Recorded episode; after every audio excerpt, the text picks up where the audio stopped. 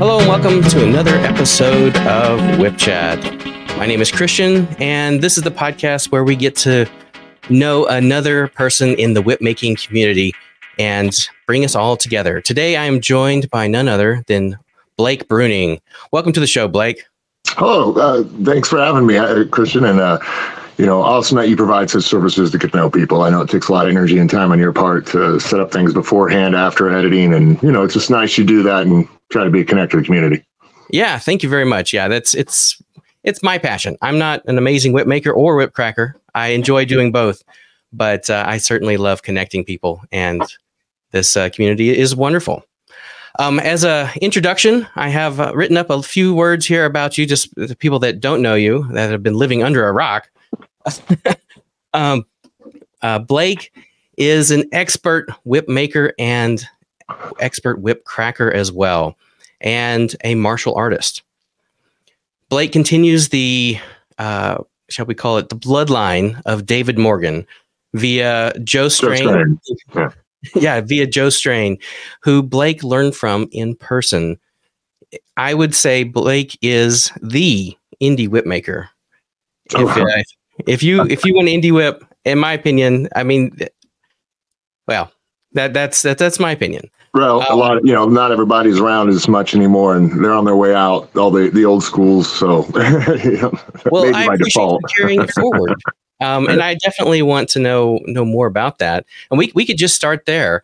Um, I, I so I, am people that have heard other podcasts probably have heard a little bit about your your history or read your bio or that sort of thing. But you you did go and spend some time with Strain in person, correct? Oh yeah, yeah, a couple different times. You know, right. What? So can you tell me a little bit about like how did you make that happen? Um, it, it's not like he has a workshop you go and enroll in. Uh, well, I never wanted to be a whip maker. That that was never the goal. Um, okay. I uh, whips are always something you grew up loving Indy as a kid and Raiders. You know, I was born yeah. in 76. So, you know, uh, I, I, saw Crusade when I was 13 and TOD was probably big when I was six, right? You know, it's like you, who didn't want a whip? You know, I, I think, uh, I think it took the whip to make Indiana Jones different than all the other stuff that was out because everyone has a gun, everyone has a leather coat and they fly planes or swing. But the, the whip was why it's iconic is it's the tool that just brought in a new light for movie cinema and it, it got the most flack. I mean, Zorro's been using it forever, but you know, it's kind of always kind of got me into it.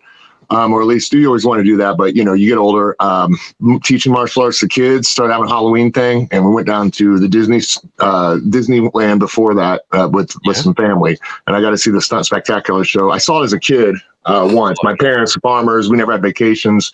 We went to Florida once because he had this uh, chance to have a convention up there that he went to. So we went to this hotel. We spent the whole week in the hotel. but he took us to Disneyland and I went there and I wanted the hat. When I got done, I'm like, I know I can't get a whip, but I want the hat. And he's like, no, kid, we ain't spending 30, 40 bucks on a hat for you, you know? And so, um, fast forward, uh, I'm, I'm teaching kids, I'm having a Halloween party. And, you know, it's around the time Adam Win- Win- Winrich first started his YouTube video series. I mean, it was a long time ago. Yeah. And so, uh, uh, he was about the only really good thing in there that was good. Um, not that there weren't some other stuff, but just, you know, uh, he, he kind of did. I think Adam Winrich, although he teaches basics in a video, it's a lot more uh, intermediate to advanced stuff, you know, but he had the biggest first start on it. And so I saw that. I'm thinking, you know, I can crack a whip. I've had, you know, I've been doing Filipino kali since 17, you know, things like that. So I'm like, yeah, I can do this. And, uh, but that got me into getting into whips.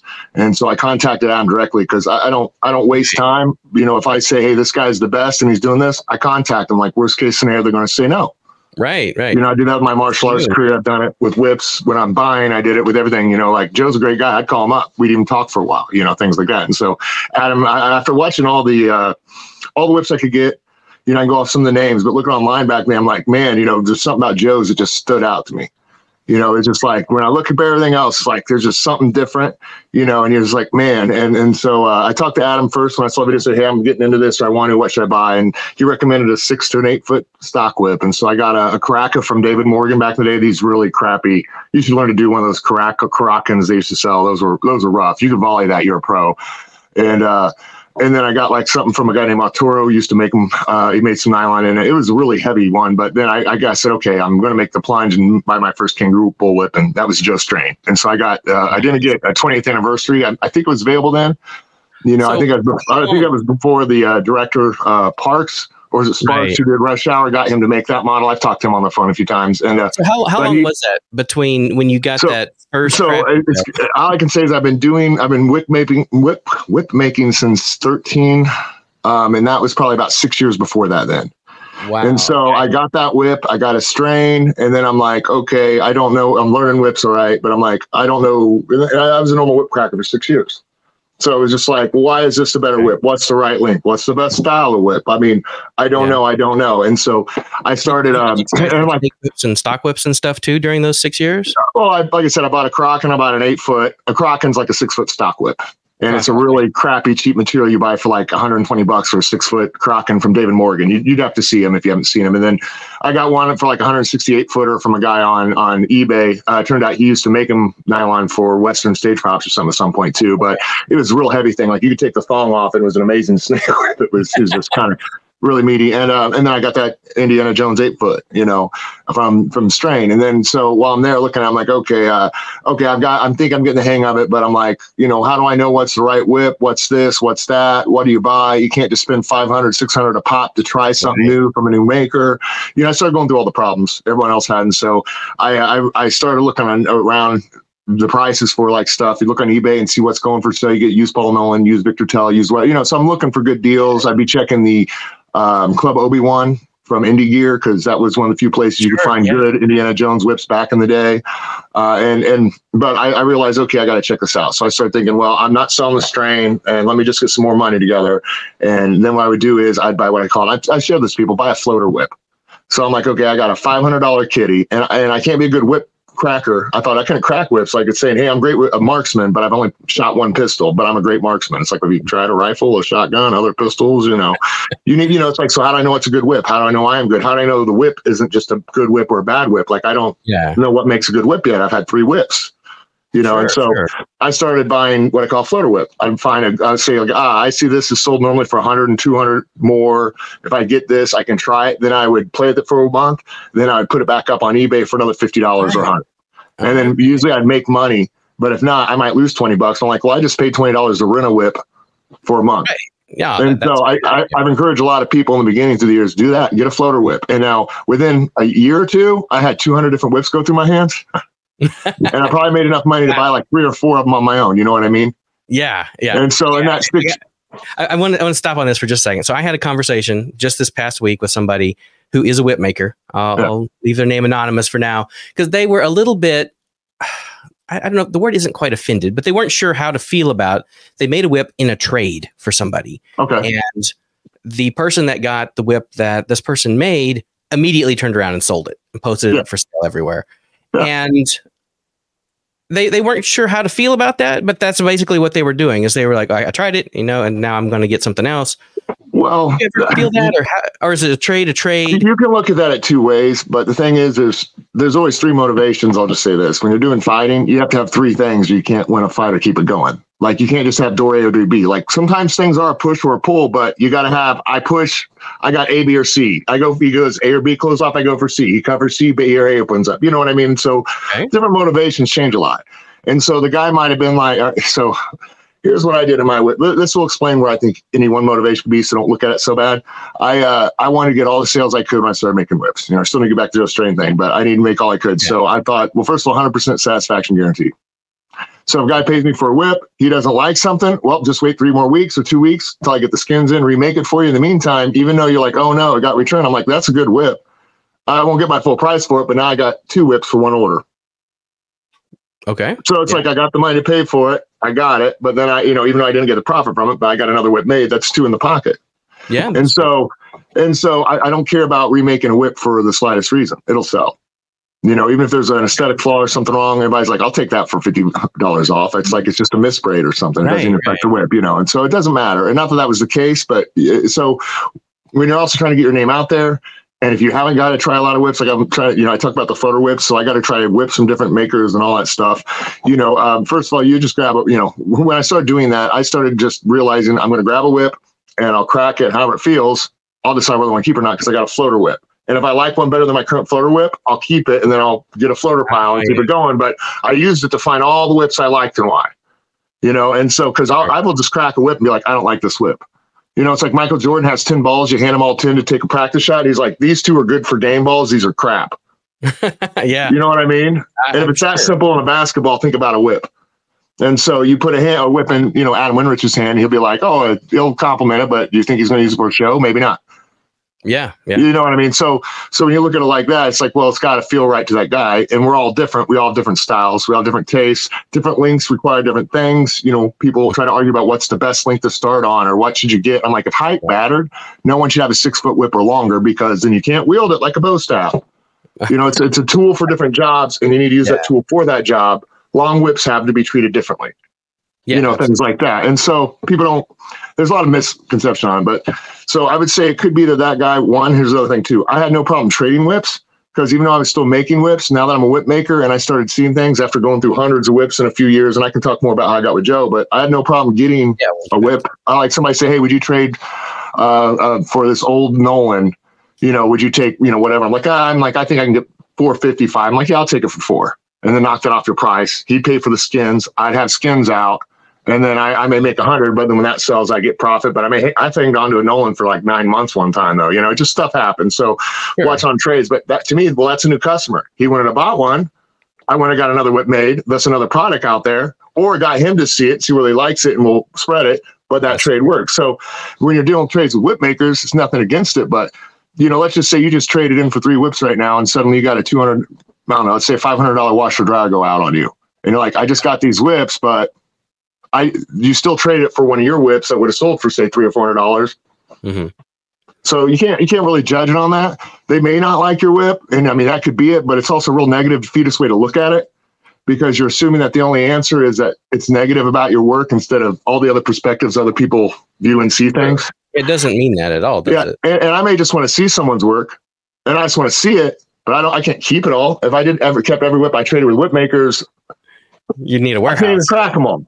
Right. You right. know, and so don't take it as an insult. Uh, take it as like, hey, I wanted to see your work. I traded with you, and I'm glad you traded with me. And you can keep mine or sell mine. I don't want to be offended either. But it's like I just want to see your work. I'm like, and then somebody asked me like, oh, I've seen his work. I like, you know, like I like this guy's work. I've done it with 808. You know, Keanu. Keanu he, I love his work. He's oh yeah. He's been the most innovative as far as creating new custom designs. I think he's been the most innovative nylon whip maker to come out everything since what I've done with the leather. Because like I love it where he puts the, the Japanese kanji. His octopus is to me when he adds stuff like the octopus and he's like the one that adds stuff. It's not a great functioning piece to the weight, but it's a beautiful thing. But like he's done some different innovations like that I think are they're good because they the whips are still other, you know, other than the weight on that, good whips with the innovations of trying to make a new style. I think the biggest problem is there's a difference between making this car look good and making it drive the way it's supposed to drive. And when you try to add too many things to create something new. I think it's where a lot of whip makers that are new trying to be original lose it. They try to, they, yeah. they're, they're, it's like, well, yeah, it looks good, but is it, is it going to be the sports car anymore? Right. And you are a bit of a car guy as well, right? Well, to an extent, you know, like back in the day, I got a, you know, I, I, I started watching Initial D and uh, around Tokyo Drift time. I Initial D kind of sparked a lot of this stuff. I don't know if you know what Initial D is. And so I got a, I found a Corolla GTS close. And so I started getting, trying to get into drifting. But as I was freshly married with kids, I could just do things around certain areas and have fun, but I didn't get too wild with it. But that got parked. And, uh, you know, now that you're older and things are working on, I'm, I'm trying to, you know, I always want to get back into it. But classic cars is something I always want to build. My dad's really great at anything, and I never got that skill. Like I, am on a farm, but he has a farm could dealership, but he worked on uh, airplane engines in the uh, the army, you know, back in the day. So he can do anything mechanical. Yeah, he went to Purdue for agriculture and engineering. The dude's just smart, wow. you know. But I didn't really get to pick that up. I was more That's like the side hand kid that helped work on grain bins and anything else I had to do. Yeah. But uh, I, I, always wish I would have learned that car from him. You know, he's always had an old Falcon and he used to have a Mustang. But I was like, man, I love those cars because I know back in the day I could at least replace a starter. Even though I don't know what I'm doing, you could right. buy a sixty dollars starter, and most of the time it's not so rigged you can't just put it in. Right. And a lot of cars nowadays you can't. They're made so you can't work on them.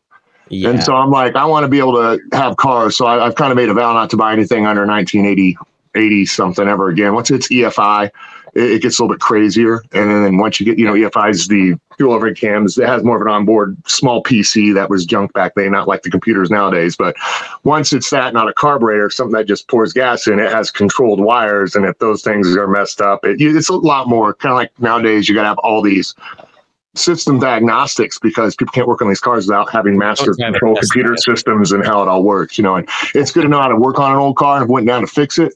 Yeah. You know, I'm not worried about the apocalypse, but like there's an EMP. These cars, I can go out there and pick up my 78 King Cobra right now and start that sucker and have fun. right.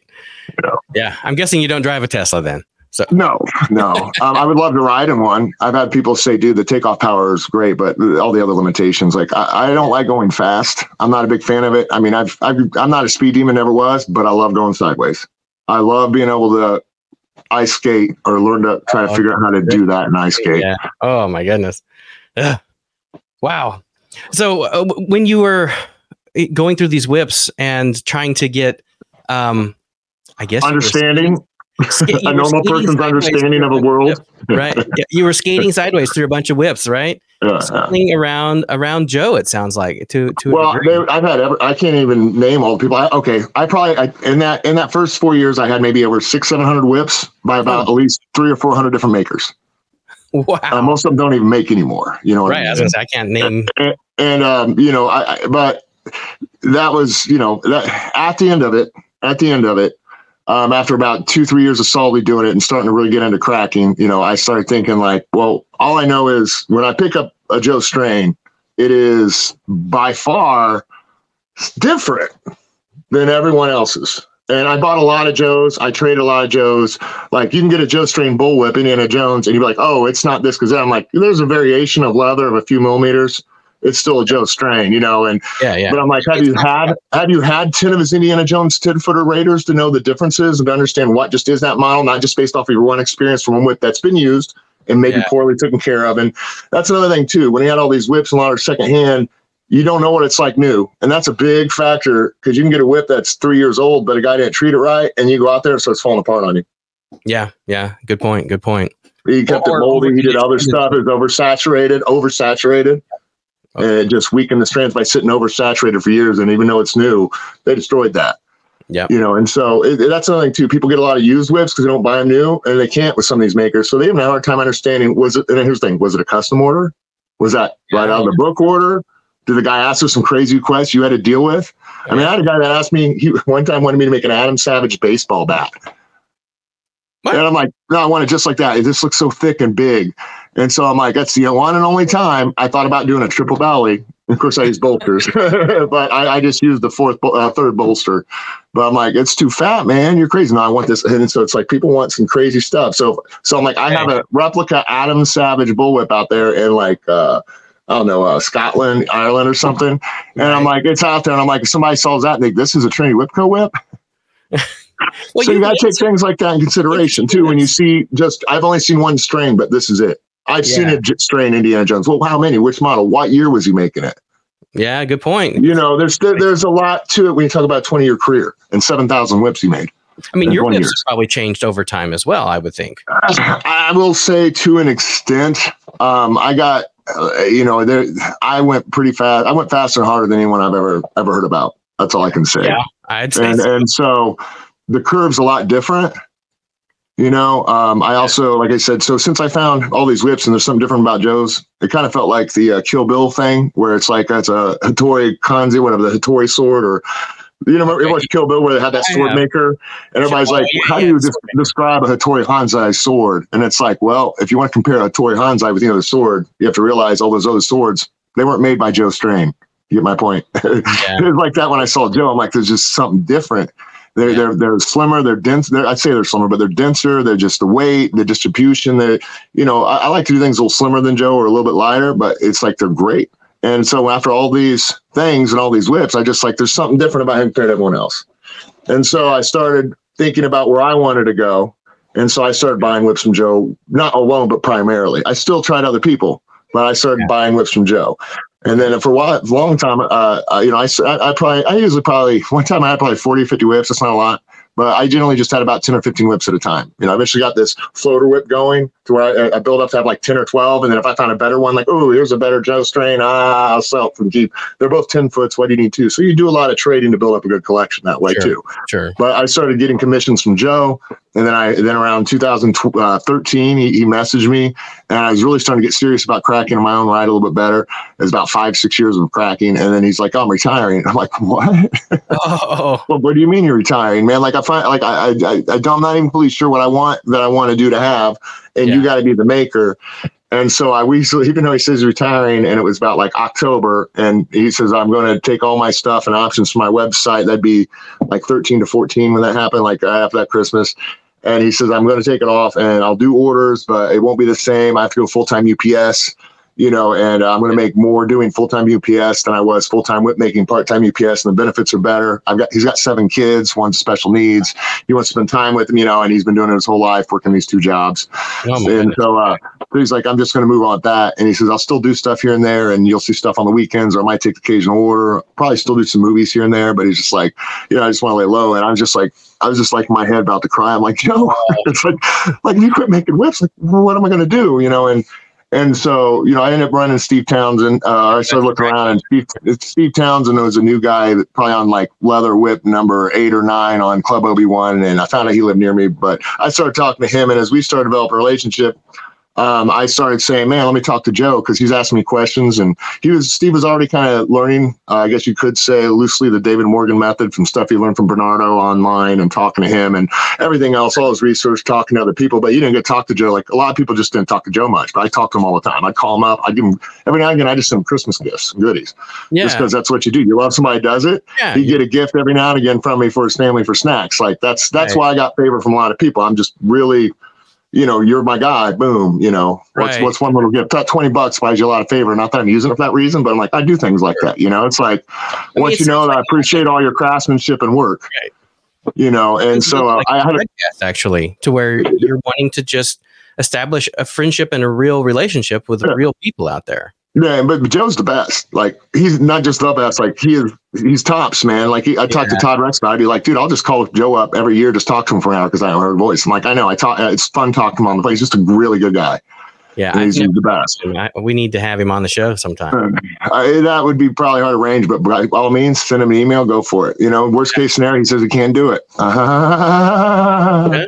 And so I uh, I started talking to him a lot more. I'm like, oh no, you're quitting. And I said, hey, I got this guy named Steve. Uh, can you give me some help? And so he just started giving suggestions, explaining his internal construction. I had no idea what it meant. I said to Steve, and Steve asked questions like, give me these questions, man. You can just mess with yourself. But I started being the go-to guy you right. know and then okay. and so i'm like hey if it helps this guy learn like joe strain and he's an hour away from me and oh well you know we'll figure it out so i'm like i don't know if he's going to get his education but i'm going to help with the education one yeah and, and plus when steve got to come out and visit he got to see david morgan's and a lot of joe strains uh, i probably had a guess sato a few other whips from different makers uh, you know and he was just like surprised to see these whips because like i've never got to see these whips yet in my life in person mm-hmm. and he's like they weren't what i thought they'd be you know, like just because I've only seen pictures of him, you right. know, and then he's shocked at how great Joe was compared to what he thought David Morgan's words and the others. Like, wow. And I'm like, I know, right? And that that kind of, you know, that that started me talking more with him about whips. But uh, I, I, started, you know, I, I started whip making shortly after I started getting that stuff to Steve because I made a whip kit maybe three years before that off eBay, real cheap one. And then uh, I was like, I'm never going to do this again. It was already prepped, and you had to watch a video and braid it and do the stock whip, this uh, crappy cow one. And I'm like, every whip maker's with their weight in gold. You know, like every mechanic's with their weight in gold. You know, like I never want to do this again. You know. And then, uh, but but I was always a part of me thinking like, you know, because all the martial arts I've done and other things I've learned, I'm like, you know, like I hate to equate it to racing, not that I've been racing, but it's like, you know, always felt like uh, the Tom Cruise principle from uh, Days of Thunder. He's like, you're not doing good as a racer because you don't understand the limits of the car. Hmm. You know, and so sure. I'm like, I don't need to be a good whip maker, but I should at least know well, how are these whips made. So when I look at a whip, I'd be like, well, what is a bad strand or a prep or gap or like like I had these. I realized I had these five or six hundred whips from all these makers, and I never. I mean, I take pictures, I'd some look at them, but I never once looked at them because I didn't have the whip maker's eye. Yes, which so they're just whips, and you can only and so you can only judge them by how well they crack. How well they crack. And that's most people, I think, out there. Yeah, and you've got a series of mm-hmm. videos on your YouTube as well. That uh, what's it called? Points of Light, Whipmaker's Eye, something like that. Yeah. Um, and yeah. I, I, highly suggest all whipmakers listen through that. whether or not they have their own style, you have your own style, but especially as someone's beginning to understand what you're looking at as a professional whip maker, when you look at another whip, what when you see these details, how to how to look at that, I think is extremely critical. I, I started that series for the average whip cracker. That's why I made those. And it wasn't really more past the level than for the average whip cracker to do what I wanted. Like, what am I looking for? What's the overall shape? What's a bad yeah. strand drop? What's faulty thing? How do I? I didn't do it all, but how? What makes it a six plat point? How do I know what a six or an eight is? Yeah, right. Because while these are basic stuff as a whip maker, no one gets it if they don't know it, they haven't showed it, you know. And so, like yeah. I said, my I, I, always wanted this whole time, right as I was getting stuff to Steve, and I found out Steve was an hour away. I'm like, I just want to make one whip. I don't want to be a whip maker, but I kind of want to know what's in it because if Joe's leaving and Steve's got to get good, you know, hopefully he gets good, but it's like I want to find a whip maker. I, I kind of want to know what it is, so I don't just realize. Well, I need to know why I picked this next guy besides Joe because I can't even explain why I picked Joe over anyone else, really. Mm-hmm. And so I still st- had a week off every year. That's all I had was a week off. Week off every year between Christmas and New Year's for the dojo to close down. Right. And so I visited Steve and uh, spent a few hours with him. And I think I have a video on making that, or I might have talked about making that little four footer. But like I made that, and then uh, I, I, did a lot of that with just a blade and by hand. And he was already doing the four belly method, but I can only get so far that day. I didn't go to sleep that night. I was up till the next morning at nine o'clock making it. And then I ended up getting Bernie's machine and tried it his method the second time. I mean, I spent four hundred dollars on that square machine and other stuff. Wow. Um, and after that, I just went freehand. But because you know, after I did that whip, I'm like, okay, I think I can do this. And you know what? I want to try to do this. So instead of it just being, I need to know what's in it, so I've done it, so I can appreciate a whip maker better. I realized, you know what? I can do this. So, so you went up there and actually spent like a week with him, or like this? I wasn't with Joe yet. So while I'm talking oh. to Joe and sending stuff to Steve, I visited I Steve. And so I've already had dialogue with him and Joe for a month. Not that I've already been friends with Joe for years, but dialogue in it. And so I said, Hey, Steve, do you think you could let me shadow you for a day? I don't want to be a whip maker, but I just like, I want to finally have somebody in front of me because I got a kit. It's online. I can't do it. Like I'm a, I'm not just a tactile learner, but with my training, uh, I feel like task, I don't know, Taskmaster from Marvel. Like if you do anything in front of me, I can replicate it. You just got to do it in front of me so I can see the angle I need to see that you're not giving me on a camera and say, here's what I don't get is this one hip placement or this ankle or where's your weight shift? And they answer it and I, I got it. Right. You know, so I said, Hey, I just, can you just show me up there and just show me what it is so I understand it? And he, yeah, sure. And so I visited Steve and then he, then I, I made, like I said, I made that four foot. We didn't get very far in it. We got a core, a belly, first bolster, and then I got a second belly cut out, and then I had to go home. And then I spent all night, like another 14 hours, putting that together, cutting an overlay without my knowledge, trying to, you know, got the yoke ready, trying to get all 12 strands ready, braided that sucker up, didn't go to bed till the next morning at 9 a.m. or 10 in the morning. Because I'm like, I'm not finished till it's done. Because if I don't finish till it's done, I won't retain whatever I think I might have. Yeah. And that's kind of dedication I had with things. Wow. And so after that, I'm like, okay, second whip, I'm like, I'll make a 10 foot 16 plat Bernie's weight. Yeah, where do you go from a four foot 12 plat, second whip, 10 foot 16 plat? And, and so I got Bernie's device on that second one. And so and so I, I started uh, after that. I, I, like I said, the third one. I'm like, I'm just freehanded. This machine is ridiculous. This other stuff ridiculous. The time, the waste, the problems, the frustration, all these skills. There's a lot of skill sets and stuff. I'm like, I'm not doing it that way. And so I knew from then I'm just going to use a blade. And so mm, after okay. about the next, so I knew I was going to make the next 10, 15 whips, and I hope I get my money back. But no, it doesn't matter. I just knew no matter what these next 10 are going to be, they're going to have problems I mean, hopefully I can get problems out by 10, but there's going to be problems. So right, right. go through the process, be a part of the process. Don't just do one whip every weekend. Spend 10 days making 10 whips. Okay. Yeah. You know, because the training's different. You know, like I said, hey, you're going to fight in a week. You're going to fight in two weeks. now, this kid gets to train for eight hours a day, 14 days. You, but don't worry, we're not going to let you waste your time and energy. You're going to train for two days for eight hours a day, once today, and then once halfway, but then a week later you fight them. Yeah, I think I know who's going to win. And and when and you know what it's like when you don't get to work on a whip or you don't finish a whip on the weekend. Like I got to work a few hours on Saturday, but then I had to wait till the next weekend. It's like, did I remember where I'm at? And then you're not really seeing it come together like you should as a sculptor. You're kind of stepping away from your sculpture at certain times, and maybe it's not as beneficial early off and right. new and really seeing the process because you're not there to watch the process go. So I made a lot of whips, um, got most of my money out of all of them, maybe made a little bit just to reinvest for the skins. And then right. by about 20 of them, I'm like, you know what? I think I can do this. And I talked to Joe a lot and, and other things, but after I got on to that, you know, I, like I said, I was all over Joe. He, I, I wouldn't bug him too much, but I'd send him emails, I'd send him questions, and he'd he'd send very vague answers to explain things. And I know now why it was these vague answers because he's given me guidelines. It's more like guidelines as opposed to rules, you know. And, right. And okay. those guidelines are what made the biggest difference for me in the beginning. Is that already on my third whip, I'm doing his guidelines like not just his method and how he puts the, the leather and makes it together, but certain guidelines that allow him to have the shape he creates to make it like you should be here, here, here, here, here, and here, things like that. So you know what you're looking at when you're building it instead of, well, we'll just see how it all plats out, puts together and plats out. And if it's off, it's my bad platting or my bad braiding or my prep. And it's like, there's there, they're not a, a, lot of people that learn online. There aren't there were like guidelines, and so they really have a hard time like crafting that in different distances down the down the belly stuff like that. General guidelines were big but you know you'd ask questions answer. But you know like me and steve would kind of get baffled by it. it's like well how how far should the second overlay go or the second bolster go? And he's like well definitely after the eight drop the, the drop from 10 to 8 but definitely it's or whatever. It's got to be past the last yeah the bolster has to go past the drop from 8 to 6 but where in there he wouldn't explain, but it's like the second bolster at least has to go past the last strand drop to help feather it or something. You know, you give these guidelines on some things. And I'm like, well, I see what he's talking about now because I just sculpted as I go, like Joe, to an extent. Certain parts you sculpt right. when you get there. So I'm like, okay, so well, at this point, he's got to look, well, how much bolster I have left? How much belly tails do I leave that I can trim or not trim? How does all this come together for that last half of the whip to braid it right? So, you know, you can't really give guidelines when sometime leather is thicker or not, or this is thicker or not, or you have less tails or not. So you want to build it and then finish building it also as you're building the rest of it instead of yeah. I cut this out and tape, cut this out and tape, no matter what I'm doing it. And then I just take scissors and cut, you know, just you know, there's different things you got to see to look at, but if you're not doing it all by hand and eye, it, you can't really sculpt that way, you know, right. if you're, you can, but, and so it kind of helps. It's, it, you know, I find it interesting you're using the word sculpt as well. I think that that yeah. is a critical way to think about using leather. And uh, for those that don't know, I took a, your video course uh, a few years ago that that you offer on your site, where I kind of uh, you have the GoPro on your chest or whatever, and you make uh, a, a four yeah. foot web, and it's it's really yeah. fascinating.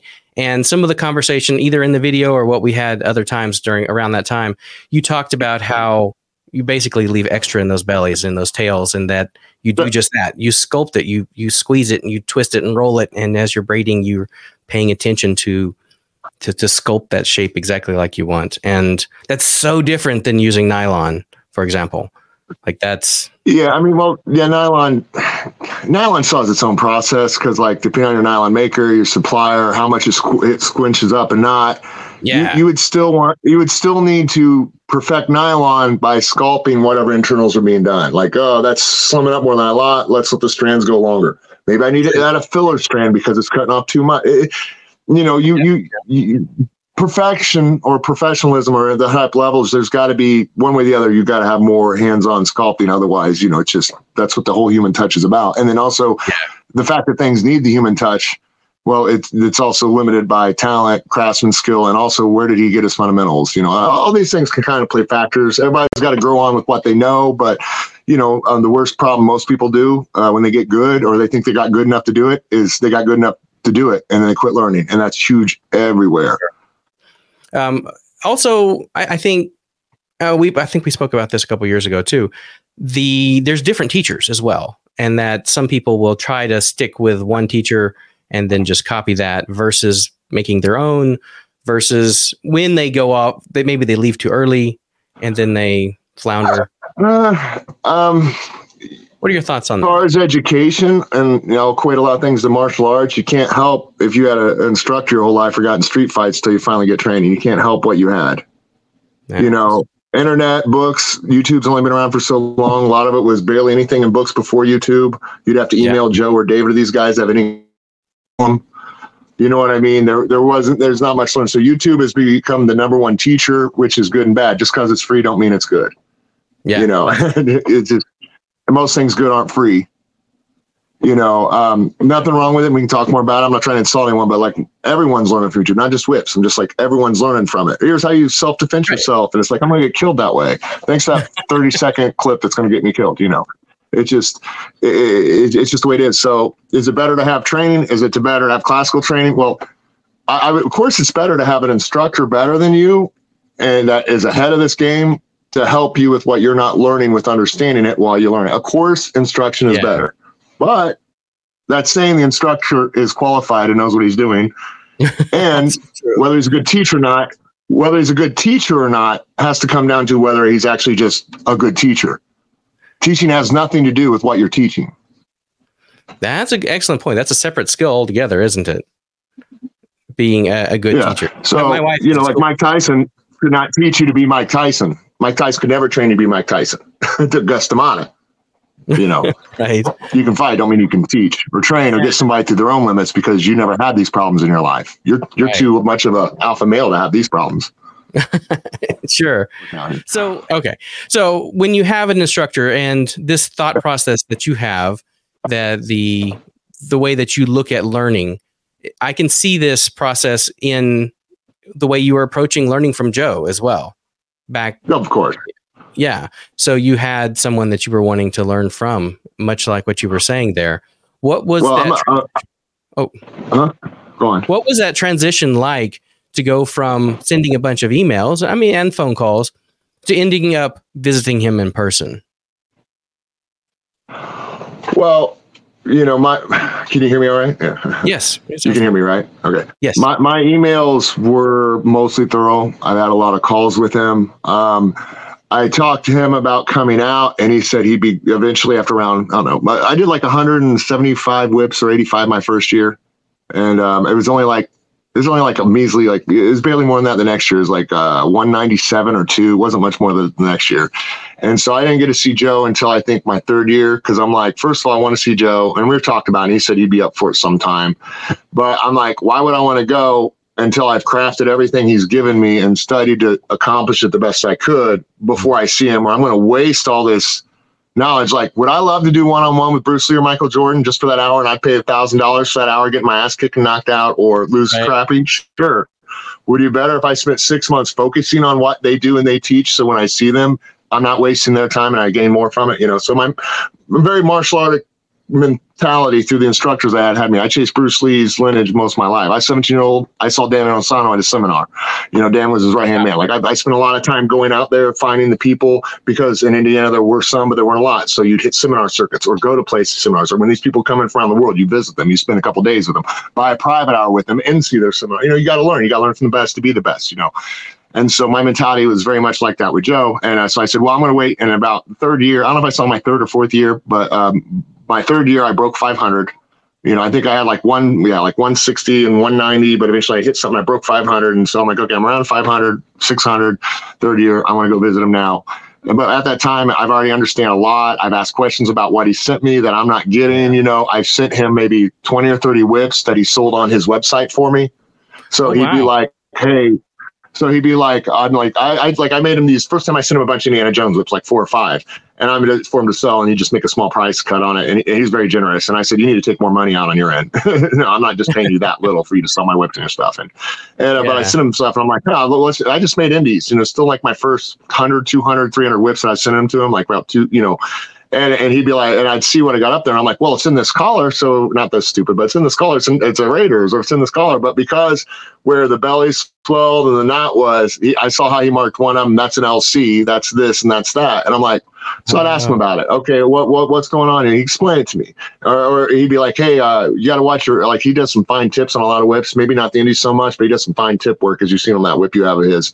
And I just, he's just like, "Hey, uh, what you're doing?" Because uh, on an indie, is like that is very slim, maybe three millimeters. Maybe it got too short by the time it stretched because of newer whips. He's like, "Hey, that's really slim for a six plait hitch. Like you, you're going to want a little like you want to want it any slimmer." than that, I think you're almost on the line. Like make sure it's just a little bit thicker yeah. for durability. But he'd explain these when he'd see my whip. So that that helped a lot having that mail in like like learning from home on a computer, but I get to talk to my teacher and send him my work and he critiques the crap out of it for me. And I can ask awesome. questions on it. I suppose, you know, that was helpful.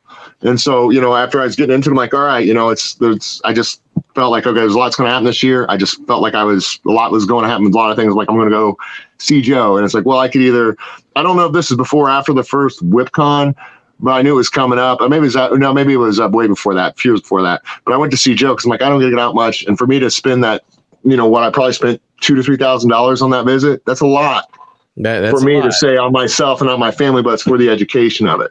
So what right. you do, you keep selling whips, you you share it up, you buy a few skins on the side. When those sell, get it in, buy a few more skins, build it up, and now you just invested in yourself. You know, I just I look at things like that. You know, so sure. I'm like, I'll go see Joe, and Joe is very generous. But you know, when you're talking flying from Indiana to Seattle, Joe picked me up at the the airport and dropped me off because it's 30 minutes away. But you know, that was at least 700 800 dollars airfare. Yeah, you know, there's things like that. Now, if he's making me a whip, I'm paying for those whips, right? You know, and his time worth anything to invade his family you know, right. sleep on his sofas and stay at his house for four or five days and just get the training for free. And yet wow. people get a hold of me like, hey man, can I just come out and watch you make a whip? I'll just pay you hundred dollars or hey, I'll film whatever, but I promise someone will release it. Can I just buy a whip off you and film everything you do? I've had a lot of offers like that. I'm like, are you kidding? I'm like, wow. you know, I'm even, and I'm still trying to be generous. Like, well, the whip's this. You come out here and do X. You know, we'll film what we can, and you know, I'm willing to do it, but you got to at least pay a little bit for this training. You know, because I mean, sure, it's sure. not like, oh, I'm a big angry giant. I want to rip people off. It's just like, man, I, if you don't put your money where your mouth is, you got nothing to lose, which is why people yeah. don't get anywhere. If yeah. you don't have any skin in the game, it means nothing to you. And if you work at a job you don't care about, it gets dirty because you don't care about it. And right. so you got to have some skin in the game. Scholarship students and the people you give the most to, even if I'm giving whip tips, the more I give to somebody who acted all friendly with me, they're the quick to run out on me and talk crap about me. Oh man. Why? Because it's nothing on there. It's all free for them. They didn't sure. really earn it or work for it. So I'm like, right. thank you for sharing this because I've been struggling. I've helped a lot of people out though, but it's usually the people you give the most to for less does sure. the most. But, yeah, I but, mean, and yeah, putting a price on something shows that there's not only value to you but also to them. Yeah. Um, and if they're willing to pay for it, it shows that they truly do value that that product, and not that they wouldn't. Some eh, not that anybody wouldn't value something that was given for free, but it certainly is a definitive way to show that they value something in a very. Uh, my tutorial, I didn't put a big price on it, and it's not really to teach you to make a full size Indiana Jones whip. Right. But if you know if you know how I want you to make it, we'll get back to seeing Joe in a second. But if you know how to make it, it was designed to teach you all you needed to know. So then when you talk to me later, I can tell you all you need to do to make the full size because right. all the secrets are already in that one. And then I, I, and I don't like hiding knowledge, but that that I made my other whip series where I add little things here and there showing off either here's the internal difference on this video of a whip, or here's how I do a belly, or here's how I cut was to be supplemental. And if you look at a lot of the other YouTube videos, I'm like a whip maker could look at my videos and figure out what I do if they paid attention. It's kind of like a Morse code yeah. thing. If they actually read them all and thought about it, and this thing right here, if they watch that and watch that, they'd already understand. They'd be able to fix it. Now, I have no problem telling them, but most people don't come and talk to me after they do the project and ask questions at all. And I think you did you ask me a question afterward? No, no, I was uh, I was listening. I, I did want to mention that uh, just like what you were talking about with your course. I mean, I made the the four foot which came out beautifully. And then after we were talking, I made an eight foot. And it yeah, I don't know if I discussed the difference on how the second belly piggybacks the first and how the bolsters work, but that first bolster that I teach in that program is on there for a reason. You know, right. like the way that bolster is on that the tutorial. You know, you yeah. make a core, you make a belly, you put the full bolster on and feather it in. You don't put cover the whole handle. You right. know, and like that's what you do to help keep the diameter down on an indie. So the okay. first bolster doesn't cover the whole handle; it just covers in there and then the second belly piggybacks it, it and then the bolster covers it all. Yeah, you know, but that little tip, you can't make an indie if you're not doing it. You know, and Joe and David would add a fish though too. So even though they're doing all this, they'd add a fish for weight and give it a little more taper to the quarter mark. Okay. You know, and and so I'm back to Joe, right? So I, I learned a lot from Joe we're we're we're trading it up. He's looking at my whips, and I finally, you know, hey, I'm, i think I should go out there and learn. And and then I'm like, well, I may only see Joe once. What do I do? I want to learn to do an indie. Who doesn't want to do a 28th anniversary or whatever? But I'm like, but yeah. if I'm honest with myself, my process, I, I to be a successful whip maker, I need to know how to. He does stock whips and match sets. And if I'm mm-hmm. going to get the most out of an education from Joe, match would be the best thing to help you from a whip maker's perspective. And so, even though I wanted to know, I may never get to learn how to make an Indian in front of me, which is what I wanted. I know what's best. It's just it's the right decision. So we did that, and we talked a lot about other things. But then when I visited him the second time, he, he did a 20th anniversary Raiders for me, and I got to ask all the questions on why he does this, different models, how he does it. And so the second yeah, trip yeah. would be more like visiting Joe to see what he does that I've been doing because I never got to watch him make a bullet in front of me. Although I've had videos, he'd send pictures of stuff, he'd explain wow. things well in emails and and I, I realized like the funniest thing about visiting Joe is I realized everything I thought he would do, he basically did, but he didn't do it the way I thought he would. Oh, really? Like what? Like, it, it, it's like it's hard to explain. Like I got to come back to Steve Townsend with all this footage and be like, "You're gonna love this." Um, like w- before then, um, when me and Steve were working side by side too, I realized me and Steve do everything opposite. And it's almost like that with Joe, but I'll explain. Like so, like if I if I have to lash a handle, I'll hold the handle here and wrap with this hand. Well, Steve Townsend likes to hold with this handle and wrap with this hand. And oh. so we're doing the same thing. We started realizing everything me and Steve did was almost like opposite, even though we're doing the same things, right? Sure. And sure. so when, when I saw Joe, it was something like that. Like like I've already made, you know, at that point I probably made at least a thousand, two thousand whips when I saw him the second time or something. And so wow. I was um when I when I'm do the indie, it's like say say you have the handle, I don't think we, but say you have the handle, right? And you know you lash it and you're gonna it's like the whip goes this way and he's trying to tie the mm-hmm. belt. Like I would start from the bottom and wind it up. But the problem is this will move on you if it stretches, right? So placing right. this is hard when you do it the way you saw my video, right? Yeah. But then you watch Joe and he's like, well, I hold this here and go this way. So it's in the perfect spot. like, huh? Why did I think about it? It's like, I knew what he'd do. Sure. But I, it was like, duh, why didn't I do it that way? But at that point, I've already figured out how to do it, account for stretch and work it. But I'm like, he did everything I thought he would do, but he almost did it. In a way, I'm like, you know, and just like I like I know how he puts his lead on, and I know how the yoke goes, and I know how the cap forms, and he do stuff. But then when he, but then I didn't know exactly how he lace up, and then he would just use his blade and then flick off the extra stuff. You know, if he might do system, he didn't. He'd get a cl- he'd just shave it around and do stuff, and just like, extra crimps after he tied him. But just things he do, I knew how he do it, but not exactly the way he do it. Like right. if I wanted to put a core on it, I'll just nowadays I got I cut my piece out and then I then I just cut it, lash it, and then pretty much wraps or I just trim it. But you know, uh, Joe would have like a cut block and then he'd just lay it down here. You know what it was? And he'd take a razor blade and slice it, wrap it right around, and it's yeah. pretty quick if you just go slice, slice, go.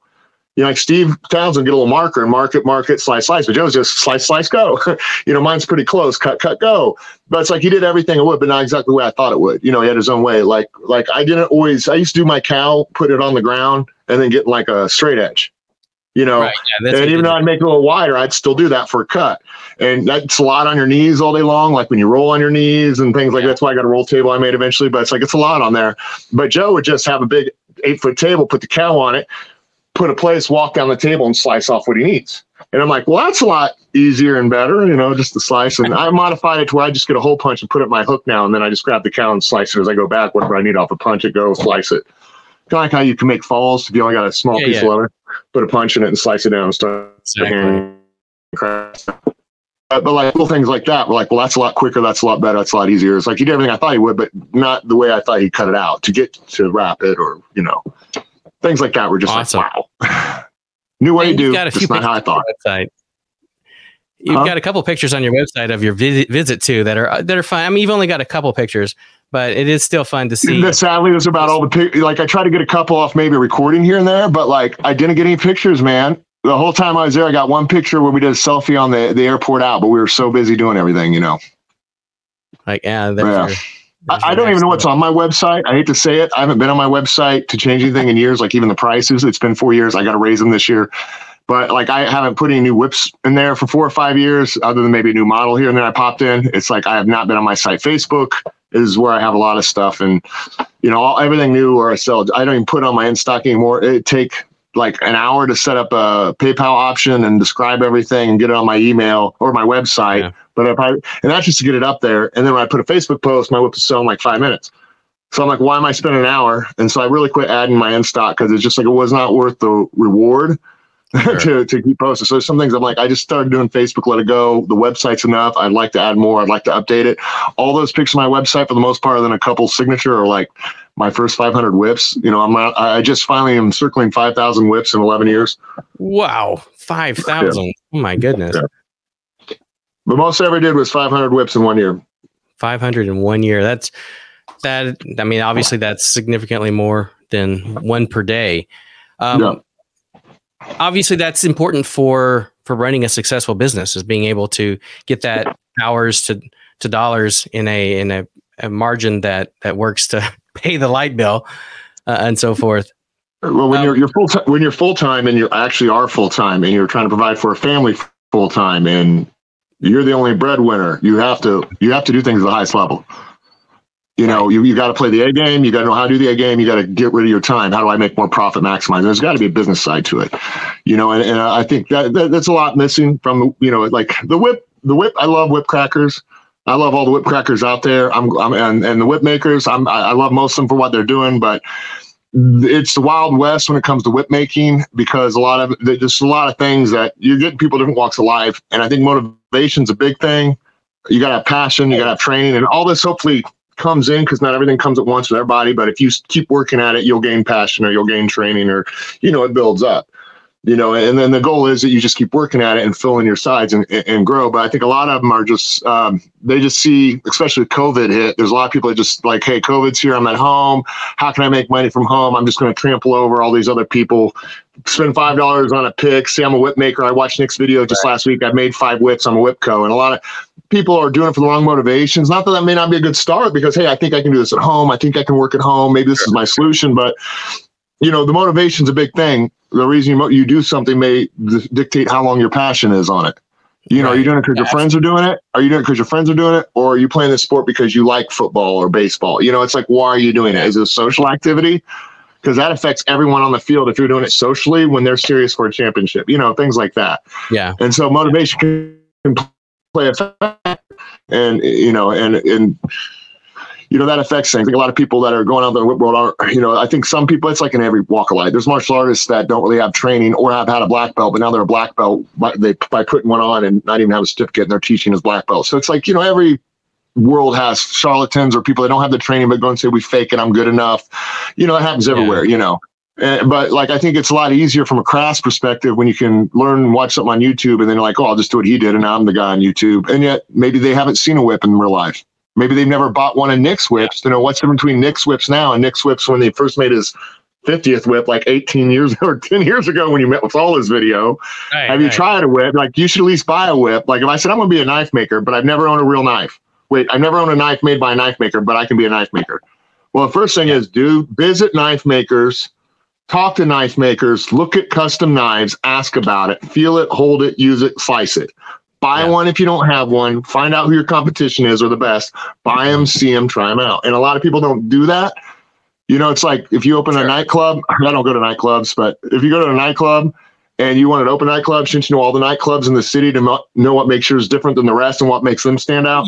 How can you make a better nightclub if you don't know what else is out there and how they run their stuff and do their stuff? How can I be a good martial art teacher if I had one teacher? Right, right. So I, I think the motivation certainly is different for different people. Um, if they're wanting to be a you know full time whip maker and try and turn out as many as possible, then that has to be one motivation. Versus I want to make one whip a month or one whip a year, just because I don't know where to buy a whip and so I yeah. can make one out of paracord. And now, what's the thing? Are you want? Are they wanting to make it because they just want to whip, or they want because they want to make money? You know, because right. like you want to make a whip, watch a video, make a whip, and have fun. You know, but if yeah. you want to sell product someone, saying you're going to pay me full price for my services because I'm a good enough craftsman, yeah, to sell you this product, you know, you're kind of stepping in a professional world there. You right. know, and I think a lot of people don't get to the point where maybe they should like, man, if you want to start tomorrow, do it. Like if you feel passionate, do it. Make your whips, make whips, sell whips. But man, you you got to grow with it. Like some people get a job that they're not ready for, but yeah. if you you train from day one and keep training and keep working, within a month or two, you'll be you'll know that job good enough to know what you need to do to go to excellence. But you got to be in the process and, and train. Not just go home and watch TV. You know, got eight hours, six hours at home, family or not. Can you spend 30 minutes working towards your goal that isn't your current life where you want to be? 30 minutes or make one decision that leads you closer to that goal. And a lot of people have a hard time doing that. They'd rather just relax. And I, I think know? your your video, the uh, uh, we referenced earlier, the uh, points of light, whip maker's eye, that sort of thing, for the whip cracker as well as that's what it was made for. Yeah, right. Um, I, I think those those points will help people that are just wanting that one whip or just a couple of whips when they see that, they will realize that you know what I made is not up to up to par of someone that's professional. I could do better. I'll make another one. I'll make another another one. Yeah, and getting there. And I, I think that was kind of the other thing too. Not that I was trying to prod other whip makers, but I'm like, you know, there's not out there. No one's explaining this on the leather side. No one's explaining X. No one has comparison videos. You know what? I got all these whips from people I'm friends with. Let's get their whips out and look at them and talk a little bit about them. Or let's point yeah. out my crappy first whip and show you everything you do wrong or let's understand stuff but it's also for them to kind of be held accountable because the problem is if you only hear one you only hear one thing and this is the only way it's done mm-hmm. and it, that's the biggest problem and then whatever heard the most this doesn't matter so even though this might be the right way people do a lot of wrong ways because that's all they see and all they hear and i'm not trying to say oh my way is the only way or joe's the best way or right way i will do, i will explain why i believe it is the right way and best way if you want to get into instruction but or construction methods and yes you can make anything any way you want but yeah. You, you know, it's like, well, I want to make a sports car, but I'm going to put it on the chassis of a box truck. right. It's not the most efficient way of doing it, certainly. And, and like, do, you know, I, would you want to talk to the best to know what's going on and how to look at things and build things, or right. you just think you'll figure it out from watching videos from people you don't know if any good, but they're the only people on video, YouTube talking? You know, and I'm not saying you can't learn from that, a great actor can learn from a bad actor sometimes better than a good one because they can see what not to do. You know, so I'm not, true. I'm not, I'm not insulting. What I'm just saying that if it doesn't matter how you do something, then why even learning? Yeah, yeah, that's a good point. No, just do it your way. Yeah, that's an excellent point. And I, I think, I mean, there's every now and then you see people getting upset and stuff on online about very, very, these sort of conversations. But as long as I think we're focusing on a the motivation and b understanding that everybody has, you know, if you want to try making a sports car on a box truck, you know, go for it. You you know, it'll be entertaining at the very least. you know, I, the, yeah, the whole the whole sculpting the sculpting thing and how you put together the lasagna it affects yeah. it affects the whip. You know, the internal construction yeah. affects the rest of it. I mean, every part plays a piece like lasagna. You know, yeah. the, is the belly more important than the bolster? The bolster more important than the belly? Is the overlay where all the binding, you know, does all the binding itself? I don't need binding because the overlay does it. It's like, well, they all they all play a part. Like if uh, I do a classic core and four strand belly and it's got to flare out or you know flare out on that handle. Well, I've got to have it flared out enough, or I got to have enough meat, and I got to have the four strands be thin enough where it grabs it. So when I pinch that, that's a rock. I need to make right. sure that first two inches are a rock no matter what, because you won't have any transition if you don't. Yeah, so you understand the areas you need to work and how. You're like, okay, that's what we need to focus on. But you know, the way things are constructed and the way it's supposed to be and what you're supposed to look for help make the platform for everything else. You know, and you know, I think you know you you can try to redesign something a different way, and it still works. Sure, will it work as well? Probably not. You know, like people yeah. justify good whips are because they can crack. Well, I can make a twenty dollar crap whip crack and maybe volley it, but it's not good or beneficial or meant, you know. And, and so, you know, eventually, you know, you you've got to kind of look at your work. But again, if you can't visit anyone, why aren't you buying everyone's whips? Yeah, and then selling them. But right. take some dimensions, take a heel knot, weigh the whole ten, get it, get it, get a same whip. Like I want everyone who makes an Indiana Jones ten foot, I want all their ten foots in one room to see what's different from a Del Carpio versus a Nolan versus a Strain versus whoever. And I've right. done that to be like, I see the difference. I've had 15 Del Carpios, I've had 15 Nolans, I've had yeah. lots like 70 Joes. I've had different guys be like, ah, this is what's reflective in Nolan's work and why. And here's what's reflective in this guy's work. And here's how their indies are different because I've seen enough new, used, whatever to understand it all. And but that education again is hard because it costs money or hustle. And my hustle was floater whip, floater whip, floater whip, floater whip, yeah. floater whip, floater whip so I could get the education. But I wish I was a whip maker when I did the initial analysis because I went through like, you know, four or 500 whips without the whip maker's eye. And I still did trade ins and floater whips and stuff a little bit after I started making. But it's like, man, if I only. If I only was a whip maker with the whip maker's eye when I had those, I might have got something more out of that because I did learn what made a best cra- better cracking whip, but yeah. I didn't learn anything from whip maker's perspective because I wasn't a whip maker during that training. Right, you know? and I, I, think it's notable. Um, most most of what I see you on social media and all is people either reselling your whips or you selling your whips um, as the whip maker. But I think it's certainly notable that you are an expert whip cracker as well. That I'm, you, I'm all right. I, I say okay. so. Um, you, you know, have some incredible videos uh, that are wonderful training aids as well, teaching people how to do cracks. And some of your video I was watching, I think it was yesterday, where you were snuffing some candles. Yeah, just oh yeah. Like that, I had no such accuracy. I, I it was very impressive. Um, that video is talking about where I, I I had all these different cracks going into it. So I'm yeah. like, you know what? I want to I want to make a video, and I'm like, you know what? I'll make a video. So I was snuffing candles for about maybe a half hour that day, and I said, and I tried a couple tricks. So you know what? I'm, tomorrow I'm just going to make a video. I never tried any of those cracks before in my life. Oh my goodness, none of them. I never tried it out of Hassets. I never tried it out of any of those things you saw at all. Wow. Now, there are some times you see three tricks in a row and it cuts and three tricks in a row and it cuts, but I try to make sure you saw there was no editing in there and that I was just nailing them. But I'm like, I never, I never tried any of that stuff. Wow. I did try, as you do see that coachman's crack, I tried it twice right before the candle before I first tried it and I snuffed it the first time. I got lucky on that one. But wow. again, if you know how to point name and you understand the cracks, it's like, well, it's nothing to come out of a crack series and go to it, or it's nothing to do that. So or the behind the back is the behind the back way to do it. Uh, that one I took me a few to hit that one, but everything else I was pretty much nailing off the bat. I'm like, you know what? What should I do? I didn't write it down. I didn't think about. it. I'm like, okay, let's do Hassets. Okay, let's do Hassets. Let's do Arrowhead. Okay, let's do it. Let's do. You know, I just started like, let's let's just do them real quick. I'm like, let me think of three, and then I did it. And let me think of two, and then I'll do it. And you know, right. I've done a lot of blindfolding snuffing that no one believes. So I made sure like I did it like three times in a row, and like you know, like so like look, you know, it can be done. You know. Yeah, exactly. Yeah. Yeah. So yeah, they definitely go check out uh, let's see, it's at Trinity Whip Co nine one three two.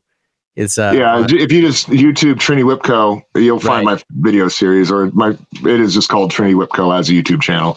Right. Okay. But uh, yeah, the saltine cracker that was a fun one. I got back from Joe, and he was talking about, and I was looking for a solution, and he said he used saltines or something before, and so I'm like, you know, I'll try that. And uh, saltine was another fun cracking video where I spent, I just spent an hour the day before, and then the next day I, I just started filming it and just started doing it for a couple hours. Like I didn't even try double cracking the saltines that I did. I'm like, I'm just going to go out there and do it and oh my do my best.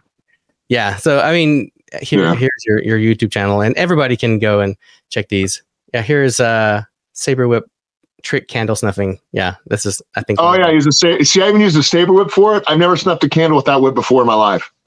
Okay. Yeah. First of all, that's awesome. We we need to talk about some of your specialty whips that you make. Yeah, but like I did this video and I never cracked that whip before for a candle my life. It was actually a new whip. It just you you, you know it's like whips are whips. They're a sword. They're a sword. It's longer. It's shorter. If you know what you're doing, you know how to adjust. You know. Right. That that's so awesome. Oh, yep. You got to get lit. That that's so fun. Do you feel like um, uh, do you get a chance to continue to practice as often as? I have not cracked whips in four or five years, man. Oh my goodness. I uh, I've probably got him out a couple times to teach someone uh, within the past four or five years, a few times, and but I just haven't had a chance. You know, there's just other. Uh, once you start making whips, the last thing I want to do is spend time cracking whips. You know, I'm done with whips. Like I, I would like to get out of whip.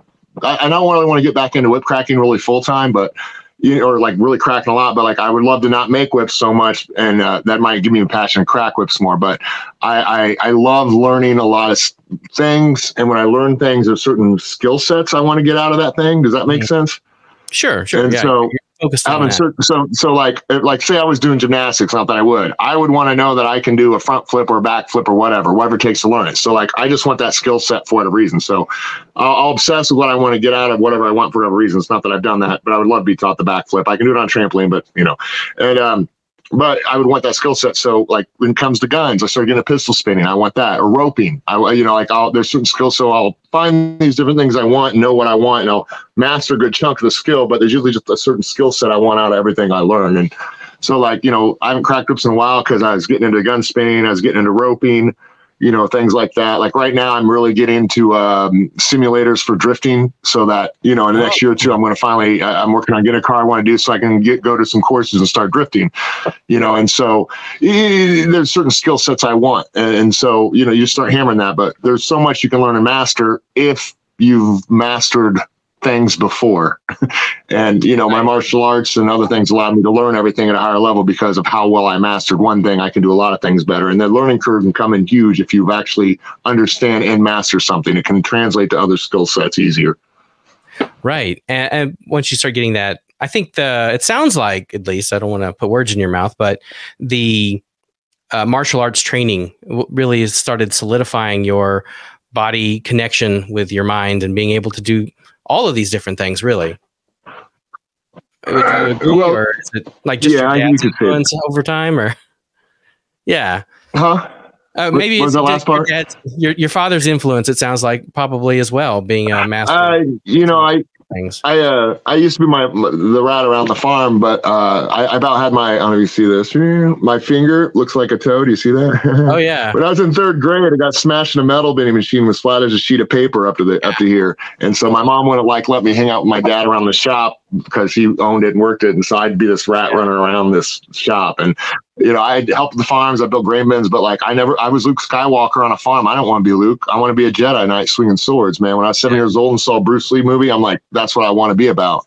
But it took a long time to know I could learn that, or it was possible to learn and approach that. It wasn't until I was 16, you know. And then from then on, you know, I was that that was what I really wanted, and that training has helped a lot. But to say martial art trained it alone is like saying, well, crochet.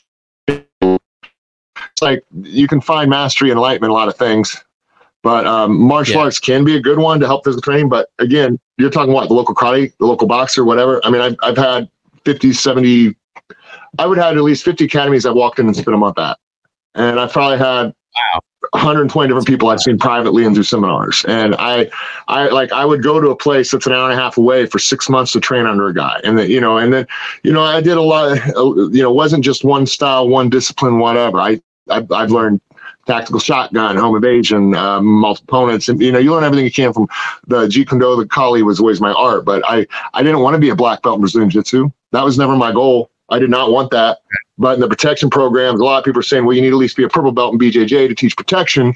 You don't really need it. We're going to teach you to circumvent the ground, try to get up in three seconds flat if you can, all the right tools to circumvent this. But it's like if you had a purple belt in BJJ, it would allow you to recognize position quicker, make little decisions faster, base and posture instantly good, and you know all these things to make it more functional. And so I never really want to be a black belt in jiu-jitsu, but part of my path and with the people we're training with, they just had to lead me to do more BJJ than them. And so I never wanted it. I'm a black belt, two stripes, and a Marcelo C. Monteiro, uh, BJJcoach.com. And when he came to Brazil, Indianapolis, I became his right first right hand man there.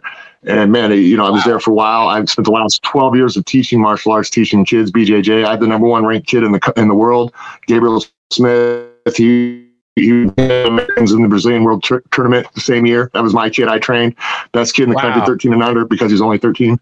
You know, I, yeah, I've done, I dealt with the best, I trained with the best, and I worked on that. So, so when I start whips, I'm going to Joe if I'm starting drifting, if I can't talk to Keiichi Tsuchiya, I'm going to find the best pro drifters and find out somebody in the area that runs an event and talk to these guys, which I'll get into. Or how can I be a part of this? Or how can I find the top guys to learn from? I don't yeah. wasting your time doing it yourself sucks. And as a teacher that had a grassroots, you know, Jeet Kune Do, Kali, some MMA in the day, you didn't have these instructors. So we had to be those guys. And I always, yeah. man, I wish I had a teacher. I wish I had a teacher. And so I was always the guy learning and teaching and everything. And whip making was very similar. I have had to learn a lot of stuff in the mind of a master instructor to teach to others as well. So those are benefits of being a great teacher more than maybe a great martial artist. Right. Okay. I see. That helps with everything else. How to learn and break down fundamentals and learn better and focus your time better and energy and understand the end from the beginning and the vision of things to excel better at something quicker because you don't have more time than someone, but you can learn it better or smarter in different ways than someone. Right, right. Um, are, are you still working in uh, the martial arts field, or do you still have a studio? And I, I was happy to retire. Let's okay. say it wasn't the best time, but about six years ago, when I brought Steve on full time, and I, I had him come on full time for a year or so, but COVID came up after that. I finally worked my way. Like I saw making for a while there, being this can get me out of teaching martial arts. Thank God. I need to have power of my income or freedom of my schedule. It's working for the man, even though you're teaching martial arts are one of the best academies. Like, man, I'm I'm still working for the man. I can't control my life. I teach. I'm always busy from three o'clock to six, seven, no matter what. I can't watch my kids enjoy their stuff because I'm the guy teaching other families' kids stuff that they can enjoy. You know, it just yeah. It, you know, I just wanted to get out of it. You know, I you get tired of people come from all over the world and disciplines and mixed martial artists just want to come in there prove they can kick your ass. Yeah, yeah, true. Just I don't want to prove I'm okay at this or whatever. It just you know you, you spend 30 years sparring and, and not a lot of people do martial arts spar. I spar every class. I spar multiple classes a day. I I would also have Friday night sparring for two hours in academies that we do everything from weapons to no weapons to kickboxing, boxing, grappling, MMA. Beat you know we'd we'd, we'd have 30 minutes of different. I mean I just I was wow. I'm like I'm in there. You're attacking me. I'm going to get you to get it. I'm your drill sergeant in the trenches and I'll play with you and you come at me and we'll get you to learn better by by me taking all the abuse and damage gently as you go to town on me. Right. You know, just I was a very in the trench type of guy. Right. You know, yeah. but you know, after you know, I kind of wanted to just like, you know, I'm tired of kind of doing it. It ain't worth me getting as much damage. Like, you know, when you wait, you know, it just it's a lot. It's a lot. And I would love to do more martial arts, but when you're stuck teaching one style in one way, like I'm stuck doing BJJ. I don't want to just teach BJJ. I never wanted to be a BJJ black belt. I never want to just teach that. yeah. You know, I want to do everything. Stand up, multiple opponents, weapons, bring in a stun gun. If I get stung, that's my fault. Let's have some fun. Let's try tactics. Different like we need Okay. to play. We need to understand multiple sports, disciplines, all the clinching, everything. You know, we need to do everything in real environments, real possibilities. You know, we need to know how to do parkour just to out obstacle someone because you're running for your life. If you just know how to hop over a table, you might get out that door than if you had to run around it. He's stuck by three seconds. You can turn and get a weapon. I mean, we we approach from every angle and very hands-on thing, you know, and you know, I was, but by the time I'm just teaching kids, it's like very warehouse factory because I'm just teaching Uh. the same 150 kids every class, few classes every day of the week, five, six days a week, you know, four or five.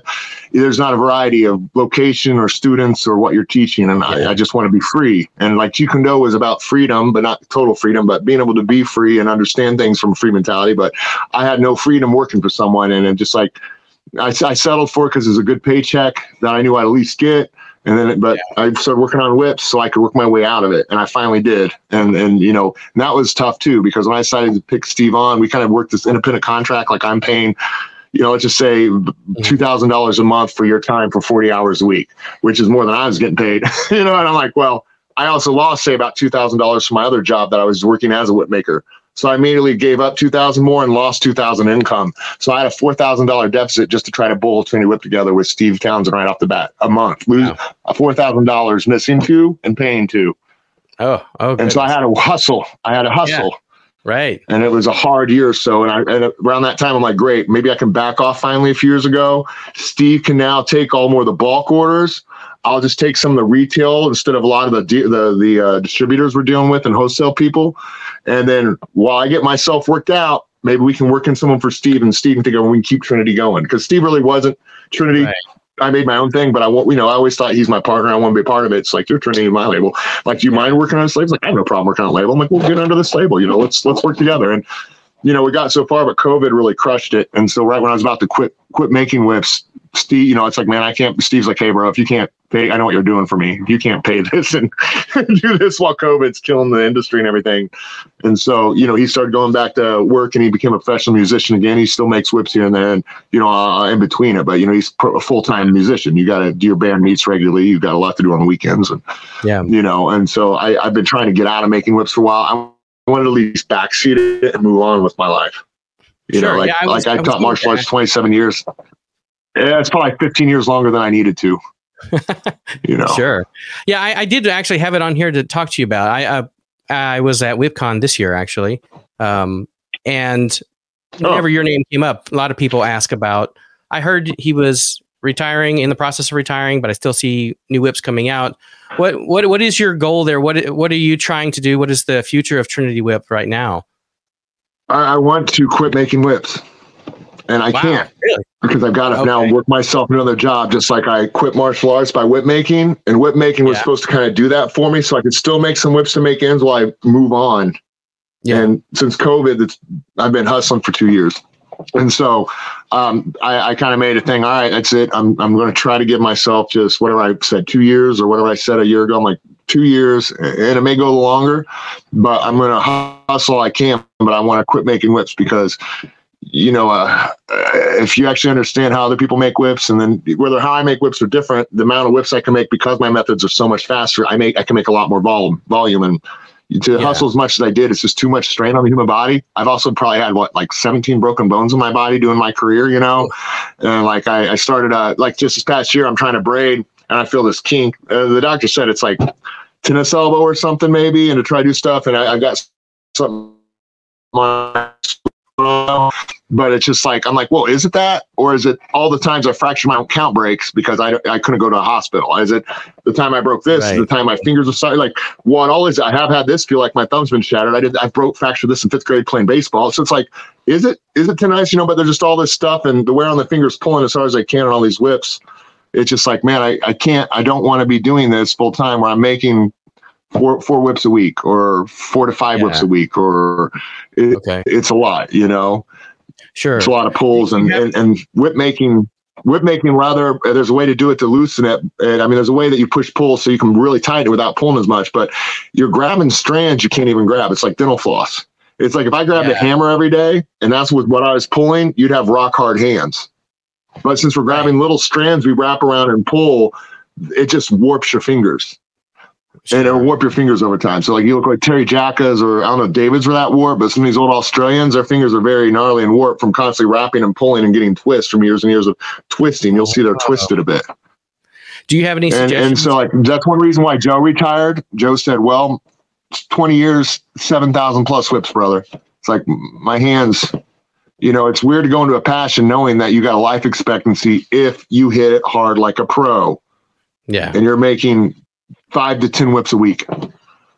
Jeez. Even if they're shorties, there's like ten shorties coming out. You're you're right. working like a pro, and it's it. A lot of people don't do that volume.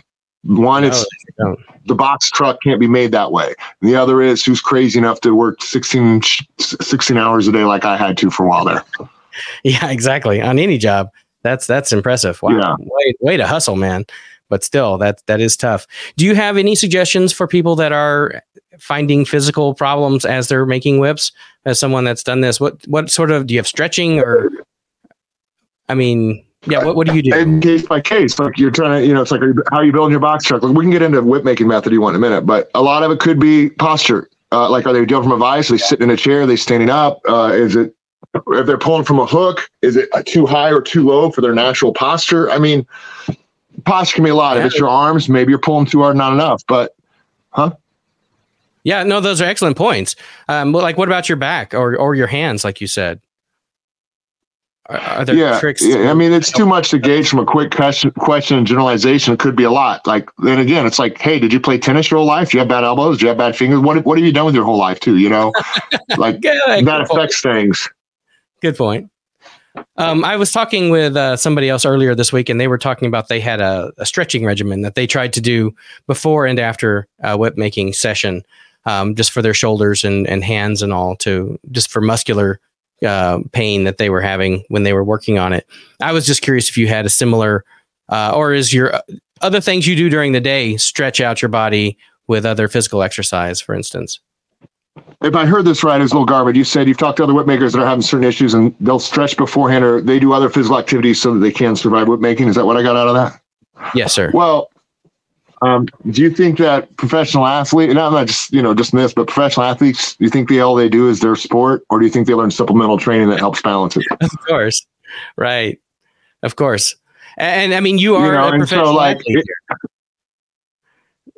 well, oh, sorry. I mean, I was technically, but but I, you know, I was more like a professional play gym for the toughest guys around to come at me and me teddy bear them while they just, you know, these guys, you know, monsters, you know. But um, but you know, um, I would say you should always stretch. Like like if a, if a normal job in a factory says every two hours you need to take a break, take a break every two hours. You're going for 16 or 10 or 12. Take a good 15, 20 minutes. Who cares? You're about to work for three or four hours solid. You know, right. get rest to do whatever. Add a little stretching. Wake up, pulling your fingers in.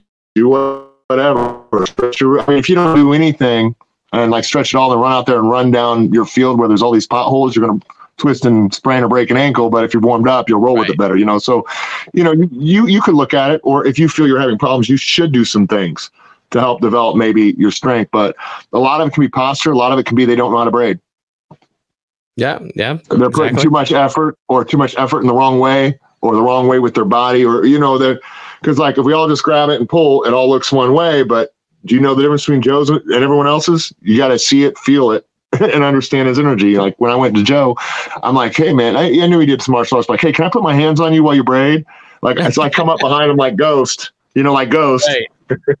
and I put my hands on his like his forearms while he's braiding, and I'm like feeling feeling the tension of his pull. I'm like, ah. holy shit! I'm like, you aren't. You're. It feels like you're not putting much strength in it, but this is the tightest braid I felt. And so I could feel his pressure and energy. And I went in there like, oh, oh I see that. Like, I just figured you're pulling with all your body weight and stepping back and ripping. He's like, no, man, both hands have functions. Both do this.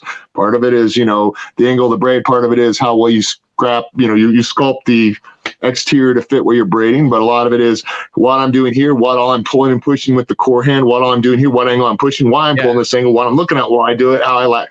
It's just these little twist, pull, twists, and the angle. Like say, say, where's this camera? Right. Say like straight. Say like you know the whip's coming straight, and you're supposed to have like this angle, this 45 degree angle. Well, if you watch David Morgan books, it looks like his pulling hand is straight back sometimes. You're like, looks like David's pulling straight back. I'm like, yeah, but you don't see David has the whip twisted. So yeah, he's pulling at a 45, but he's got what he's grabbing oh, twisted. Yeah. So even though he's pulling back. Gotcha. Yeah, that's that's really useful. Um, and I, I I did notice. I'm not saying to pull straight back like you see, David. I'm just saying yeah. those aren't understood if you didn't get asked David and watch them or ask Joe and be like, what are you looking at every pull? What is your goal for every pull? And he's like, well, you can you can do it by tension or by sight to know that you're braiding everything at the same strength. By sight? Tell me more. How can I tell by my braiding by looking at sight that I'm pulling with the same tension? Wow. What, what, what did he say? Well, I would have to explain braiding to you. I'd have uh, to be braiding in front of you, and I, uh, but I'd have to at least have it, and then I'd be like, well, if you know what strand you're supposed to look at to dictate the angle you pull at, not the angle it lays at, but the angle it pulls at, and as you see it slide in, you can see what was behind it, whether it goes in too far, too low, or too high. You can watch as it slides uh, in. I see. So when you're looking at that, but it's kind of hard to like really show you without a, a whip to pull and point, you know. But you get the idea. Right. I do get the idea, and I've, I've certainly seen it do exactly what you're talking about. Um, is sure. there? I, I, know you're like you said you're working on the the next thing for Trinity Whip or, or Trinity Co. as it might be. Um, Trinity Drift Co. I would love Trinity to eventually get a place where I can find a way to make to spend time drifting. And I know that's that's not going to happen, but like I'm looking in the future. I'm looking for if I can find uh, in the next like I'm I'm going to try to figure out ways to make money and find another job. But I want eventually I will buy a parking lot Okay. I'll find one or I'll get one made on some property so I can do whatever I want on that parking lot and learn. And I'm like, maybe find an old parking lot, crappy place nobody wants, get it dirt cheap, fix the concrete or if it's not already good, Maybe yeah. I can start having buying a couple drift cars that are cheap. Maybe pe- have people learn on simulators as I get going to learn it, and then just teach pe- people pay to come out there and drift around that course. You know, that's right. one way to be able to do what you want and pay. It's like that's one idea. Uh, I, I kind of want to find some old mechanics, be like, I- will do whatever to learn. If I got to be paid for free, and not get paid for two months to learn from you, I'll do that, sir. So I can have a job in two months. I'm willing to do that for the knowledge I want. But I'll find whatever I want. It, I, I kind of want to go more towards cars right now, finally, because I'll tell you, the older you get, you can still ride a horse as long as you're not too screwed up, and you can still drive a car. Paul Newman didn't even get into racing until he was 48 years old or 47. He raced for 30 years and won some championships. Wow, I did not know. He even that. got second in Le Mans. Second in Le Mans, man. His team got second Le Mans. He didn't even start till he was 47. Oh my gosh, that that's incredible. It's incredible. Uh, I, I, love it. And, you gotta be able to run fast, but you your foot can push an accelerator. Yep. Yeah, exactly. And and, and so much the driving is, is up here, and that that can stay sharp. It, well, it's anything else: repetition, timing, practice. How many cars? How many cars you got to try this maneuver with? How are, how are you used to blipping the throttle? You know how how good are you at recognizing the speed, the roll, the pitch, the yaw? You know, like you know, you gotta you gotta play around. You know, right. Yeah, I, I, remember seeing a documentary. It was talking about. Uh, I was interviewing Andretti, Michael Andretti, and he was talking about knowing where the cars were around him by the pressure in, in his ear of the wind. Yeah, the wind I bet he would cars. feel that those speeds and those cars. Yeah, you'd feel yeah. it. You'll feel when they're coming on your. You're, you'll feel it when they're done drafting. It'll move you. Wow, that's that's amazing. Ah, yeah, I, I, I don't like going fast. I don't like going fast, but I like going sideways. All right, I don't right. I don't need I, like I, I don't mind going to zero to sixty as fast as I can or down in ramp. I don't I don't need to go over hundred miles an hour in my life. I don't need to go near the two. Oh. Like I, I would I'm perfectly happy sticking it between and second to third gear and just keeping it between 20 miles to 30, 40, 50 miles an hour and learn to hit some curves sideways and control stuff. Yeah, yeah. You know, if it roll, it's not going to roll very easy, but if it rolls, you're okay. I mean, when you're going 150 miles an hour, yeah. You, you know, your car can even take off the dynamics, the dynamics and turn into a kite. ah, that's terrifying. It wow. is. It is. I'm not. I'm not. A, I will not ride motorcycles for that reason. I didn't grow up on a dirt bike. I feel if I had grown up on a dirt bike, maybe I would get into that speed. But I'm like, I didn't grow up with that skill set. And that's the thing that limits p- people from certain sports too. You know, yeah. it's like if I had a moped, I had a dirt bike, I'd probably ride a motorcycle. But without that, I know I'm just going to die, or worse, right. get someone else killed. So, so what is it about that going sideways? Like, can can can you describe that feeling when you're like, what, uh, not, on purpose? Yeah, there's, there's no real way. You know, um, you know, it's like why do some people like going fast and drag? You know, it's just something about it does it. You know, why do people drag with motorbikes? Why do people do you know autocross motorbikes versus autocross cars or dirt track versus you know, just there's something about it. But you know, the, the thing about drifting is how to explain it. What drifting separates I think it's one of the things that's come along a lot later in the auto industry. Mm-hmm. And i will say a lot of things I looked at martial arts and learning is if I'm going to, like when I learned archery, I'm like, okay, I, I want to learn recurve so I can point and shoot. Because I felt if I had a compound, well, I go to buy a compound, but the sights aren't set. It's not set up for my draw. So I got to wait for someone to fix this so I can actually use this and use the sights. But so uh, if it's a zombie apocalypse, and this I did all my training, like, well, what if, what if, what if? So I'm like, well, if I had a bow and I learned a recurve, I could grab a compound bow and shoot and figure out how it's off and just adjust my hand, and I could still shoot with any bow in the world. But it's not the other way around if I learn right. compound, not recurve. So a lot of things I approach like that. What's going to give me the education that builds the skill set so you can do everything versus one one specified thing? Now I may want to learn that specified thing, but I need to understand the fundamentals, right? Right, right. And so I, would say it kind of works like that too on the cars. It's like you may be able to go fast, you may be able to understand different angles of apex, and you understand that, you know, heel to toe shifting and left foot braking, the hard stuff learning. You can do that stuff and you can go fast. But these people that can go fast can't master drifts and drift line and curves and all this parkour stuff with cars. But the people that can learn the drifting can learn to go fast and read lines and do that if they wanted to. So it's yeah, like you're yeah. learning the right skill set for doing what no one else should say you should be able to do in a car. And right. it's like with learning that, you can do everything else better, but you just because you do this, you can't do it. Like uh, Hyperdrive on Netflix. You want to have fun? Watch that. Only the drifters will survive. Oh my god! Only the drifters will survive that. Oh my goodness. Do do you feel like um like you're trying to calculate all these different um, variables when you're doing a drift going sideways like that around a corner. Um, is, is it well because when I'm driving down the freeway, I'm not thinking about driving all that hard, obviously. But what is it about that drifting that? Well, I'm not. I'm not. I'm not a great drifter. Okay, I played around a lot when I was. I'm not a great drifter. I played around a lot when I was younger, and now I'm wanting to work serious on it. So I'm getting all the skills I can that the, the Sims can provide. You know everything about it. Just there, there's there's a lot of things simulators can do, so you're not burning tires and we're yeah. wrecking things to understand how to control a car in every way it can. And so simulators, even professional drivers now use simulators, like even the basic simulators, even and if it's NASCAR, because they get to go to the track, they get to hit the track, they, they really get to learn from this stuff. And so, yeah. you know, simulators are really, the car simulators are phenomenal nowadays and they're just getting better. Now, I, I, don't, I don't have one that actually does, you know, uh, pitch, roll, and yaw like a simulator. It's just a basic, but I'm going to, that's my first thing. In the next few years, I want to find a way to buy a simulator that does all those because you, you have to feel everything through the simulator through the steering wheel and it's good. But like when I'm drifting and then cutting into another drift, I don't feel the body weight to really feel the weight of the car to know what I need to do. So okay. there's always going to be a learning curve when you do the real thing, but you can get a lot of stuff out through the simulators.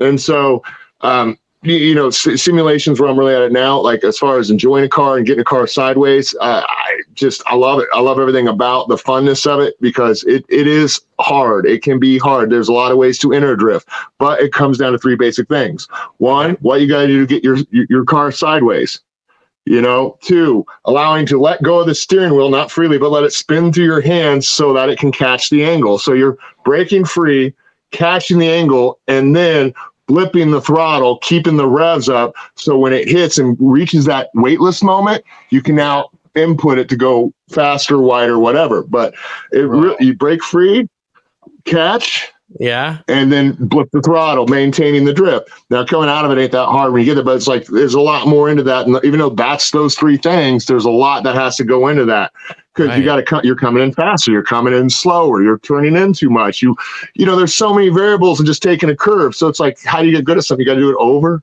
and over and over and trial and yeah. error. Instead of burning up tires, you can burn up burn up a simulator to get a lot of these basic skills out. You know, when I first got on a simulator, I'm like, I used to have a Corolla GTS. I'm like, one of my things used to do is pull my mom's in the back road, get the mail. I'd, I'd, drive all the way to the barn and then I'd come back and reverse. You know, I'd pop it, I'd pull the e brakes, I'd pop it in neutral, whip around, and then take off without perfectly every day. So oh. I got oh. a simulator. I'm like, I, I, was doing it on the simulator. I'm like, dude, it feels just like my Corolla. Like this feels just like when I did although I'm not feeling the weight down, it handled just like I did this every day for like, you know, 50 days in a row. I'd be doing that trick. And I'm like, wow. And so I, re- and, and, when I started getting stuff back in the day, I had a student that helped me with, with some of my me- mechanics. And he's like, bro, you need a simulator. Bro, you need a simulator. Here I am 15 years later, like, should have got a simulator then. Should have got, I'd be 15 years deep in some skill set, just playing an hour a day, working courses or developing skills. So when I get out there, I can do it better. But I'm going to be working hard next two years to develop what I need so that yeah. I'm going to purchase the car I want and I'm going to just have some fun to learn what I want to learn for whatever reason. Wow, that'd be a lot of fun. And when you get that that track yeah. built, I'm gonna have to come visit you. That sounds like fun. To- well, that that's a future goal. Me dreaming like I, I could if I, you know, but like again, I've still got to master a skill set. I got to develop curriculum. I'm going to be in the drift world by then. I'm going to find schools hopefully already running. Like I said, if there's a drift school running anywhere in the Indiana, Indiana area and it's an hour and a half away or two, I'll be like, I will drive there to work for you. If I get paid here, I will do anything. You know, yeah. again, people wow. don't have my age and that go get and like I will work for you for free for two months to be your mechanic. Please teach me. Yeah. You know, like oh I'll, I'll, do like I want to know, I want to learn, and people have a hard time. Like, dude, this guy's this guy he's legit. You know, and you prove yourself for a while. But I don't. I like. Well, do I want my own track? Sure. Can that happen? Maybe not. Not for a while, but I'll figure it out. I'll find someone's I can use or rent or work for or find something. So eventually, I'll be like, you know what? I know what I want. I'll spend ten thousand dollars getting the blacktop on my own land, whatever. No one has to bother me. I don't have to pay anyone, and I can go out and train every day I want. You know, wow. but that's my mentality on things. Sure. That's how I look. I'm like, my goal is if that's it and I'm serious, I'm trying to already see what I can do next years to make it to get my skills that level. And if I did have to teach it, well, then if I teach it, great. I can write that off as a business. Maybe I can write off a couple cheap drift cars yep. as business expenses to teach. Absolutely. But that's how better business helps. You got to learn how to see businesses, not just I start selling stuff on eBay. Business can help if you get understand business and what you can write off and not. It helps you even build your business, knowing what you can and can't write off and work towards the build or not. You know, right? Not that I got a lot of that when I was whip making, but I'm learning that now. I'm just now understanding that. So I'm looking at a better way to look at business through this possible future. You know, okay. But I, that's just my goal.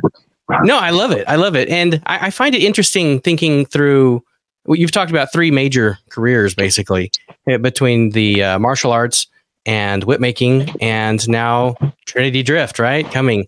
Um, yeah. Oh, maybe. You definitely have, you, you don't pick easy things. you, are not afraid of ha- doing the hard work and risking my life to an extent. Risking your life clearly and, and your body. Controlled possibilities of injury to an extent, but death can be a result of some things I've done in my life. Yeah, absolutely. So, if you were to think through all those things, what is it that gets you up in the morning? What gets you excited? What what is is it the I don't know. I want to be better. I want to I want to uh, find the hard thing. Everest is there and therefore I must climb it because I I It's not that easy. It's not that simple. I mean like there are times in my life where I could be like I'm here to do the best martial arts, learn the best martial arts from the best, figure out how to design the best martial art curriculums so I can help my students be the best so they can save their lives and or compete. Yeah. Very easy mission statement and for Christ. and do my best okay. under God to just spread on. Not that I was trying to preach through my ministry, but I I was that Christian character in the in the war zone, you know. And so there are different things that motivate me, you know. But you know, when you're a kid, you want what a kid wants. When you're a teenager, what a teenager wants. An adult, an adult. You know. So like when you're married, you you want what a married or a father, a father. And motivation yeah. ain't so cut and dry. Like I want to be a fireman when I grow up. It's like you got to figure out how to take care of what you need to and do what you want. You know. So always have something you enjoy that you want to grow with because learning a new form of life or a new skill set will help with your current ones. Not only will right. what you've learned help it, but it'll shed light. Uh, one of my instructors that was amazing teacher and helping people learn, he's like, repetitions and patterns, man, they will they will create a really good system of like say I'm I've got like here's what I do every day for my athletic routine. He's okay. like it'll create really good stuff, but there's no imagination and you're going to be eventually limited because you're just too stuck. So he says, for imagination or creativity, you have to step out of what you will normally do. to do something you've never done because that'll shine light in a new way because you've never seen it to how it'll come back and help what you've been doing. Like you may not find it, but finger pain may help your Brazilian Jiu-Jitsu. I don't know. I'm just saying you just don't know. You know, you got to try different things and get what you get from it, and it'll help.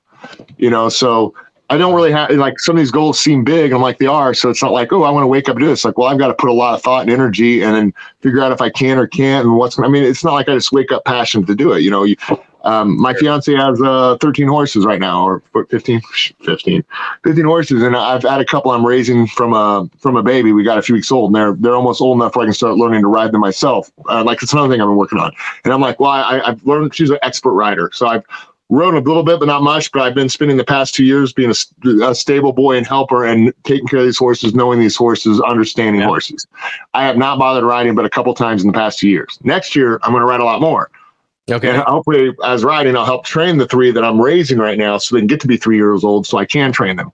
But I've been learning a horse, but I've learned it this way. I've learned it from raising two young ones seeing how they develop, seeing how to yeah. teach them, seeing how to guide them, knowing that they will trust and love me, seeing how they develop, how they learn before I even start. And hopefully I can ride a few horses before I screw them up trying to teach them, which she'll have my help. But you see, that's not just an overnight thing. You have to get up in winter and make sure they have water and all the, just all the stuff you got to deal with, you know, and it's just, it's a lot of work. So, you know, you, you, what gets you up out of day, ultimately you got to make that decision. You know, either you start off on top, you start off on bottom you can just spin yeah. all day on bottom. And even if you don't make the top, you might as well scramble to get to the top because nothing else is going to get there if you don't work at it. I, I think work work ethic is a huge thing with people where it's not there or motivation or passion. I mean, that, that's really the biggest problem with most people. And, and it's a lack of purpose. They don't feel like this is their purpose. And without really feeling like your purpose, you can't have a lot of passion. And a lot, I think, leadership isn't there and a lot of things. It's the lack of passion, purpose, or whatever. Like if the leadership isn't, it's not his purpose to be a leader and he's not passionate about it, what happens to the staff? It just, you know, yeah. and we're not we're not one dimensional beings. Like, would whip making make you happy? Like, if I said right now you're going to make nylon whips, don't worry, your, your whole family's provided for, but you will have to make whips for the next 20 years and nothing else. How would you feel, Chris? I, I think I would feel stuck. Absolutely you know. I mean I, I need to i need to have that diversity and i need to have that creativity. I'm i'm constantly switching I, I, kind of accomplished what i wanted with whip making. I kind of accomplished it already. Like I, I wanted to be able to make the whips i wanted to make for myself and i more than less blew that out of the water. And and there are a series of whips i wanted to make i finally made like three years ago but i haven't even got to use them or train with them because i haven't had the time. But originally i had an idea one of the things was i had an idea of these whips that no one's ever made and i don't even want to talk about them because the ideal just gets stolen and used, which happens a lot with me. Okay. you know, but it's like I made these things. Even if I tell you the name of what I call them, somebody will figure out something. Next thing you know, they're the creator of it and all this. But I'm like, I need to do a lot of training because each whip I made, you can't use it just like a whip. That's all I can say. And it's like it takes a lot of training training and I, in the future and like they'll just die with me. Maybe I'll show them off one day and say screw it. But I finally kind of made what I wanted to make for another possible pet project. Like I'd love to make a make some comedies or a movie here, an action film here someday. And I've looked into that for the past year yeah. with some friends talking about it. Just like, okay, if I can do X, X, and X, you know, we can pull something off. Worst case scenario, we'll figure it out. We'll pull something off. So I the past six years, we I keep laying down ideas and we're creating stuff. And if ever happens, we can maybe nail something. But it's like that's how it works. You know, you, you want something, you need to be involved about. You need to work towards it. Maybe it goes somewhere, maybe it doesn't.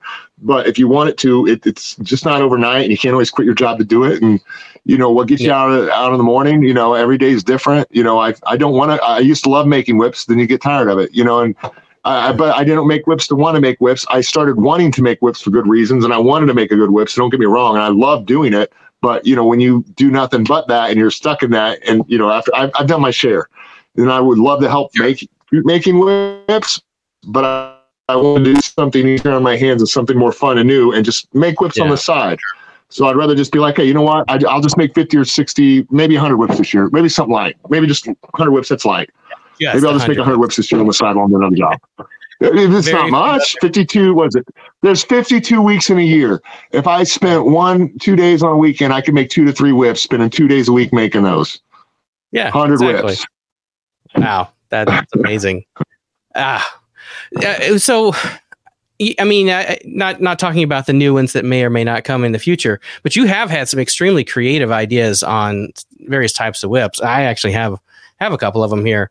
I'd like to to talk to you about and oh, what sure. your your process was when you were developing these because I love that creative sure. passion that you have when you have one of these Um, like uh, we'll start with this. The saber whip, I think, is just Yeah. genius. So saber as in lightsaber.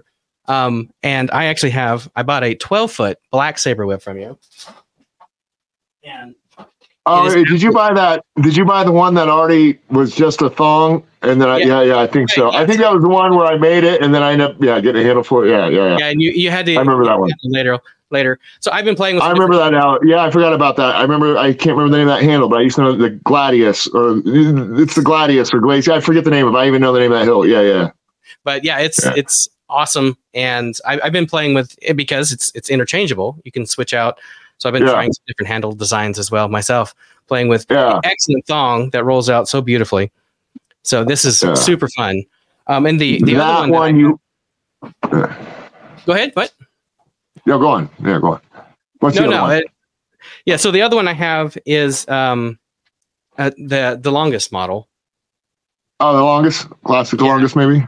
Yeah. Yeah, e- exactly. That's uh, Is that a fader or just a classic, the longest? Is that a fader? Does it turn into two Yes. collars? Oh, okay. it is. It is a fader. Is it- did you get that off Keith? Yes.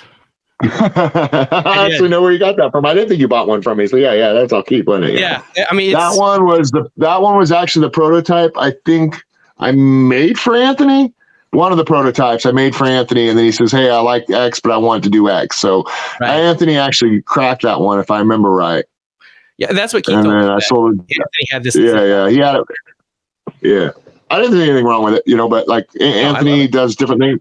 Anthony does different things with, to his whips, and if you don't know what Anthony does with whips as a whip maker, you would cringe the moment you see what he does with whips. I've seen some of his videos. I met him actually out at WhipCon. He was he was there. Oh, I love the guy, but it, but but here's what he does, right? He'll buy a whip, right? Here's what he does. He'll grab it, where am I? And then he'll walk it and kink it, and then cape an inch and kink it, and he'll grab the Oh. whip and he'll take your whip and he'll kink the whole thing, twist it in every direction, all the way down your whip. If he buys one off you, he does that. And if it's just your whip, he's looking at, and he's just sitting there talking to you. He will go into character and just start crimping it. Ah, uh, remind me not to hand I, him. and, and he says it helps loosen his whip. It's the way he likes it. Now, I don't agree with that philosophy, but Anthony stands by it. So just because you make a whip for one guy doesn't mean the other guy or this guy, they don't all want the same things. They look for different Right. things in whips from weight to stiffness to this. And so this is why Anthony's like, I want a very stiff, straight wired whip because he will just monkey grind it all the way Right. down the whip. It's like, Uh. yeah, you're going to need a stiff one instead of, you know. But like when I first saw that, I was like, "Oh my gosh, no, Anthony, what are you doing?" You know, Ah, I, I don't know if you have any as well. You want to show off? I have a this a strain that I bought from you, Joe Strain. That is truly a, a work of art. Here, I'll go full screen. yeah, that's the first custom whip I bought off Joe. Yeah, I wanted the coral snake, and I told Joe, "Just make a bull whip the way you want it," and that's exactly what he gave it to me as a 16 plait. So the, whatever that is, that's how Joe would make it. Make it if you said, "Joe, make a whip."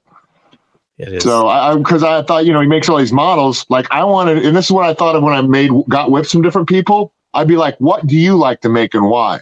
What do you prefer in a whip? And then I would order that whip from a whip maker so I knew what they liked and why. Now it makes sense about their craft based on you get to make the whip you want. So now I know what you would like in a perfect whip. Like everything else, you got a variation of what you like. So what is it you like?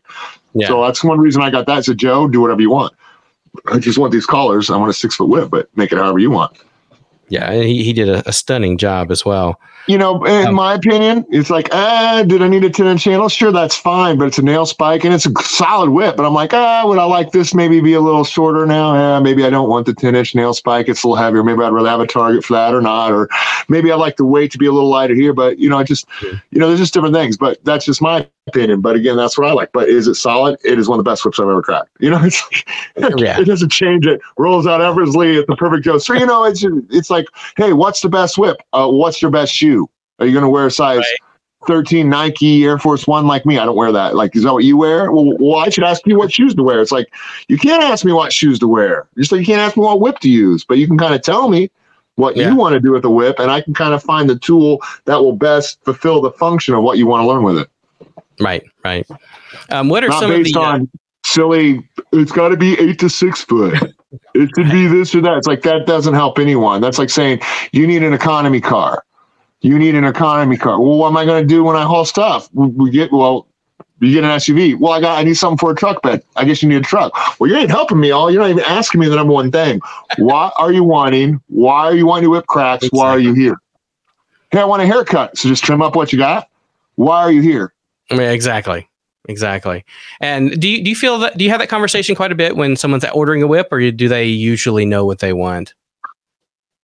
Uh, it gets all over the place. You know, like I said, I, you know, I've, 5,000 whips, they're not, there are a lot of customers in there, you know, and some yeah. people just order, not say a word. Some will ask questions. I'm there to answer. I always say, call me. You know, if you're willing in detail, here's my phone, you know, text me if that ain't enough call. Let's just deal with an hour phone call. It's going to take sure. that much. And I spend a lot of time to people where I've wasted a lot of time. They never bought anything. It doesn't make me jaded, but I, you also got to learn to limit your time. Don't, don't give someone an hour. Give yeah. them, get all the information out of the way in 5, 10, 15 minutes and don't just right. stay on there for them to talk about their kids and other stuff. Not that I want it, but it's like a lot of people waste their time. They haven't made a sell yet. And you got to also watch how much you give freely if there's no reward. Not that I want it, but like I've been in, I've talked to people for two hours before, never got a sale out of it. And not that I was talking to them for two hours for a sale, but it's like, dude talked to me for two hours, figured you'd get a sale out of that because he keeps talking to me about it. Like, dude, you're answering all his questions. Thank you. I'm so glad your time. And man, I got talked to you for so long and blah, blah, blah, and then nothing. So it's yeah. like I'll still talk to someone that long if they want but you know, a lot of you know, some decisions you got to make a businessman is what is too much time, what's not enough time. Like if I've been on here for a half hour and I haven't directed the call as the guy selling something to someone like a business, that's on yeah. me. I, have had at least ten minutes to talk to this guy before getting into questions or directing it. Right, right. Um, I did want to talk about some of the other whips you've made, and we can just kind of sure. have this up on the side as as we're chatting. Um, one of this is your one of your YouTube videos where you're going over a bunch of your whips um, and people can just see these as they're watching the video. I think um, everything in there is probably within my first thousand or fifteen hundred whips. You know, I think I made that on my fifth, fifth or sixth year whip making. Okay, yeah, yeah, it's a, it's a, it's a couple years old. Yeah, I can't remember. I can't remember, but yeah, yeah, like uh, the lightsaber whips you brought up, I call the saber whips. Um, that's Adam Winrich's fault that they exist. Oh, really? Um, How's that? Yeah, yeah, yeah. I was thinking, yeah, I finally got him, Nick, and Steve to meet up um, together because, like, I've met with Adam before, and then I started talking about trying to get these guys together. So I arranged a few events where all of us got together, and he was talking about, hey, have you seen these lightsabers? And he's like, uh, somebody so and so, and I'm like, well, I've seen someone try to take a cheap lightsaber from Toys R Us and try to attach something to it. But he says, you know, this sound, he said, first of all, I thought you would have, he says, someone needs to make these. And he's like, actually, Blake, I figured of all people, you would have already thought about that. And so I looked at them and I bought a few because once again, if you want to make a product, so I bought two, three SaberForges, I bought a Vader's Vault, I bought an Ultra Saber. Those are the three top people. Let's see the products, right? Yeah. Yeah. And I'm like, what would we do with this? And I'm like, well, when I made those, I'm like, I don't want to just turn it into a fancy cow whip you know, where it's anchored into the handle. So I started thinking, what can I do? And I'm like, all right, so if I had a, if I could come up with a custom polycarbonate nail spike and shaft that could make this work, I think I can make an interchangeable interlocking whip. So I spent $1,500 and about uh, 30, 40 hours talking to this plastic company before I finally we're able to get the, the first six prototypes and then the rest of the order in of like 50 of those. So there's only able to have about 50 or 100 saber whips, whatever I got, but it cost me like $1,500. Boom, done. Just so you could have that plastic piece. So I'd have to sell several of them before I even got that investment back. But it allowed me to create something that's not done where you can pop in, pop out, which is why I said I'm going to make something different. And the likes can kind of go through it you know, it's made so at least the lights would at least show around the base. And some of them have all these slits in them where the lights pop out of the base. So my whole goal was what I'm doing different is what no one's done. You can pop it out, put in a blade, pop it in, use a whip, you know. Yeah, but, yeah it's it's really fun to be able to do that too um yeah like this batman whip that's a that's beautiful too just with the ferrule on there makes it great. i think that was one of, when i decided to send stuff to stage props i sent that. I kind of made i always thought you know like i want to make bat i want a batman logo why not? And i'm like what would batman do? And i'm like well usually in the the cartoons or the comics his parents died while he went to see mask of zorro. So i thought if batman had a whip he'd have a zorro whip. So i just kind of made a joe's version of zorro give or take and then just put a batman logo on it. Right Right. now, that's that's awesome. You put other handles on on whips too, don't you? Have like a sword handle or? I, I I had a vision where I'm like, man, I would like a nice knife handle, smooth thing as a sword. Like, why not? You know. And and once again, as opposed to somebody getting an old service saber and broke it off and you know try to cow right. whip it in. Right there. I'm like, okay, I'm going to have an actual armorer who makes handles. Uh, make sure the tang is a tang, but it just comes out with like three or four inches of a nail spike outside that tang. And then I yeah. can grind it or craft it or cut it to where I want and add whips to it. So it, it, it's that the, the nails, technically a nail spike is kind of turned into a tang or a tang is turned into a nail spike type tip. But those are actual sword handles made by an armor and then a whip attached yeah. to it. That is awesome. Super, super creative.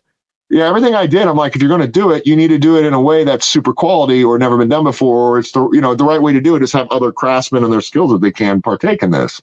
Right, and that's you why know? you go with the um, outsourcing the the ferrules that are engraved, right? Yeah, I, I, I, I, Bernie, Bernie was more of a an etcher.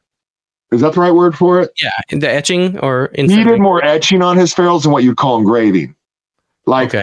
you almost um, like say the metal's flat, he would touch with something and it kind of roughs up.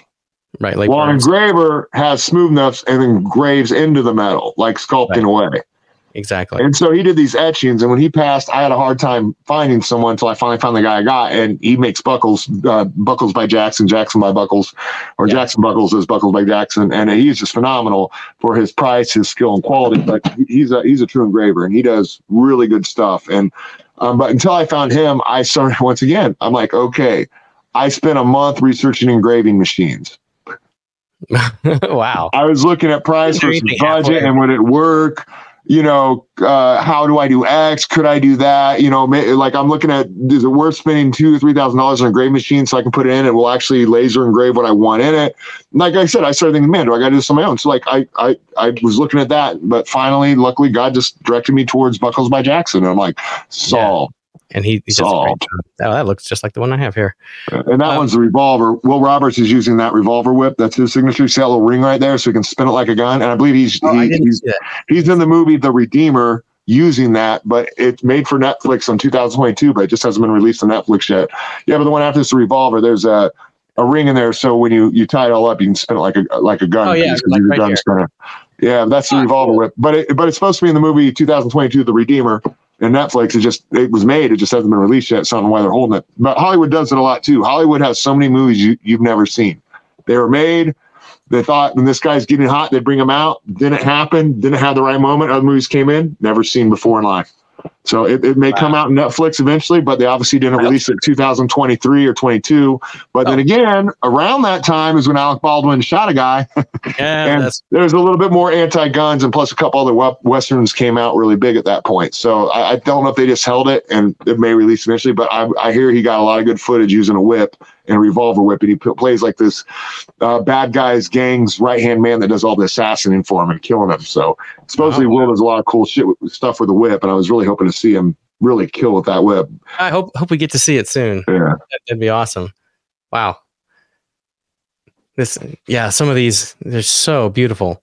Um, I I, I uh, was talking to a couple other people. Actually, there was a post on Facebook just just today while we're recording this that um think it was Blake Gorey has a ferrule that he was using um, uh, electrolysis. I think it was called electrode etching. So yeah. That, that's probably what Bernie did. You know, it's like what you do. It kind of like welds it off or something. Yeah, yeah, something like that. Yeah, yeah, yeah. But, it kind of uh, burns yeah. away. So instead of you creating your design, you burn out your design. it's like you're trying to not touch your design as you burn everything else away. Yeah, it's kind of like trimming a yard and leaving a design as opposed to actually engraving into the yard with digging. Right. Yeah, something yeah. like that.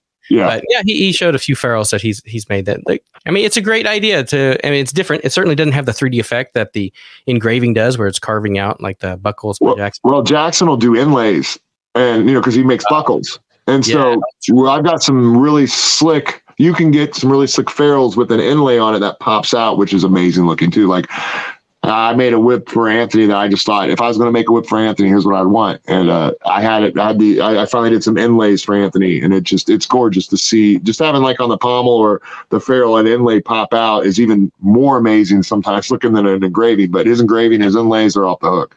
they're off the hook. And they are really. like that's a Bernie, that's a Thundercat, but like Bernie did that. I don't know if you can see very well to see the etching, but if you, you should see a few more whips like the Punisher whip, the Autobot one, those are all oh, Bernies. Yeah. But if you look at them, or if you pause on it, not you, but whoever, you can see the difference between like an etching if you get a close up compared to engraving. It's kind of like he did an outline of what the picture is, but then it just kind of burns away the metal and makes it f- fuzzy as opposed to engraving. Yeah, there's the. Yeah, so I, I doubt you can zoom in on, but as you can see, the the low like it's a ferrule and it's all silver, but all the stuff that looks gray that's not silver is him burning out the design as opposed to you're engraving into the metal. So like that, yeah, that's kind of like what you call etching as opposed to engraving. And I mean, you know, it's great. He charged a lot for those, and I mean, I'm sure it's worth it. It's free time, but I remember buying those, and I'll still, I, I think I, I, pay as much or less with Jackson years later than I did for this for Bernie. And God rest Bernie's soul, but he's not as good an engraver as Jackson. Jackson, that's all he does. You know, he's not a whip maker who does etchings. He's an engraver that makes buckles and engravings all day long. So, right, yeah, I've seen some of his stuff. Yeah. And uh, the the WhipCon actually the uh, the belt buckle they use there I believe is from from him. Probably. Yeah, yeah it's it's yeah. truly stunning as well. Well, these are awesome, man. You're truly, truly a master of your craft, um, and I, I, appreciate your time here, sharing so much with us, and your your passion as you've gone through all this, and um, how just how far you've come, and it's exciting to see what what's coming next for you as well.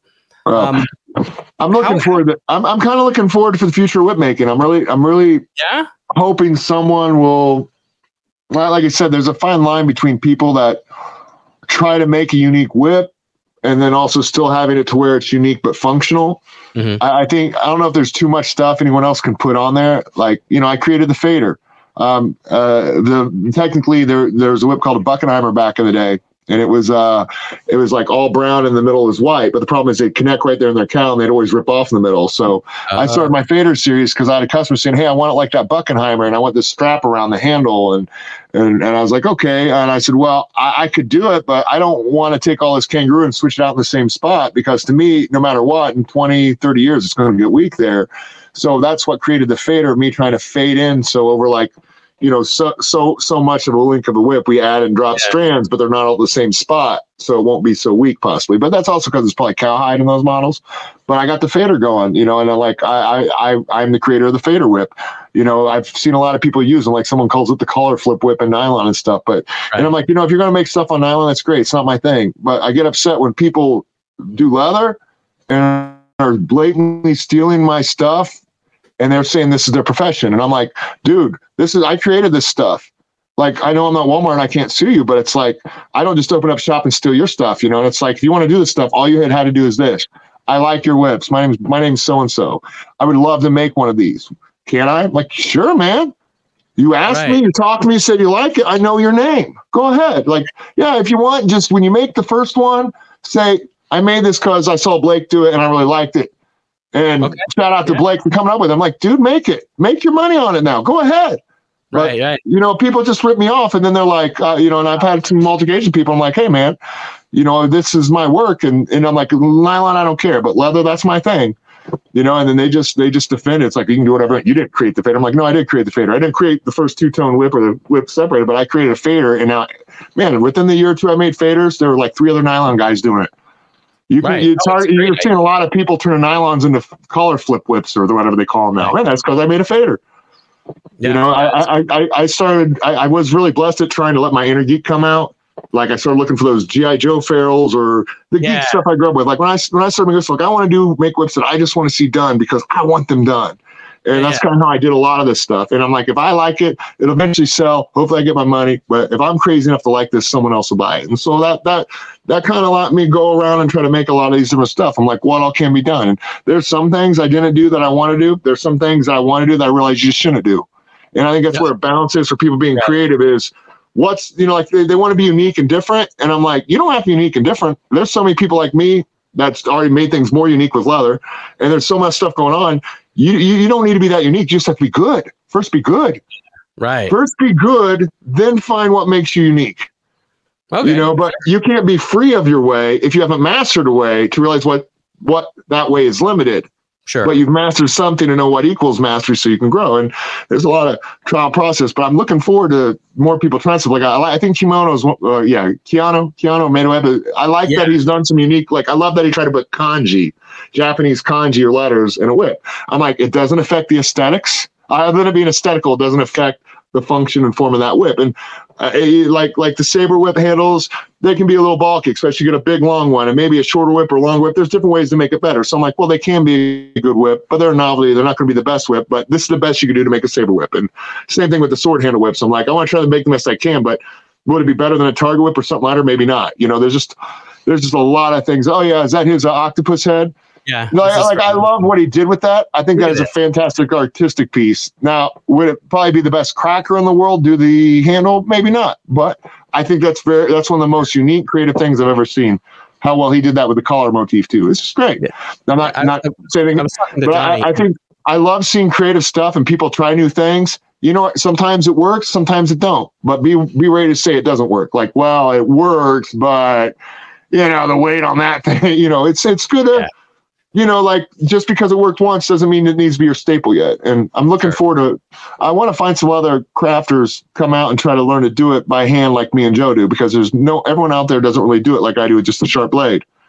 They right. use stranders and jigs and. It isn't though. I mean, if I, am I can do it. It's not. It, the problem is they don't oh, yeah, put the time in. They don't put the time in to try it, but there's so much reward there. Like uh, you, you made you made a leather whip, right? Yeah, and have, have you made them like? Uh, made your. Have you done it with what I call the onion method? Like you ever done Bernie's method? Uh, no, I have not. Three belly I, method. Nope, I, I've made it like the three belly no bolster method, the Bernie method. Uh, I, I have not. Um, most of my whips I've made well, are, are well, nylon. When you do stuff, well, you see, when it comes to construction stuff, they do that. They have the where you cut it out in a big long strand because they're like, well, let's just say we're doing the overlay of our belly. My belly has six strands, and it's got to be at least six millimeters wide at the thickest. So I cut everything out at nine millimeters, and I cut everything out nine millimeters, and then I measure and I cut and I cut and I cut, and I take those strands and I prep and I prep. You know, the time it takes them to make an eight foot whip, unless I'm wrong, is like fourteen to sixteen hours right? Yeah, I've heard similar numbers. because people. every strand needs cut, every strand needs prep. You're wasting almost two thirds, well, half to a third of your material on what you're lacing because you cut it out all one thickness, but it's got to come off at an angle. You know, so they're wasting right. so much hide. They, they, they have to put more material in there. There's more time prepping. There's more time checking the back of your strands. And so I'm like, I can make an eight foot whip in seven, eight hours. And if you're taking 16 wow. hours to do the same thing when you're fast enough, when you're fast enough right. to do it in 16 hours, I would have made two whips. Right, Actually, if I would have worked at three in a row, I might have made two and a half whips, and I'm just three hours from finishing a third one. And sure, so sure. Okay. the methods can affect how quick and how well you make things. And so, for one, you're wasting more material bolsters are a very important thing with whip making. Like the bolsters, people think, well, ah, two bellies, two bolsters, same as three bellies because it's equal amount of layers. I'm like, no, I have a belly, four strands, no drops. That bolster covers that, and I can taper that as I need, and it's a smooth surface, like to smash on that another belly. Same thing with the other bolster. But if I have a belly, uh, say it braids out to here, well, the other one has to, it's chunky over it, and then it's got to go to here, and then I'm braiding over more hard material to get that third one Right. And now you one thing you want to never do is drop a strand on a braided material. That causes bumps. But uh-huh. these internal three bellies, they're constantly dropping strands, and then they're yep. braiding over belly, dropping strands, they're braiding over another. And they're like, I have all these kinks and these gaps and this. I'm like, well, it could be it's probably your drops, but it could be maybe X. It could be this. It could be you can give them stuff, but I'm telling you that foundation is the same because it's like putting bread. Hurt my head. It's like putting bread on top of bread on top of bread and thinking you could taper things smooth to the quarter and craft everything out and sculpt, but you can't yeah, yeah. because it's bread with a loaf of bread with a loaf of bread. And so, right. and, and, it causes a lot of functions people don't understand cause a difference, but you can't craft it as well. The fact of a bolster is me really being able to handcraft how much meat I want in there or not. It also having a braided layer over braided layer over braided layer, braided layer is a lot different than a braided layer, a nice round bolster, a braided layer, a nice smooth that mends into the cracks when it smashes. It'll dense the whip yeah. better and you can sculpt better with it. And it's not that hard. You just got to do it. Because if you do it the other way, you need to know stranding skills with a strander. Yep.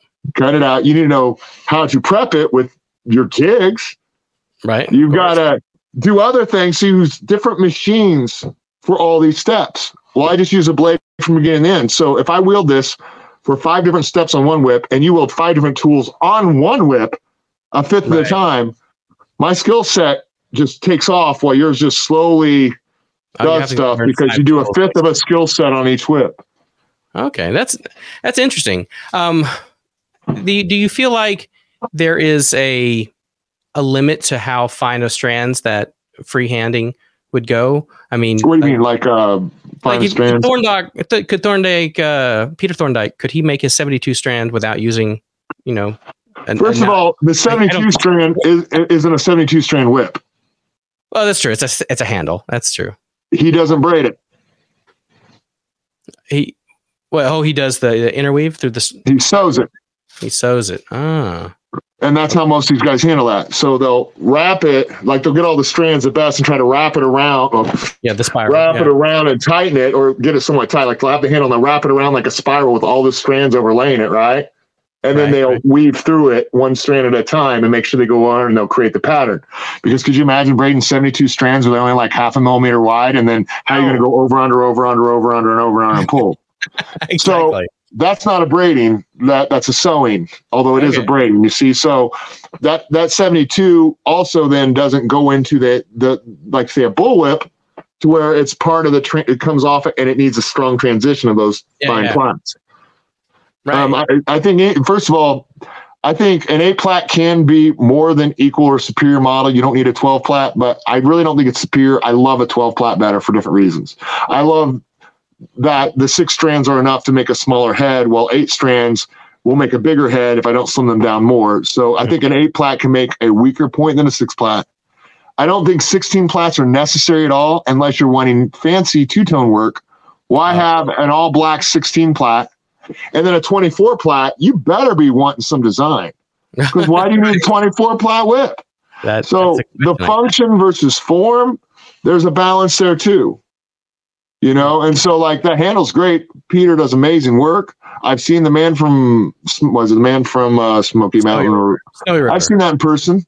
It's phenomenal whip you yeah. know? And in fact to watch adam crack it you're like horrified every time he just cracks it. And you're like no don't do it you know? But yeah. the whips are made to be cracked. And i mean it's a beautiful whip. But you know like that's another thing too. It's like you know that's not braiding you know that is a form of braiding, but he's sewing it, which is amazing because you couldn't braid that, and it's phenomenal what he does. But again, that's not function. That's a form. The the keeper's the only thing really functioning on that handle because it's not connected. You know, as a bullwhip, it's a it's a stock whip. Sure. Sure. So you just need to get that keeper good. That's the only thing that really takes wear. Because 72 strands turn into a 72 plat overlay. Who would do that? You'd be dropping every inch if you could right. Be every every three inches you're dropping a strand. You did some amazing work in the thong as well on that. Well, that, that's yeah, that's the point of you know he has a whole design out, and then once he gets in there, he has to braid it through every little all seventy two strands, all wow. in and over where he needs, so he can create that amazing tap. It's a tapestry. It's not a braiding. What he makes is a tapestry. Yeah, it's a tapestry, and it's amazing. Like I couldn't do it. I wouldn't want to do it. That would make me lose my mind. I, I don't want to be that guy. Like my whole thing was about speed. You know, I, right. I see myself as like Joe and John, Joe would say, David would say this too. He's like, work is money, time is money. And he's like, you know, it's not that I'm a cold hearted businessman, but he's like, time is money. So when you're building stuff, time is money. You, you, you want to do everything you can to functionalize. You're not wasting time on the shop. Like, you know, if you got yeah. a shipping station, make it the shipping station. You know, if you need to get your supplies, don't make on the other side of the shop where every time I need to get something new, I'm wasting time walking back. I mean, there's ways to organize your time, but even when you're making stuff like you want to go as fast as you can, you know, s- slow is smooth and smooth can be fast you know, and so uh, to me, you know, I think there can be better whip makers by by all means. Even if they like Steve Townsend, I think ultimately should be a better whip maker than me because he cares more and he'll slow down and take time more if he wants to. Doesn't make it a better whip all the time though. I'm just saying I think he would because Franco's a Zaccoli. He cares oh, yeah. more about a whip and doing perfection than probably anyone I know. And that's saying a lot because I know Steve Townsend well. To them, man, Franco and Steve are very similar in yeah. their perfectionism um, and their reserved manner. Um, you know, they're almost similar people to talk to. And like, I'm not, I'm like, I know what I 100% is of my bar and I'm not going to slow down. I'm just going to have to develop the skills that can make it this high tier as fast as I can. And so I'm like, is it 100% of my best work? Hopefully. Is more like is anywhere above that 95%? I'm good. I don't mind if okay, maybe one out of the thousand plats isn't as smooth, or man, I wish you know this was a little bit better here. It's still a solid piece, you know. I mean, it's an handcrafted item. I'm not trying to give out junk. Don't get me wrong, but like I know I at least want to make a 95% of what I know I can make of quality and everything. But yeah. I'm not going to spend four extra hours to negotiate maybe two percentage that the average guy won't even know is wrong with it. Right, right. You know, and so you got to find your balance of what skill you want and how much time to spend. And if you're spending like like like I can make a like Joe did in front of me. Says he had a 58 DM kangaroo hide. He made an eight foot Indiana Jones out of it. He only needed a little bit more for I think it was one of the knots in the wrist loop, and he wow. could do that because the way he cuts hide, the way his method is, wow. one skin, not only 58. You got an eight foot overlay, both oh bellies, and a heel knot out of that. That that's impressive. That's so impressive. when you see people are spinning two to three skins to make three bellies and an overlay yeah. and over right. a skin or two that's wasted. So you're like, well, I'm now I'm spinning just in kangaroo, say two hundred dollars instead of a hundred and ten. Right. I'm spending twice that's as long true. making it. So well, yeah. okay, so if you sell a kangaroo bullwhip in that method, it takes you 16 hours, say two full work days, mm, and it costs you say 200, 250 for materials, 200 materials. And it takes two work days. Well, you only made $100 a day for eight hours a day. You made $10, $11 an hour. Good job for you. Do you want to do that the rest of your life? All right. And yeah. so uh, if I can make a whip, my skills can make an eight foot in eight hours. That's what you need. Hopefully earlier, maybe later. If I make a 10 foot, maybe it's a nine hour day, maybe it's a 10 hour day. You know, you you can feasibly do it because I'm not wasting much product and I can get the work done. Now, if spend an extra hour or two would make it a superior product and it caused me to do something, I would I would change it. I'd slow down to do that. But right. if it's not really making that big of an improvement or changing anything to spend an extra 30 minutes doing it a different way, don't do that way you know, find out what, why you're doing what you're doing and understand why it needs to be done what because there's certain spots that will be covered up or certain spots that won't matter as much so learn those areas and clean up the rest uh, do you do you feel like you need to take notes or is this mostly in your head when you move, move from whip to whip to whip do you are you keeping track of various things sculpture like is the best word like I, I mean i know enough to what i'm doing but i'm constantly sculpting it so like like yeah. uh, i'll get a handle i'll cut a core that's bigger or a little longer than i need I'll get it set up so it's ready, but then I'll prep it and then I'll braid it and then, then I'll braid the belly. Then I put the next bolster on. And you know, I got the next bolster and belly on it. I'll I'll braid the belly to where it ends, but then I won't touch the rest of it. And I'll, I'll trim the bolts like as I braid over the braided material. And when I come over to unbraided material, I will mm-hmm. stop to look at it to see what I want to trim to complete the desired shape of my sculpture. Ah, so if I had a first belly braided and tails, right, like first belly right. and then there's tails, I would braid the belly and stop on that second belly over that first belly, and then I would handcraft the bolster, the the core that's left, the first bolster, the tails to where I want in the length, and then I would continue the braid and stop. Now that I'm stopping my second belly, I still have like maybe a piece of core, maybe the first bolster sticking out and the new tails. So now you put the next bolster on, and then if I was to braid an overlay, I would braid all the way down on the as I could on the braided material. But once I get to where it's filler, tails, bolster, I will now look at that. I'll measure off whatever I need to know where eight feet is, and then I will I will craft what I need to continue the shape I get based on the bolster, the size and diameter at that point, the mm-hmm. bolster weight, the material on the bolster, because sometimes right. things are thicker or not, and they're wider or not, and so you've got to kind of have an eye for it. But if you started out with that eye and you did everything by hand and eye and a blade, and you did that for ten or twenty whips, it becomes easier. You do a hundred of them, it's easier. You you know what you're looking at from uh-huh. every angle of a whip a lot better than people just kind of putting Legos together. And then when they get halfway down, like I got to resize the overlay. If you braid half a whip and you got to resize your overlay, that's like saying, "Hey man, I need you to do my kitchen flooring. Let's let's put the flooring in." And he does half the room. Realize, oh shit, I, I measured this wrong. Are you even a floor?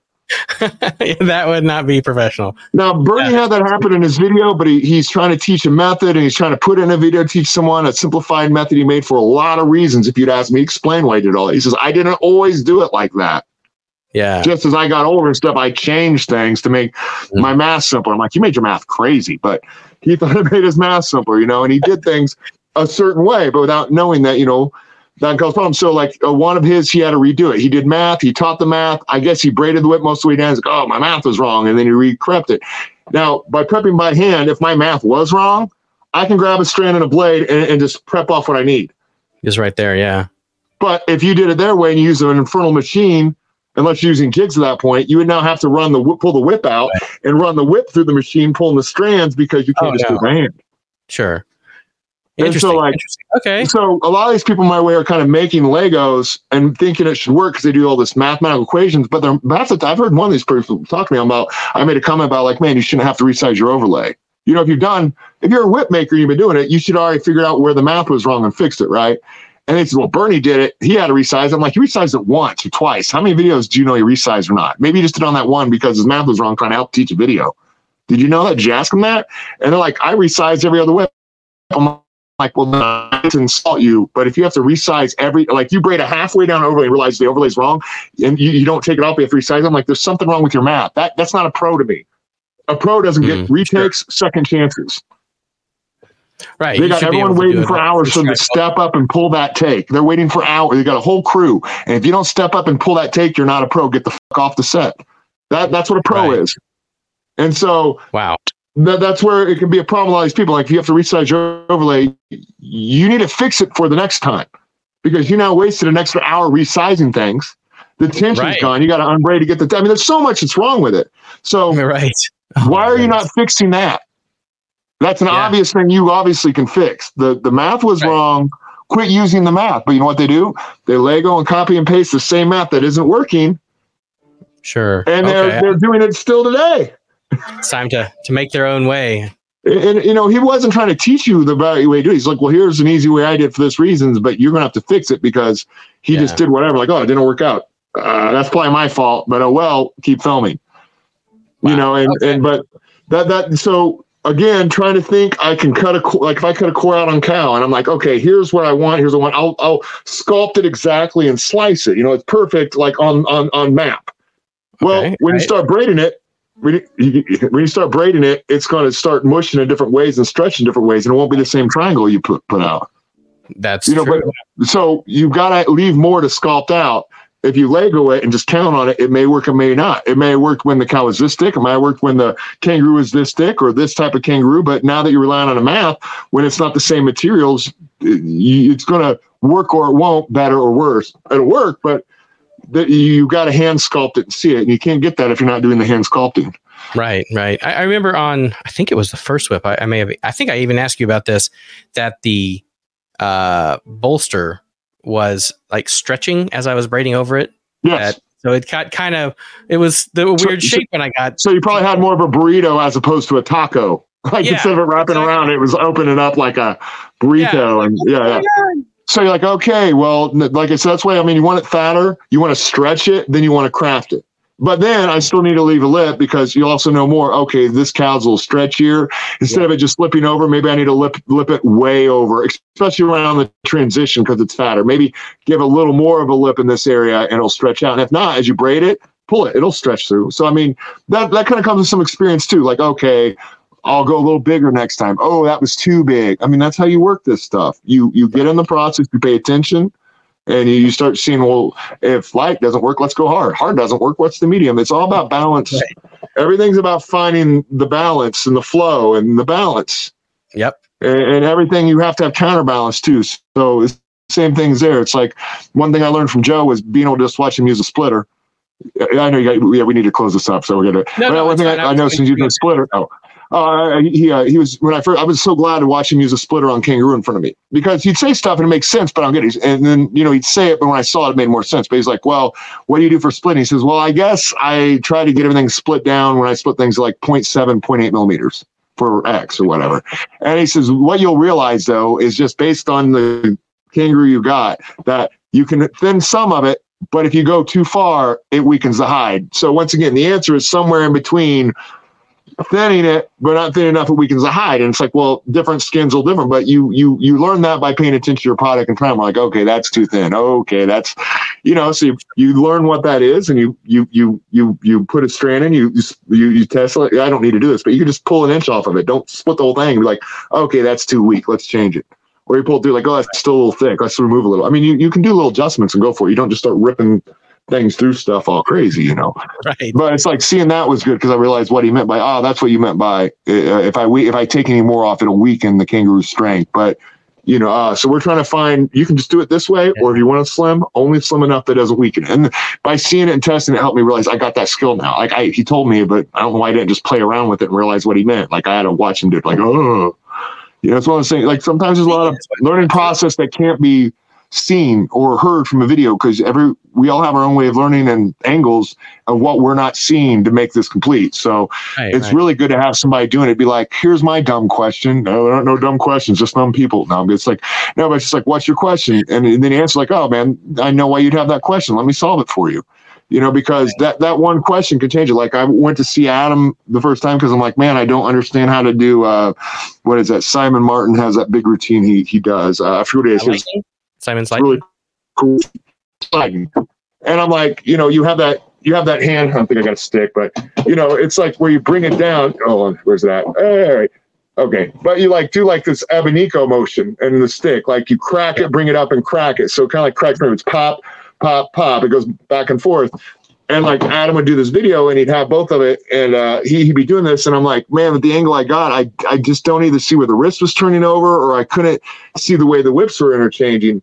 And so by visiting him, I said, show me what you got. And that just allowed me to walk behind him at like a certain angle to look at him. And by looking at him, like, that's what I'm not seeing. I'm not seeing how this elbow moved for this transition. But I, if I didn't get to physically change my camera angle, I couldn't have fixed it. And so, like, right. you know, that's why I say, like, everyone has their own problem. And it's really good not just to watch the stuff, but to be able to interact with the person, be like, here's what I don't get. And, and sometimes that little thing will just click, everything goes to place. But without yeah. you having that one mental blocker, you know, with some of my favorite instructors, like you'd be in there and be like, "Hey, man, uh, we're learning this move," but it's like, what, you know, what if he triangle chokes me right here, tries to knee me off? He's like, you know, it'd be something. like, what about this? And he'd be like, look around, and be like, uh, bro, do this, do this. This is why you do that. You do this, you can't do that, blah, blah, blah.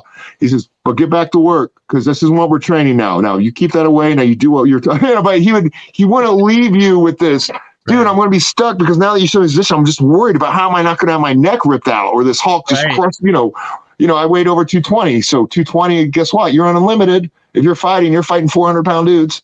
Right. And so I'm like, why do I do this? Like, what are you doing? And so like, I always like that they would, he would address my, my concern and answer it really quickly.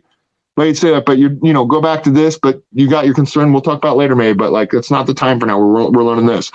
And I, I, I respect that because you'll get stuck worried about something or, you know, or you can't figure something out. It's why you want to pay for instruction. You can't always get instruction personally but when yeah. you can, you know, use the most, be ready for it, come prepared, film it, record it. Mm-hmm. you know, don't just, we had fun, let's go to Subway. It's a good workout. You know, it's like, no, man, I want to know everything about you, your system. I've already watched your videos, your DVDs. I've trained your stuff. I've tried your stuff. Here's my situations, problems, questions, explanations. Why did you do this? Why do you do that? You know, I, I would, I would just, that was my learning process because I had limited time for me to spend four or five hundred dollars to spend a day with the guy. So man, I gotta come out with this. And if I don't come out with this, people are gonna get hurt because I didn't learn right the first time. And that is what really shaped my training. Somebody get killed or hurt if I don't learn it right. So there's a big I need to know this inside and out, not just for me, but for everyone else. What if, what if, what if? They're not all me, they're not all you. You know, people are individuals, so what works for me doesn't work for everyone else. You know, and not like right. I'm saying, you know, like when I try to say the way I do it does save money, it does put the hide right, and it does make quicker whips. That's a fact. Am I saying everyone else is doing it wrong or whatever? I can argue why it's better my way, but I'm not trying to say you're doing it different, you're wrong, because you're entitled to do whatever you want your own way. But right. when people come to me to say, man, but I've had a lot of these people that learn from YouTube saying, man, I'm, I'm making these, four, it's taking me 14 hours to make a four foot whip. It's taking me now. I know I can probably ask, well, can you, what are you doing? I don't know your process, but can you shave off time? What time can you shave off? So I try to get them to shave off all the time they can. Like, what are you wasting time at? What are you doing here? Where are you feeling good? But he's like, man, I'm spending this much money on material. I'm spending wow. 12 hours making a four foot whip I can only sell for $250. How do I live off 30 bucks for a day's worth of work? And I'm like, well, here's how you, and so I, I didn't care. I said, here's how you do a core. Here's how you do a four plat belly. Here's how you do this. Yeah. And I did that with uh, BB handcrafted and he's also uh, an Austrian whip maker, not Australian, but an Austrian. And man, oh, after that, he took off. I didn't spend much time. I'd help him here and there, but he'd go because it's like that just solved all my problem. It takes no time to make an intro, no time to make a belly. I'm not wasting as much hide. I'm getting things done quicker. I can yeah. see this as business. I'm like, I know, man. It's like, man, you want to make a project or hobbyist is great, but if you're trying to make pro tools for pro athletes or whip crackers, man, you you you you you you gotta you gotta have the right game, the training. You got to build it. You know, it takes a little bit more. You know, and there's a lot of ways to build that, but you need to be well rounded. Like I said, you need to have seen 20 Joe Strains, 20 Paul Nolans, 20 Steve wow. Townsends, 20 day, you know, whatever. You needed to see 18 Jackas and different Jacka models, different Jacka lifetime models. Because well, his last seven years, they just got bigger and bigger until they're like clown shoes. Oh my gosh! Like I, I had one of his whip. I, I felt bad selling it to someone because I'm like, dude, it's 30 millimeters of the transition. Oh my gosh, that's a good size. My 12 inch, 14 inch handle, eight foot whip, 28 to 30 millimeters. You know how heavy that beast was? It was a bat. I, I bet. I bet so. wow. But that all happened because of Terry Jacka was with Hill and and they made him for David Morgan. And then around Kingdom Four came out, he was making them on his own, and he felt like Americans were wanting these thicker and thicker bullwhips, so he just started making them heavier because probably what he was making was a little too light for an Indy, more of an Australian. And right. eventually, he just started. Whenever he made a bullwhip, it was always American. They just got bigger and bigger till they're clown shoes. Wow! You know, in the last few years. Yours uh, and Joe's are what 20, 22 on the at the handle. Well, if you're trying to make a Raiders, like Joe could pull that that um, like 22 at the transition without a splitter, and that that blew my mind because if you if you don't split anything and do the right construction method of Joe's or Morgan's, and you don't split anything and every say everything's like a millimeter thick, it should be about 24 millimeters. Okay. But if things get split a little, the hide's a little thinner, a little thicker, it could go up. So to like hit the 22, there's a couple things to do, but you know, you you you you got to hope that your cal is a millimeter or less because it should be about 23 millimeters to 24 automatically. But if you got you know millimeter point two on all your layers, you just added two yeah. millimeters, and what should have been 22 is 24 by the time you put your cow, your kangaroo, and all that. So yeah. Joe would do it the do it without any splitter. I said, man, when did you you know how long you splitter? Man, I haven't splitter that wrong, and this is probably like few years before he retired or like last few years. He says, man, I just got a splitter like four years ago. He's like, I barely had a splitter. He says, I find it helps two tone work to even out the overlay a bit to match them up on occasion. But he's like, I didn't use a splitter for like most of my career, 17 years. Wow. Oh, okay. And I'm like, how did you get it down? To, how'd you do the 22? He says, man, I choose my hides well. I know where my belly starts, the yoke, how to look, where to put it, also to tell where it thinner is so that it'll be smaller there. Wow. You know, and so like it can be done without a splitter. You can get that classic 28th anniversary Raiders. That's right. Sparks' fault. You know, it's Rush Hour. The reason you have that whip is because the, the, the director from Rush Hour, Sparks, Robert Sparks. He uh he was uh, he'd used Joe Strain whips in Rush Hour, Rush Hour Two, and some other movies. And so I talked to him on the phone a couple times, and he's like, you know, he let me know he's the guy that had Joe do the 28th anniversary, but he's like, Hey, I want this Raiders look because somebody got online and measured that 22, 20 and oh, this. Right. And he's like, and so it's the 28th anniversary Raiders. And he's like, Would you make it for? He's like, Yeah, might as well make for us. Might, might as well make it a model. So that, that, that whip only exists because Robert Sparks, who made Rush Hour, kept, you know, oh, bothering Joe to get this back in there. And, you know, Joe didn't care. He's like, you know, I know on that one, he probably tried to make sure as soon as possible. But if you got one of those and it was 23 instead of 22, do you think Joe would care? Probably not. no, he wanted. He would not care he would not care. You know, like right. I, I brought some crazy things to him before about like these. I got customers that are like, man, I want to be red, but really bright red, or I want to be so bright natural, it's like white. And I'm like, I can't affect the 10 shades of natural I get from either the dye job, the age of the kangaroo, you yeah. know, and then depending on if you stretch it in hot water or not, and how many oils you lose if you don't stretch it right. It's like you can't really dictate that. And he, and I was like, hey, would you do anything crazy to like you know, instead of using your plaiting soap, try Bickmore, some other things like maintain the collar for a whip for a customer asked. And he looked at me and says, no. He's for customer. He's like, I'm making sure my whip is a great product that comes out, and I'm not going to compromise my quality because you think the shade of red or natural should be a little brighter or not. I'll make him the whip and send it to him. He is more than capable of returning it to me if he doesn't like it. Nice. I I think that's a, a great way for us to ask how, if somebody wanted to have you make a great whip for them, they could do so. They are running out of time. They so are. They? they? are. Um, I, I was hoping by the end of this year to hopefully find another side job. I mean, I don't want to be working McDonald's and stuff. Nothing against that. I work side doing martial arts. I did side jobs.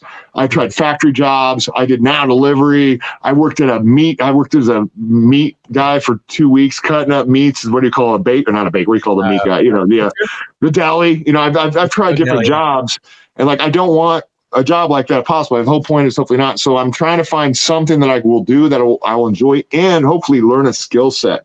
Because yeah. you're going to work, find a skill set you can learn at the job. So when you leave, you're educated.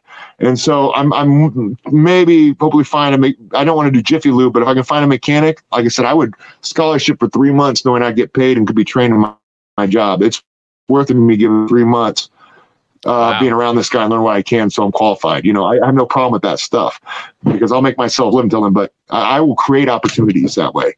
You know, like, that, hey, you want a free guy to work for you? I'll do anything you want.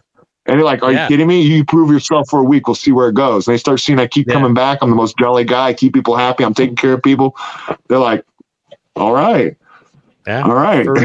you know, and and I, I want to move out of that. So I kind of put a post up about you know I've got two years left, and when I retire, I'm thinking I'm I'm not fully retired because man, I, depending on the job I get, I, I'm it's going to be financially hard to start a lower paying new job to to go into a new sure occupation. Right, right. You know, I'm not really sure what direction, but I got a few places I'm thinking, well, if not this, maybe this. I got a couple ideas. I really don't want to go back to teaching martial arts. Maybe privately, maybe not. Like I don't want to deal with it because I, I, I want to make sure it's the right student. I don't want to waste my time for anyone not serious anymore. I'm not going to waste my right. time teaching someone who, when I show them something, when they come back, they're not better than I last saw them. If they're just as good or worse, I don't need to train your ass anymore because right. my teacher taught me 25 stick patterns when I came back two days later, I had blisters and I could barely use my hand because the hours I spent in those two days when I wasn't at school uh. to go to that academy, I had blisters all around this thing. He said, You really worked that stick? And he said, I have not stopped since you taught it to me. I've spent hours a day every night to learn what you got. And I was everyone's, every martial arts teacher's favorite student because I, I, I came as a good a good samurai right. for a shogun. I wanted to learn. I wanted to and so, man, that, that goes a far way. That mentality of I'm going to grind this so when I, I know it enough to know I did wrong, so you, your teaching can help me. I'm not going to show up and have to have you repeat these 25 patterns you taught on day one.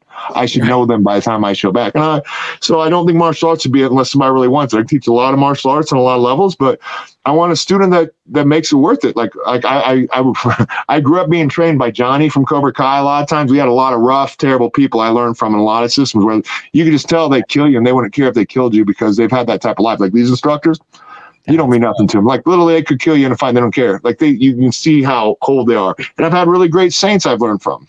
I've been, I've been around the block, but I had a lot of Johnnies I learned from, right. and I've had a couple Miyagi's, so to speak. and as I get, you know, as I get older, I understand you know, I always know I need the purpose of handling Johnnies because they're not all Miyagi's out there, you know. But like as I got older, I'm like, I see Mr. Miyagi now. It's like you put in work, you start standing my thing, you start watching my cars. I mean, I, I I'm gonna hand you what I had to struggle for I just need to see that you're working for it. I need to see the effort yeah. you're going to put in to earn this because when you give it to free, it's gone. My instructor say, you know the difference between a protege and a parasite, Blake? It's like a parasite wants what you have.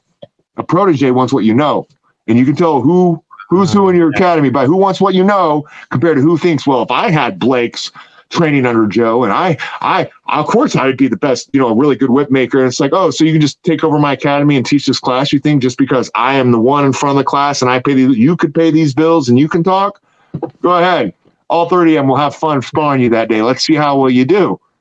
You know, right. and it's like I think a lot, but that's the parasite versus uh, protege.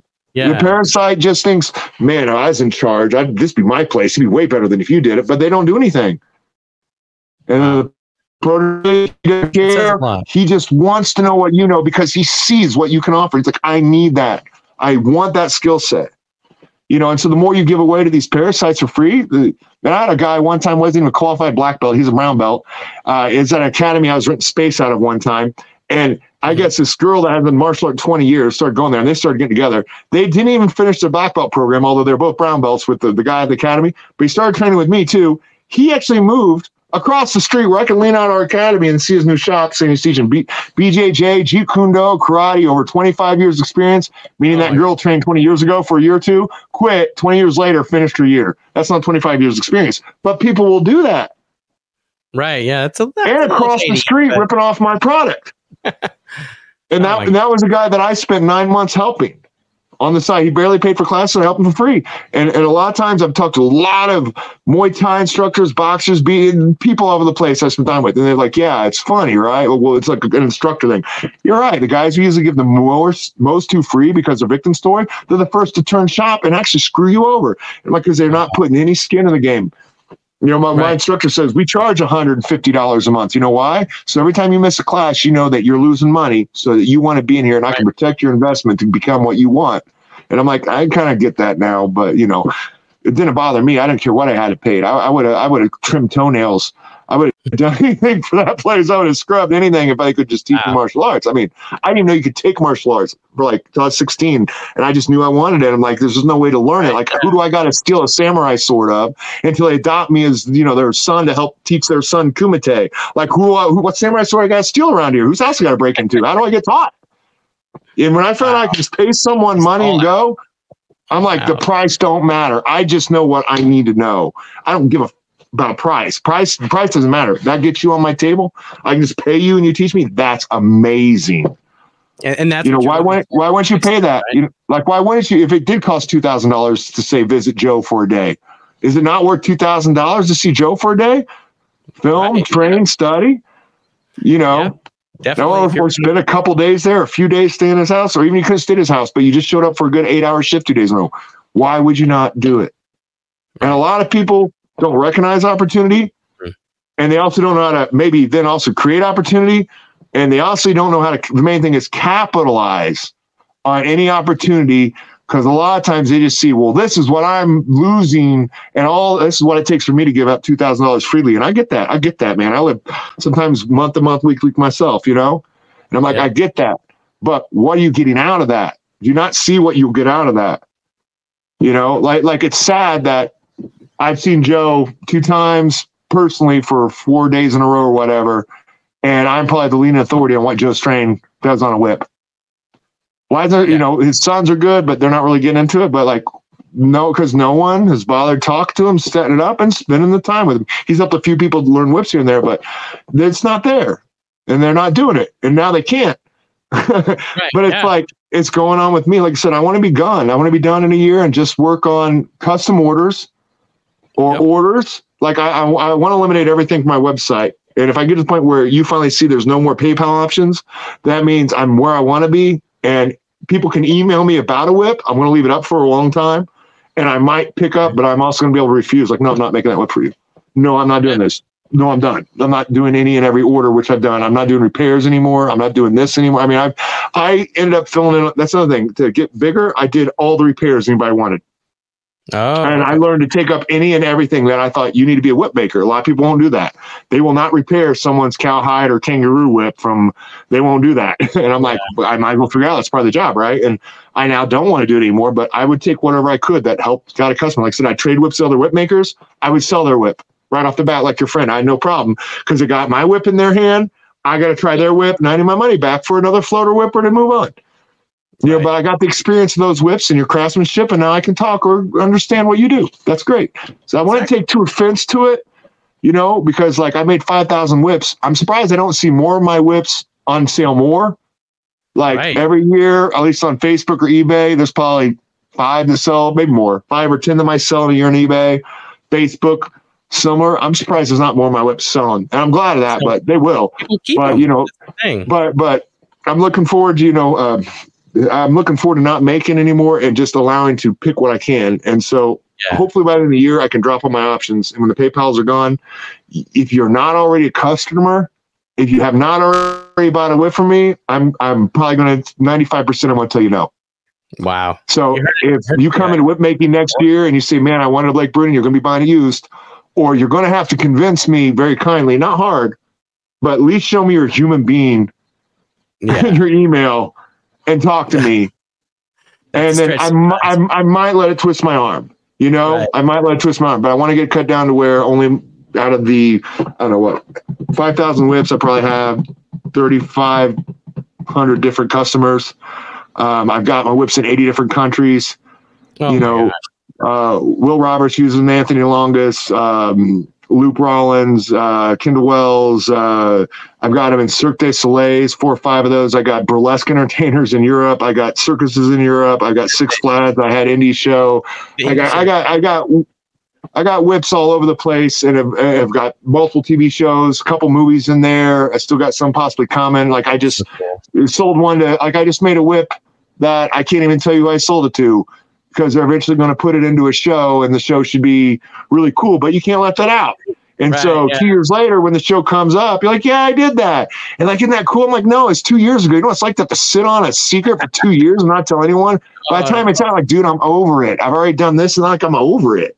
And right. so you, the weird thing about making props for movies and TVs, you don't even get to enjoy it. You can't even uh, say anything about it till it's done and it's in public. And then once it's in public, it's like, you know, it's like, dude, that was six months ago. That was a year ago when I made that for that set.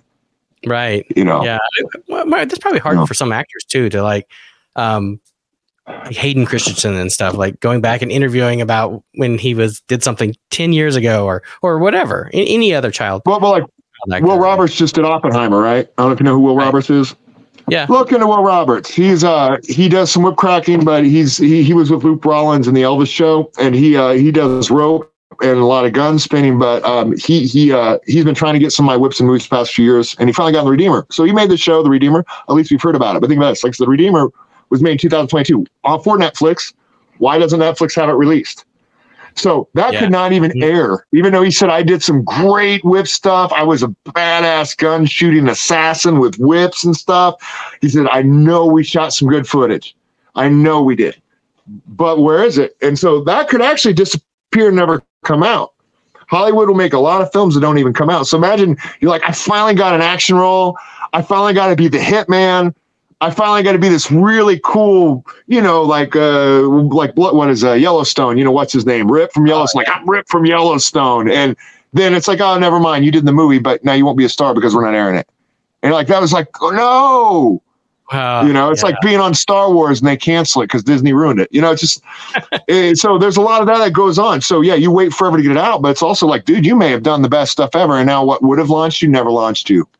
Right. You know, I'm glad Will got Oppenheimer. It's a great role you know but it's like things like that you've been doing movies forever and you may or not even see them even though you worked on it with like known actors like you'd be working Robert Downey Jr. That movie may never see the light of the day. Still may not. If it misses its time in its window and affects the current release, releases of cinema and it's going in a different direction, it just doesn't come out. They do that comedies all the time. Right. Yeah, I bet so because the tastes on those change quite a bit. Like Jack Black, like Chris Pratt, all of a sudden is everywhere. I love Chris Pratt from Parks and Recs, but it turned out that Jurassic World came out the same time. Um, what was his other big hit? Uh, Guardians of Galaxy came out. Oh, yeah. And I was right. watching them talk about him, the directors, and like, well, we picked Chris Pratt because we thought he had the chops. And believe me, the fact that he just did Guardians of Galaxy was the number one hit. And then we released, you know, Jurassic Park. We're like, right wow, that like that made it sell even more than we thought because we didn't know we had what we had. We knew what we had. We're making it, but we didn't know that was going to happen, which made Jurassic World even go more because about like Chris Pratt, Chris Pratt, and so this happened like that. Somehow. Yeah, but like he probably made that one, uh, you know, a year before it came out, and maybe he made that one six months before it came out, but they released so close together to launch it. So now let's do Passengers. Let's. So a lot of these stars have multiple movies and different lights ready to go when they know they're going to really push this to get all our money and take over and right. brainwash it, so to speak and then they'll launch the right ones to increase that effective budget. So some of them just get dropped, some of them don't. Wow. And if that guy just fizzles, maybe he got caught with his pants down somewhere and now they don't release those movies because they know they are not going to make maximum money back on their returns. So that's why Hollywood, another reason why Hollywood's crazy. When you get in Hollywood, you realize just how crazy it is for different reasons. I've heard two different whip makers that I've spoken to within the last two weeks mention that one of their personal goals is to have a whip in a movie or TV show. Yeah. Um, do you have any any tips for if they want to break into that that industry as well to be prop First making? of all, make an excellent whip. Okay. okay. Yes. Step make, one. make sure. a whip that the professionals want to use. Okay. That that's because as I said before, you can put wrapping paper on a turd, but at the end of the day, you're just you just have a turd, you know. So, right. you know, first of all, make make make probably piece. Get your, you know, um, one thing Paul Nolan mentioned me back in the day when I was starting off. He's just like uh, a good thing he thought was good is get your whips into whip, good, famous whip cracker hands. you know, that's why people send like Adam Winrich free whips all the time, or Anthony. People send Anthony free whips so that he cracks it and they get their advertising. And I'm like, I don't agree with that that mentality.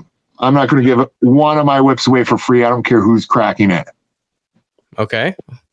Interesting. Do you want to be an equal with the best, or do you want to be their their their whipping boy? Right. Okay. Good point. Do you want to actually know that Anthony's buying whips off me and making his customers pay top price for me, or would you rather me do? Would you rather do that for free or for like just profit or just right? Well, he gets to use it, and I'm like, no, there's an equal ground here, and and and people well well not that you want to be an aggressive jerk but like you've got to be a relationship. There's got or there's no relationship or the lack of relationship creates a relationship. Yeah. So like i wanted at a stock whips match set of adams. And when i first talked to him it would have been great if i could have he would have wanted to whip me but i didn't think he would. But like i knew i needed like oh man i'm making whips. Like i need some synthetic nylon stock whips because i really want to start mastering your routines. So i said i want x what would you buy? How much do you charge it? And so he's like, oh, well, that'll be like 450 bucks. He's, but I'll tell you what, why don't you just make me eight foot, an eight foot uh, kangaroo whip? So that's how I first started trading with Adam. But I went there ready to buy it off of him because I want to crack whips and I wanted to crack the whips he had. And I wanted to know, well, if this is what you like a whip and you're this great Adam Winrich that can do all these intermediates, I need to do, I need to use the tools you use. So I know what's user error and what's not. Yeah. Another reason you buy high end products, even though you're going to destroy that guitar car, you need to know what's user error and what's not. Yeah, absolutely. Because if you're using the right products and it ain't working, we know it's not the right products. right. And so uh, Adam offered that to me, and so we traded up a few, but that helped. I always wanted, I like that precedent, you know, like I'll trade, but I'm not, you know, or I'll buy, but I'm not going to do my work for free. Yeah, and, and, and you got you know a lot of people that will have YouTubes and they'll want to have advertising. And it is it's not wrong to send your whips out but to give a whip to some unknown person that's not Adam or doesn't have a big career and then do it for free he may make your whip look so bad at cracking it because whoever this guy is sucks that he does more damage for your company than good. I tell yeah. people it's your whip you do what you want you know, like yeah. I I don't like posting who buys my whips. Like I say some here, it's no secret, but I, I, don't post who buys my whips. I think it's wrong to use their name when you're selling. You sold a whip. That's their personal business. They want to try my whip. Maybe they want to try my whip so they can insult it and rip it apart, or yeah. learn from it, or whatever. They can do whatever. The moment they buy it, it's theirs. I don't care what they do with it. But they may want to buy it, whatever reason. They they don't need to know like say Paul Nolan never bought a whip of mine. He's seen some I sold through his website, but it's like Paul Nolan, if he bought one of my whips, who wouldn't be like, Paul Nolan just bought one of my whips and that must be awesome. And it's like, man, that's not the way to do that. He bought it for whatever reason, but it probably ain't because he thinks you're awesome. You know, sure. like Adam, Adam is always looking, Adam Winrich is always looking for new whip makers because they don't last or they have yeah. their own limits. And so he's always trying and encouraging new whip makers because his whip makers have died and retired and he's been around this for so many years he's got to keep that going you yeah. know and that's good nothing that's wrong with it but if you want to get in the movies and like i said it's similar to dealing with these people you gotta you gotta get your whips into whip crackers hands that are good whip crackers mm-hmm. and again when I first uh, got to visit Adam, I don't know if it was before or after we traded, but when I said, You do private hours? I mean, I'm sitting on the line and realizing he does private hours? Adam Winrich is like, so I'm like, hey, Adam, how much charge a private hours? He's like 60 bucks. I'm like, in my head, I'm like, I didn't say anything. I about dropped my jaw. Only 60 bucks? Dude, I spent $100 a private hour for martial arts. That's 1994. My wow. instructor charges, my instructor Marcelo, who I, who I was uh, his right hand man when he moved to America, he charges $250 for a private hour. Whoa. So I'm like, hey, Adam, how about I buy three hours off you right now? now, exactly. that I paid for services showed that I made him money. I respected him. And so when we started the relationship and built off a better one, then will you crack my whips for free? I'll give you my awesome whip for free. If you crack it and make a video, it's like, man, he don't want your whips. I mean, he may make some money here and there, but you know, it's like, not that he doesn't do it, but that mentality creates a lower mentality. So sure. I want to know that the boys yeah. know who I am because I am who I am, not because I give stuff away for free. Right. Now, I have, I don't mind maybe helping out here, but you you're not going to make it thinking by me being extra generous, people like me. You got to have the skill. You got to have the drive and you got to be able to commit. You got to be able to do stuff. Like I work for stage props. Like, uh, what was that TV show? Uh, Un- Underground Railroad or something? Oh, oh yeah. Yeah. And so like, uh, I got set up for some different whips. Like we need X, we need X, we need X. And I'm like, okay, you're good, right? And then I'm I, luckily I had a black skin in, but then I got a call and Todd Rex like, hey man, we're about to film, and it's like, dude, the stunt coordinator on this is this crappy whip from 300 or whatever. And he's like, oh, we're gonna use this. Like, it's a piece of crap black whip. It's ugly. It's you can't use it. It will screw up all we're doing. And he says, they want to know if you can make a whip and, and get it to us tomorrow. And I said, well, if I start now, I said, Steve's coming out. I'll get started. Me and Steve tag teamed an eight foot bullwhip in five and a half hours, mailed out overnight, got it to him and got in the show with this crap whip. How many people can do that? Whoa. Yeah. How many people can do that? Now, that don't happen a lot where you get that little time to do stuff. But if it takes you two days to make a whip, how can you work in this high fashion position or the high profile position of that level if you can't you don't got the chops? I don't yeah, i'm yeah. glad you make a great whip but it takes you three days. You ain't making no rush order of 12 whips in eight days for these for this company. You cannot make your 12 whips in eight days. Did you, you know and so huh didn't you have to do something similar for the show c yeah like like they they originally ordered i don't know what they ordered 10 whips like like 10 different whips and then then I got it. they were like, "Hey, man, we got this real great idea for this scene." It's a shame the whips didn't work in that. I mean, they were supposed to use whips for so much more like the whole world was going to be the whip show. Like Todd Rex, like, dude, I got 30 different people I'm training with whips. I'm just teaching them how to do whips, but I got like two dancers, two acrobats, two WWE, two marshals. Like I got 30 people that do everything. Like they're the best at what they do. I show them cracking and they come back and watch this. I can do this ramp while I do a spin kick and then doing this. They're like, they're just like my ideas bouncing. It's going to be great. You know, they, they got all these whips ready to go. He's training people. They're like, man, we got this great idea for the whip scene. I don't know if you saw the first episode. I only watched watched the yeah, first episode and I quit. I, I want to watch more, but after watching the first episode, I was just so disgusted with it. And like we got this idea in my head when they presented, like we got this whip wall scene where there's all these whip masters, these six whip masters on this wall, and they all have these two whips. So it's like, can you make? And it's, it's like they have this scene they're gonna be fighting, and what they did in the movie is they just put like gears of metal and they use them like flails to swing down. And so if you see things, they got whips, but as people are the blind people trying to get up that hill, they're throwing these flails like big metal gears into their whips, smashing people coming in. So there actually is more whips in there than you see, but they're not used like whips. And they're like, hey, man, we, we uh-huh. they want to know. And they said, I know it's impossible. He said, I know it's possible. They want these six matches, these 12 whips done in eight days. And it's like, we know it's not possible. I try to explain to them it's not possible. They want you to make as many as you can, and we'll just go with that.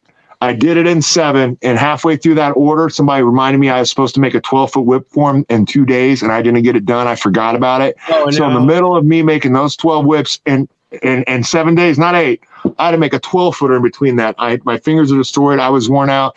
It was a lot. That was one of the first times I really felt the toll of just like, dude, I, I can feel my life expectancy in the next years. What's going to happen to my body after you work that hard on something that fast and that much wow. pulling.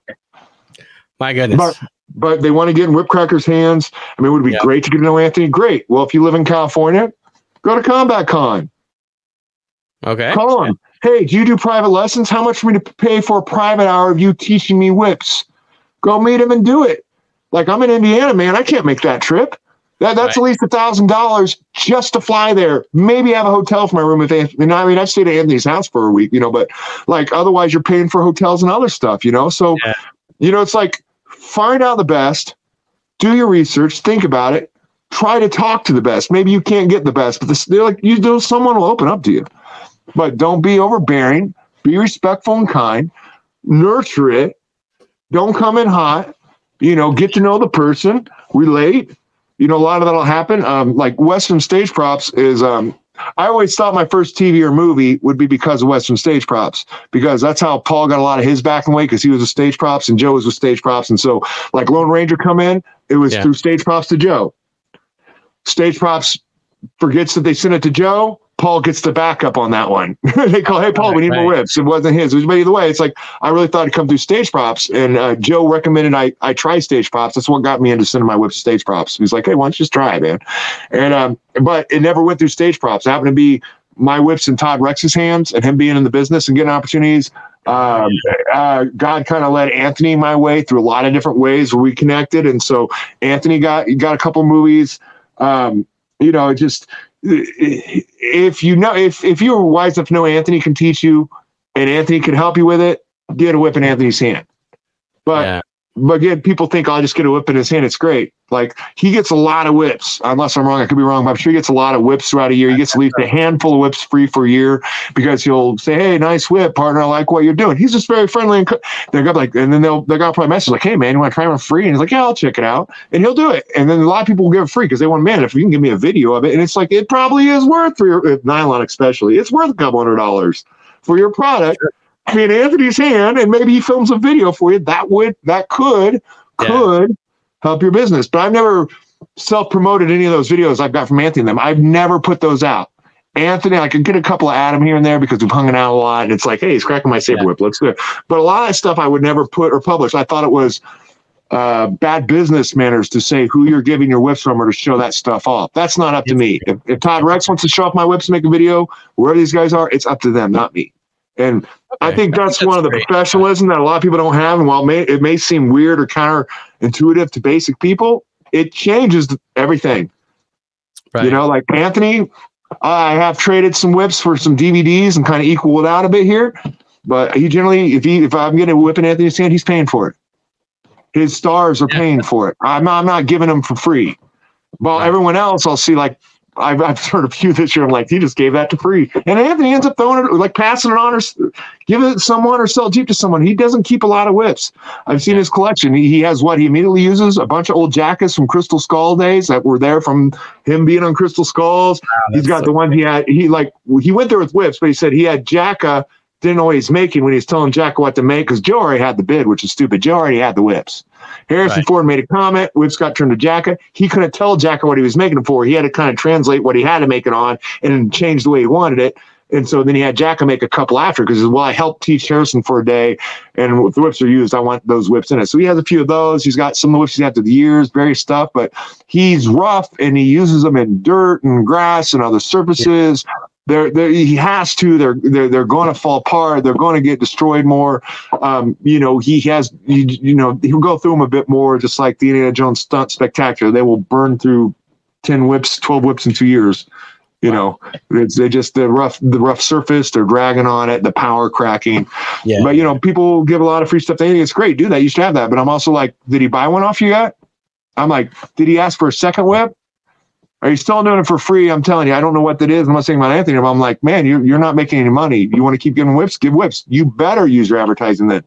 But I'm like, I don't say what Anthony he does love. You. I rarely mention it's for the maestro. Like I have done it a few times. Like, hey, it's for Anthony. I hope you like it for your students. But I, I kind of don't like doing it. I've only done it recently because I just kind of been a little, uh, like, you know what? I'm tired of waiting some, but I feel like some whip makers are kind of like, know, like, you know what? I'll, I'll stress my, I'll, I'll flex my flex my arm a little bit. I'll be like, yeah, man, it's, going to the maestro and the students, right. you know, That's like uh, he had me make Mary your Christmas present. I, I sold it very, more of a discounted price, but we traded or sold for or paid for it. And I mean, I, but I didn't say, hey, this is going Mary as a Christmas present. You know, I didn't write that. I would love to, you know, but you just don't do that stuff, you know. And I think that's also helped the professionalism because people don't want to know I spent four hundred dollars on his whips for whatever reason. They don't even know what I'm spending my money on. I wouldn't want a customer to know what I'm spending on. Yeah. And I think there's a lot of lack of professionalism in the whip whip world as far as whip makers. Like I said, I have no problem with whip crackers. Whip makers are my problem. And I think again, a lot of it is they don't have the the they they don't have or have bothered studying once they got into all the things they, they didn't know they would get into by creating a business because it has nothing to, oh, some of my problems don't get me wrong have to do with whip construction and other stuff but it's a business and if you're being a business it's not like being a hobbyist. You have to get an education. Yeah. you know like yeah. like when it, like i made sure when's your advertise? Do you, do you make whips regularly? I maybe one a month. Okay so, do you yeah. ever make like two or three in a row and you had like say three posts to show off at once? Yeah yeah exactly. I do. Did you show all three whips in one post? Uh not usually no. Okay well see you had three done at the same day would you take three individual spreads and separate them for three days or show all three in one big opening one big post? I I don't know. I think I've probably done both over time, but usually okay. I try to. Uh, whenever I'm done with it, I just post what I have. Sometimes I'll make three posts, but so if I made nine whips and made one post, guess how much advertising I lost? I lost yeah. eight other ads. Yeah, that's a good point. Now, prime time on phones, everybody gets off work at five, right? But we're in America, right? So I'd say if I'm doing the American market, between five, six, seven, and eight are the number one hours to drop post. Ah, so because like like my like I'm an Eastern Standard, So like even though it's five o'clock my time, it's six o'clock on the coast, and it's about to turn seven here. So I'll wait till like six o'clock or seven to post, so that three fourths of the country have a chance of seeing it on that feed on the prime time hours of being off work. Don't do it during the day. I, I right. try to pay attention to all these little things that people don't realize on business, like when is the optimal time to post? What days are more optimal to post? Well, it's coming out on Friday. Problem is, if you're posting on Friday, they already spent their paycheck. That's true. Wednesday, Thursday, Tuesday, Wednesday, fluff them. You know, fluff the uh-huh. ads. Be ready for it. And like I, I, so it's a business. So you got to look at the whole business. What's my time? How long does it take me to make a whip? Where's my time into making that whip? What part of the process takes long? I mean, you need to see it as a business. You're going to grow from it. Right. And the biggest problem is lack of business. And not just saying maybe they don't make the best whips and you know whatever, but it's like the it's not about being a better whip maker to be a better businessman. You have to learn the business better. Yep. Like you make your your pictures 20% better. You make your angles 20% better. You advertise 20% better. It all comes back yep. bigger. You you know, yeah. but if it's a business, that's not a craft. Now, your craft is a business, but you have to do both. So a lot of people are just failing on the business and and like so that's where they become parasitic instead of protégaic. They're like, mm-hmm. man, if only I blah blah blah, I'd be where Blake said. I'm like, you don't want to do what Blake did. I guarantee you, you're not pulling 500 kangaroo whips out in a year. No, uh, Let's see it. I, I couldn't physically. My goodness. No, it, it, it, about broke me, man. You know, and, and I had to push that hard for a while. So I'm like, hey, and, and I think when that 500 went on, I, I think I even had a part time job teaching martial arts in the evenings. So, yeah. you know, it's just like I work all crazy. I woke up, I worked, I taught, I came back, I worked some more. And I had to deal with that for a while. So, you know, it, it looks very green and it can be. And if and if let's just say I was a good pinnacle of I was an example of a good whip maker out there, or I'm an example of a somewhat successful whip maker, or I, I know I've kind of done my rounds, but I'm just saying, why don't people then contact me to learn from me on all that so they can have that? Right. And why don't they? And I'm I'm pretty open but you got to talk to me like a human being. Like I said, a lot of times I'll get a message from no one I've ever met, and it's an email saying, "How did you make this? Tell me how to do it right now." I'm like, I don't even know your name, dude. Right. You didn't oh, say hello. And and so that's why I say you you can't be a text message drone. Have an honest, open letter saying, "Man, whoever it is, Joe, I love your work. I, I'm interested in whip making. Hey, thanks. You're communicating what this is all about. I love this product. I've made whips, but I don't know how to make the product. Can you help me explain what you did there? I would probably tell them anything they wanted if they just let me know their name and that they're a human being and said hello to me. And I get a lot of stuff that regularly of just demanding because they learn on YouTube it should be free and easy all the time.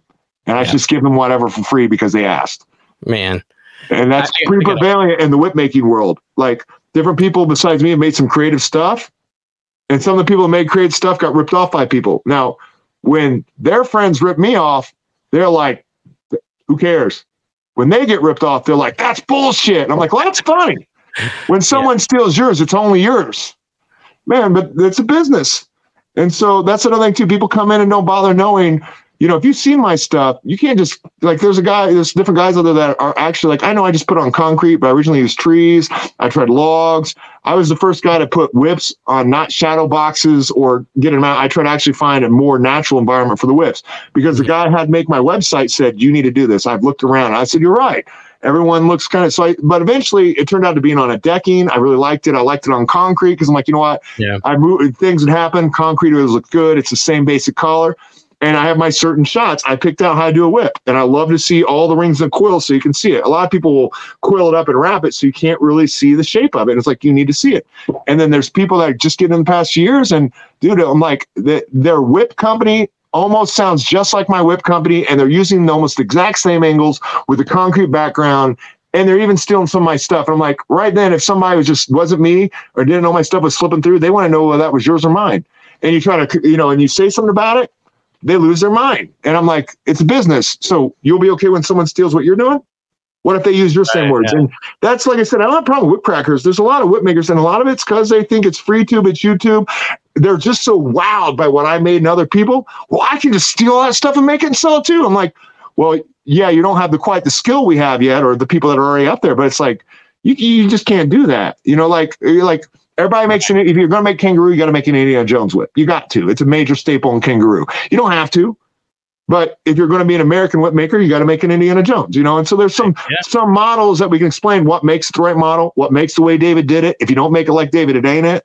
But there's some creativity can go. But just to steal people's original, like if I if I took that octopus head and made it out of leather right now, what do you think Keanu would Keanu would think? You think he'd be happy about that? Uh, probably not, but you'd probably be, be like, I don't know how you did that with leather, my friend, but kudos to you. And I'd be like, hey, yeah, I'd be like, hey, I'd first be like, hey, man, I saw your octopus. I don't even want anything to do with it. But if I did, I'd be like, man, I kind of want to try it. Is that okay? I would see what he had to say.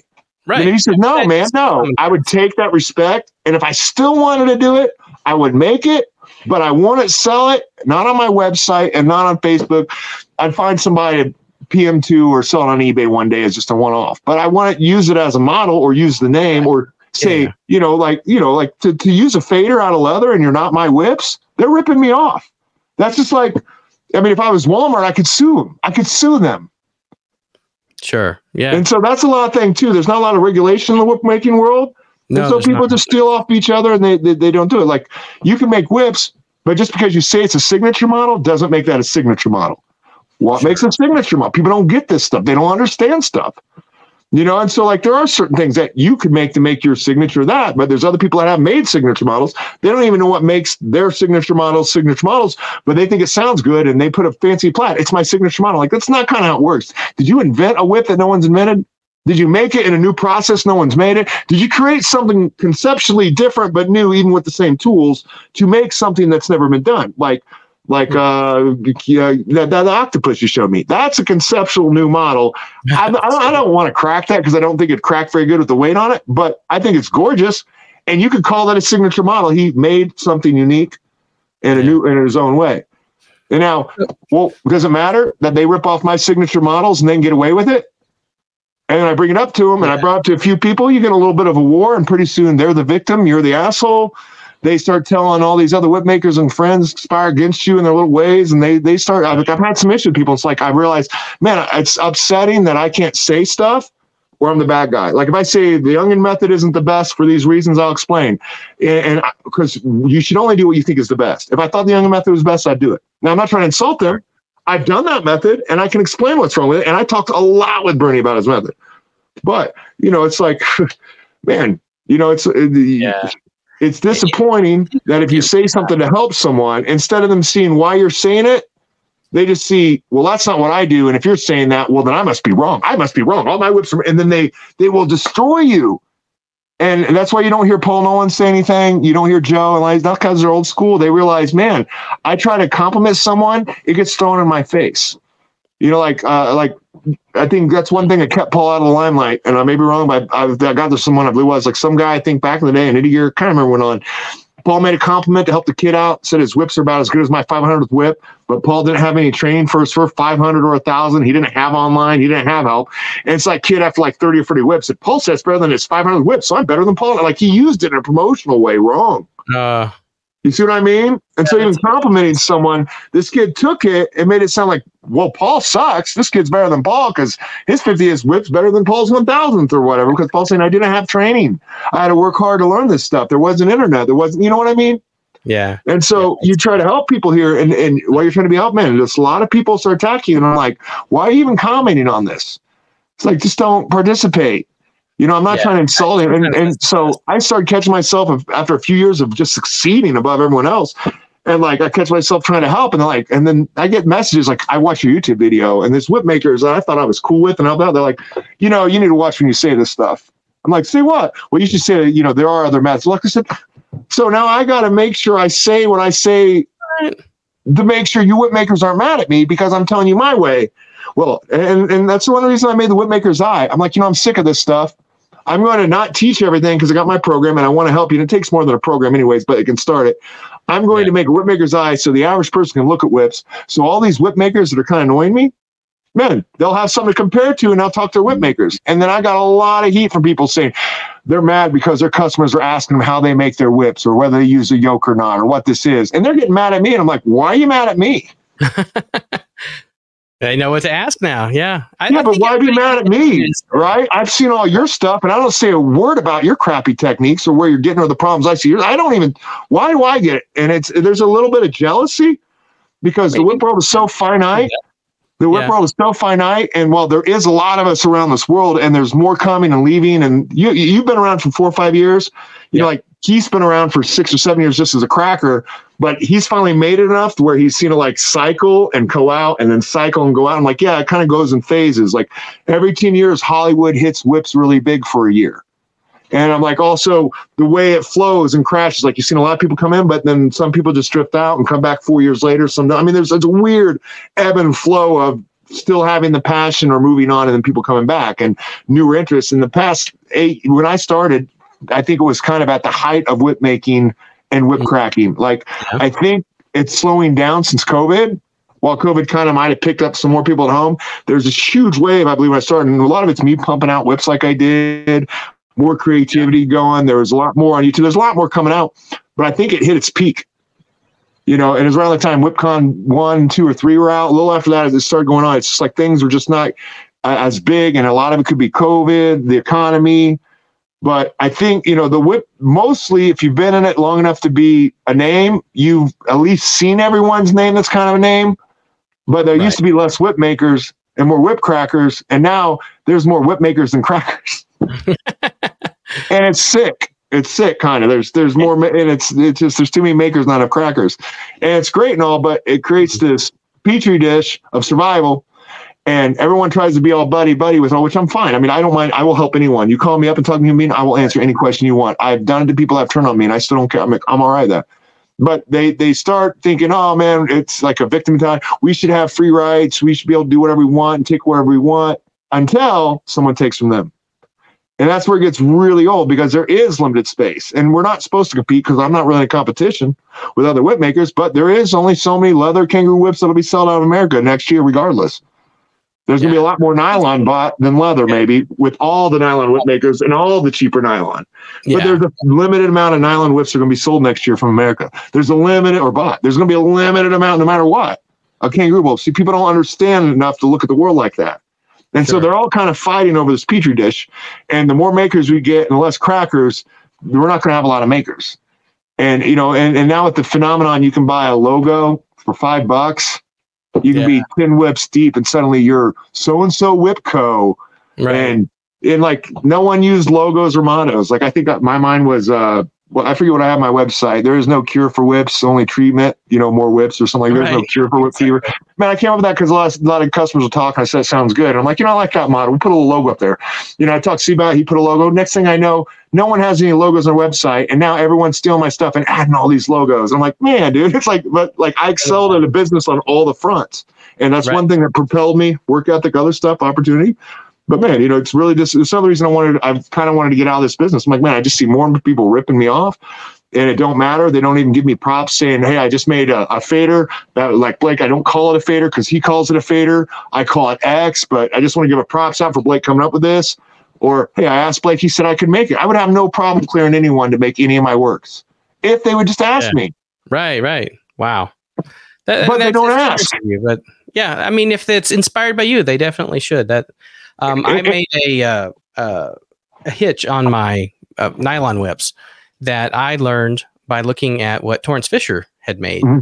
And so I told him about it and I called it the Fisher hitch. And I put it, I like literally uh, described I'm selling this nylon whip with a Fisher hitch. And, and what's wrong with that? Like to me, he he he won't feel offended. He knows you got his name plugged. Exactly. You know, uh, you know, like I used to teach martial arts and um, I teach like seminars all over the place, you know, whether it's women's protection, you know, kidnap protection, you know, guys defense. And I would teach them stuff that I've learned and mastered the years. And I'd be like, hey, here's what we're doing today. We'd have all understand. I'm like, if you can come, you know, if you find a better way to do this than what I'm doing that's easier, better, let me know. And I'll call it the Chris. And every time I add, and now I have to add this one move, I'm going to say, I did all this but this because I saw Chris and Chris showed me this one thing. I'm like, it is so perfectly fits in here and works better. And now it's called the Chris. I'm like, what's wrong with that? You know, and, and like it should be like that. You know, like I tell people, hey, if you want to make this line, you know, give me a shout out for the first one. After that, I don't want you to advertise me. I want you to build. I've even told people that. But I'm like, right. thank you for wanting to shout me out. Thanks for the shout out. I appreciate that. That weighs me from being upset that you're ripping off my property Right. You know, like I have technically, since I put on the website first on my website, I have legal rights to those designs and names. Don't use my names. You know, and right. technically I made those before anyone else. I'm the creator of them. Don't steal my stuff. I can't sure. stop it because no one, you know, how am I going to fly to California to sue somebody for sure. small small claims court, right? It's not it's not even going to be worth my plane ticket. You know, and so there's a lot of that that gets away, and I think that's also hurt a lot of whip makers too. Because yeah. like somebody, if he makes an octopus head and now three people do it because they figured out how to do it, well, what's the point of him making it? That right. sucks. I was talking to uh, Blake Gorey actually, and there was a little bit of discussion about his snakehead uh, design that he makes on his his leather whips.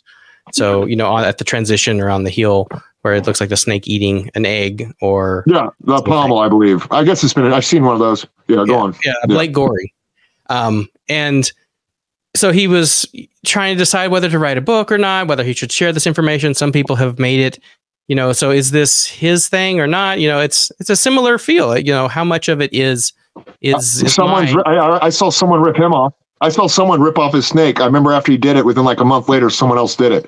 Like they figured out a basic way to do it. Like I know there was someone besides him that I saw it, and I'm like, wonder how he felt on that one, huh? About it.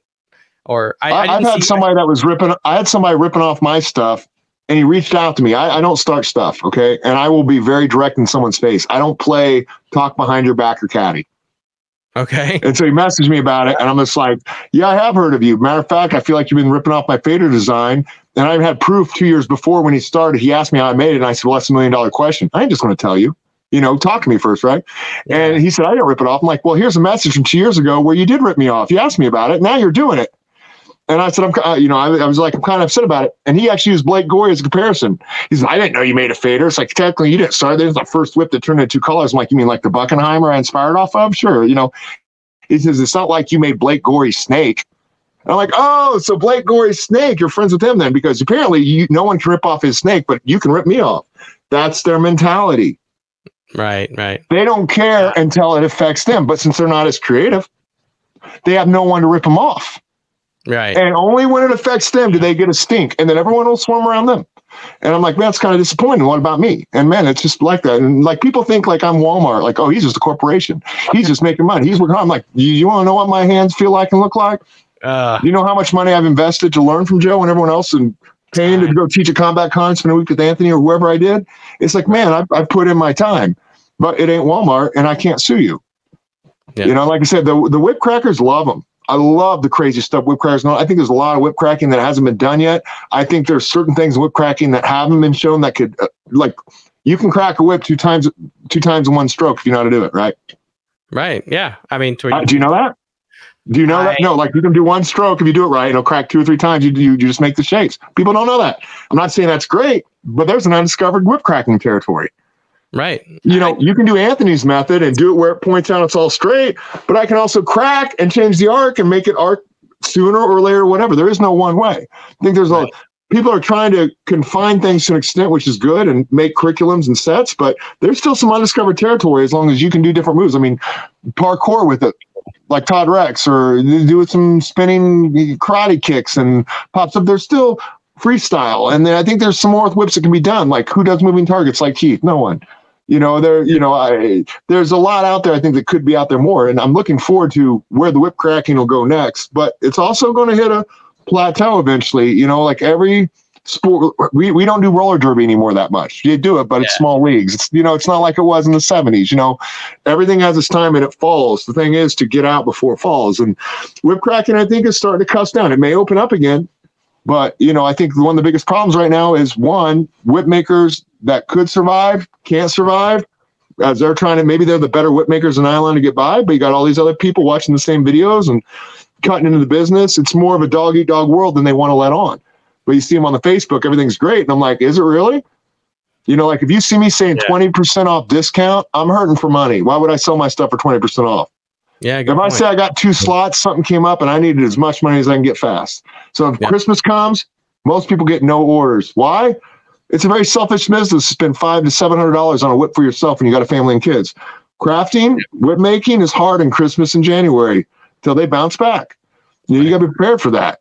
You know, and like I say, you see a whip maker saying 20% off sale this month, he is hurting. Why would you do that? Why would you just take 20% off? I've had to do that here and there, and people will. But you know, you got enough piranhas in the water, more whip makers and whip crackers. The people who last longest will be there to last. But there's a lot of people that are probably good whip makers that aren't making it because it's just there's too much white noise. Right. You know, yeah, and right now there seems to be more makers than crackers, and I think that's only been prevalent in the past two to three years since COVID.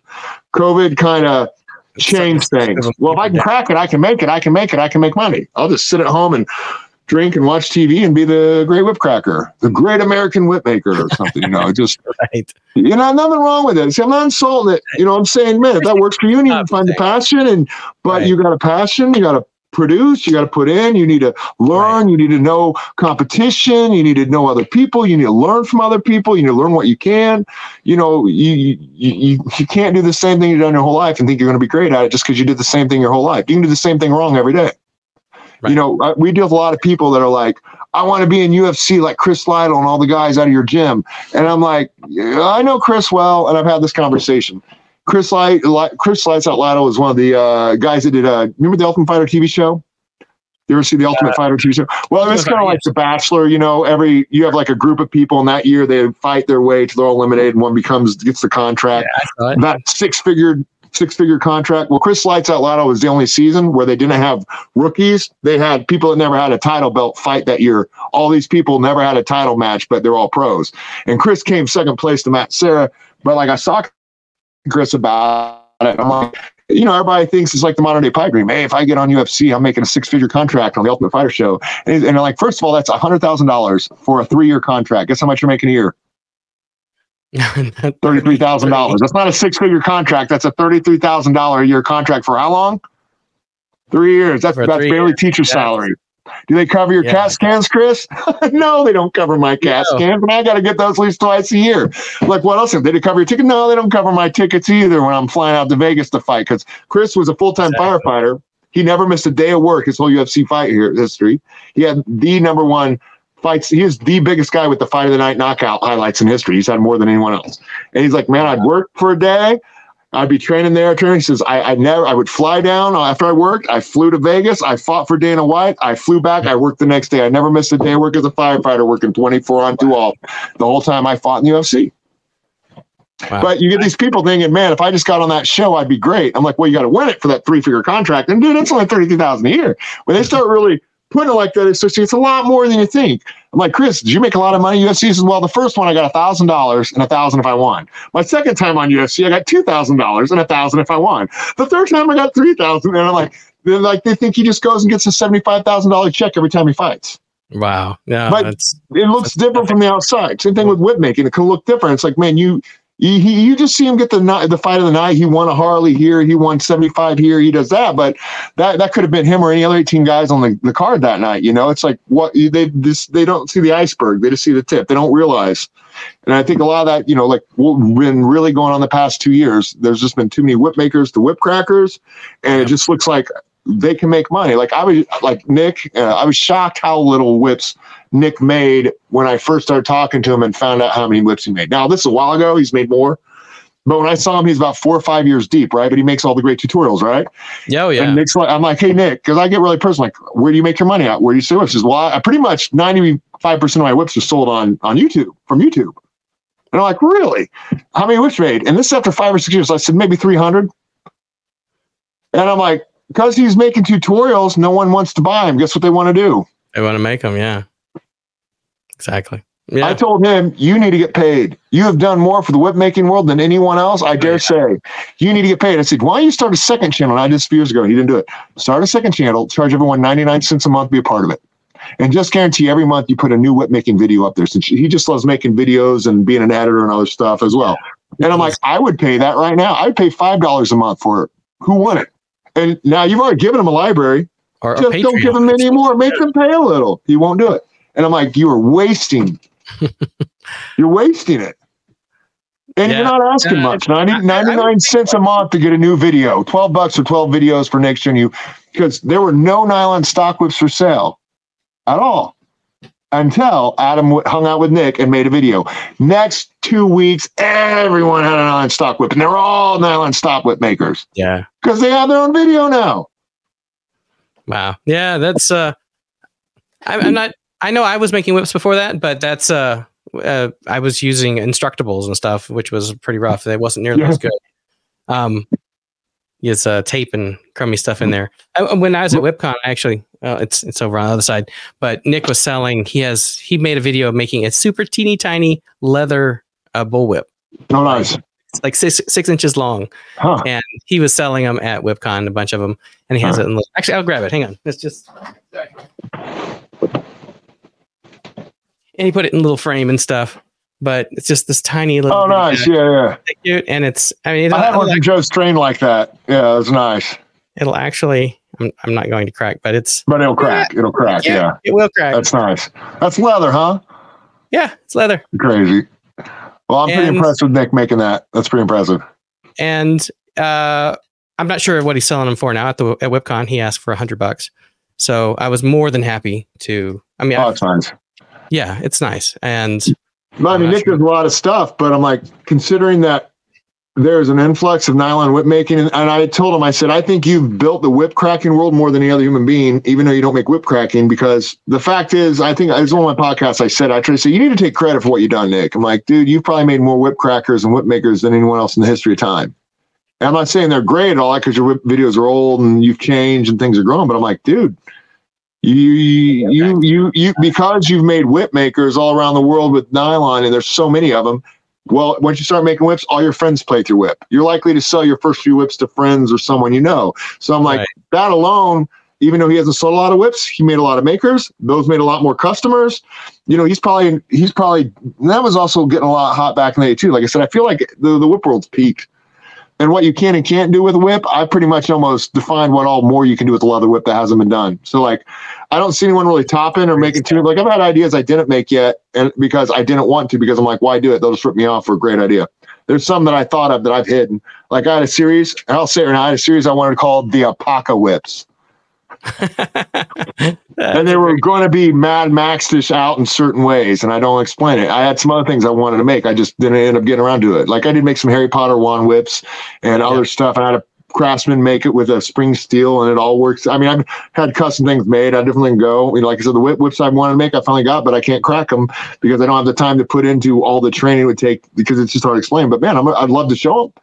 But if I do it, somebody's going to rip it off. Next thing I know, it'll be in a Hollywood movie, and I won't be a part of that Yeah. you know, and stuff like that tick you off, you know, and so you- like I'm disappointed with the whip making world, not so much the whip cracking world, not all of it. I mean, I have a lot of good friends, there's a lot of people, but I think the COVID spiked a lot, and the YouTube isn't always the best way, but I think we're hitting a plateau where there are more makers than there are crackers. Mhm. Like you went to WhipCon, right? Were any of the people who cracked not makers? Oh yeah, a ton of them. Yeah, A ton. You had a ton of people that were not whip And- makers that did the whip cracking competitions. in the so there was a whole group of people that were I would say uh, like indie indie they were there with their fedoras and hats and stuff. Did And- they compete? Yeah. Something. Yeah. all right. Of Other did. than the random indie guys, were there many more competitors? I mean, So would you say that? percentage-wise, Would you say fifty percent of the people competing were whip crackers only, or would yeah, you say it's more like maybe like thirty percent whip crackers, seventy percent makers? probably so? So my point's kind of proven. There are more Yeah. whip makers Sure. that are cracking than there are just purely whip crackers that don't make. Uh, with those numbers, yeah. With those numbers, if it keeps up and we can't, there there can't be a way to get more whip crackers involved or more hype to develop the sport. man, Mhm. whip makers are going to be suffering really hard. Yep. And whip Yeah, are going to be suffering. And I think we kind of missed the golden age already. I think the golden age went on about the time I started making whips for about five or six years. Past few years has been dwindling due to COVID and other stuff. The economy's crazy right now. It's like three times more than it was. You know, I think all that plays a factor in it. So it might, uh, I think there'll be a resurgent, but I don't think it'll be for two or three more years. It just, it's, it's got to go away again. And then it'll come back in a, a movie we'll least expect. And, and not an Indiana Jones though you know, something's going to come back and it'll be good, you know? I, I hope so. I certainly hope so. And I mean, that's part of why I'm doing some of these this podcasting here too. Is I mean, I value the the friendships and the people. Like we have a big community, and some of them are whip crackers only, and some of them, well, a lot of them are whip makers as well. And just getting to know. I mean, maybe there's some co- competition there, but getting to know each other, I think, is what one of the things that I get out of it. Especially since I am a hobbyist uh, in all of this. Um, I'm not trying to compete with you with guys like you. Um, by, by there, there, aren't many guys like me. Like no, when it comes to leather kangaroo bullwhips, I think certainly not. Only me and Paul Nolan. Me and Paul Nolan are the only permanent time kangaroo whip makers in America. We're the only full time. You yeah, try to name, you know, there might be a couple other, but they make like these short whips, like signal whips and sex whips. You know, there there's a like Victor died, Victor Tella died, Victor Sansolse died past couple years. That He took care of a lot. Victor Tella took care of a lot of the S and M world. But mm-hmm. with him gone, I know there's someone that makes those, but anyone that makes like Target whips, movie whips, Indiana Jones whips, I think only me and Paul are the only two. And so when you look at it like that, you know, the only two full time that make leather whips, like somebody can say they're doing full time. And I mean, they may be making three or four whips a month with it, and it's help paying half of their bills but I guarantee you they're not paying for them, their wife, and their kids on that that whip making. Oh yeah, and it, it's a huge commitment and a lot of hard work. Yeah, and I'm not like oh I'm better because I had that, but you know there's a there's a big difference out there and what it takes to to do that. And and and, I, and like I said, the, I think the biggest problem is there's more whip makers than crackers right now, and that's going to cause a problem with the whip cracking world because yeah. there are going to be less crackers and, and man, if that don't grow, nothing's going to happen. Back when I started, there were still more whip crackers than whip makers. and, and, and a lot of whip crackers realized they can make whips, so they kind of said, you know, screw it, I'll make my own whip. You know, so I, would say that's the case for a little while. If they stay in whip cracking, most of them will want to buy a handful of whips as well. So I've certainly spent my share of money um, between a bunch of right. So I mean, I'm a whip maker, but I'm also a whip cracker. I'm a whip. But cracker. you're few and far between too, right? You know how many people have uh, how many people decided to try to make a leather whip and just do nylon or try other things? Like a lot of people are one or the other. You know, I mean, you you may be this jack of all trades, but you're also still looking at it like as a cracker and as uh, enjoying being a whip maker. Whip maker, not everyone learns it like that. Like most people, they want to know what car drives, who do I get my stamp from, and now let me let me burn this sucker and know who I take it to when it breaks. Yeah, and, and and and you know, so you know, they're not all like. Again, you're you're talking from a whip maker's perspective, not a whip cracker's perspective. Again, you know, it's it's. I think I think it's going to be the downfall if something don't grow. But How it will fix- also work itself out because if there's all these whip makers and not enough sales, what's going to happen to the whip makers? Yeah, they're going to go out of business. So what are we going to do? There'll be a whip crackers game again. And yeah. then there'll be less whip makers, but the ones that survive, whoever they'll be, it won't be me. They'll they'll keep growing up, and then I think we'll have another resurgence. But I don't think until the leaves of the tree have lost its foliage, will build up again. Yeah. You know, there's just, just it's an imbalance right now let it, let know, it come down and maybe a movie come in and something to build it up again. Movie would be nice. It just I just don't see anything gripping this generation whips like Indiana Jones did or uh, Catwoman or Zorro with Banderas. You know, they they they hit they when it resurged in that 80s 90s, they really did a lot of them in there. I mean, I, all I think about when I think can, uh, pargs, Indiana Jones, like I want to snuff candles like Anthony Hopkins. It's like I want to, you know, it's like I want to Catwoman, although she didn't, Catwoman cut those heads off of those dolls and did this cool baton thing. You know, it's like, I, uh, you know, this, they just don't have much. Like Iron Man 2, those are Joe's whips. Iron Man 2, the whiplash, he had two Joe Strain whips. What do they do? They put all this plastic, like this metal, fake plastic, add electricity, CGI. I mean, if those are actually whips, but just say they just shined a little bit instead of having all that extras on there and they cut through stuff, and actually crack, someone might have bought it. But now he's like, I don't even know that's a whip. That's a fake movie whip. They don't even know it's a real whip. You know, like they need something like that. Like See, that's what See was supposed to be. You know, it was supposed to be this big production to help finally do what needed to be done in the whip world. And it was going on that process. And I even had pictures of Jason Momoa cracking my whips, and he's even in a harness swinging and trying to do oh, stuff. And I'm like, I love those pics, but I can't share them, right? And I'm like, man, this is going to be awesome. I just did 11 whips or 10. I just did 12, you know, and then, and then they're like, well, whips are out basically. What happened? I'm like, well, Jason Momoa is like, well, if everybody's got whips and I got a whip, how am I different? I want to use a sword or an axe or whatever you use. Uh-huh. How can you have a world full of whips and whip fighting when one dude can have an axe and just cut them all in half? right. So I wasn't the only one that really pushed this. Like I think it was a guy named Paradox or Pollock what's his name? Yeah, or whatever. He he he waited years to finally have a, a, movie that he could push for the whips to get big, and he pushed it, and then oh. Jason Momoa screwed it all up. Oh, that's that's no. Sad. I got. How come I ID different? I need an axe. Well, it kind of defeats the whole purpose of what we've been filming here, right. and what our goals was for all this whip scene. frustrating. Yeah, and then gone. But that could have been it. Should have been it. Momoa needed an axe. I've never been more disappointed in Aquaman in my life. Here I'm sitting here making whips like I'm a henchman for Aquaman, dude. I'm making Aquaman whips. I'm a henchman. Let's get this going. And he just kills it. Like, man, that's so lame. Aquaman was a good movie too. Uh, we can agree to disagree on all that. Yes. agree to disagree on that one. Uh, I, I enjoyed it. Come on. It was a fun movie. Amber Heard, I didn't know who she was at that point. I did not like that girl. I, I didn't either. I, I, I was disappointed in Aquaman in ways. There's things I liked about him. Like, well, finally he's got one, and I they can finally do it. But it's like it was just oh, Momoa may look great, but Yeah. you know, it just. I mean, he's the coolest Aquaman I've seen, but it just it just something didn't go right with that movie. You know, like I think they've been stretching for a while. The Marvel took off great, and the DC started taking off great, but some of them just kind of. I don't think we need three Aquaman movies. I don't think we need this third Aquaman movie coming out. It's just like, what's the point? You know. Didn't even know one was coming out. Like, it's yes, not- I know exactly. I just found out the other day. I'm like, why are we making a third? Like, like was why wasn't there Justice League two? I mean, we had Avengers four or five. little, little superheroed out. It seems like I'm several behind. So Yeah. eh, I've had enough for a while. Certainly understand.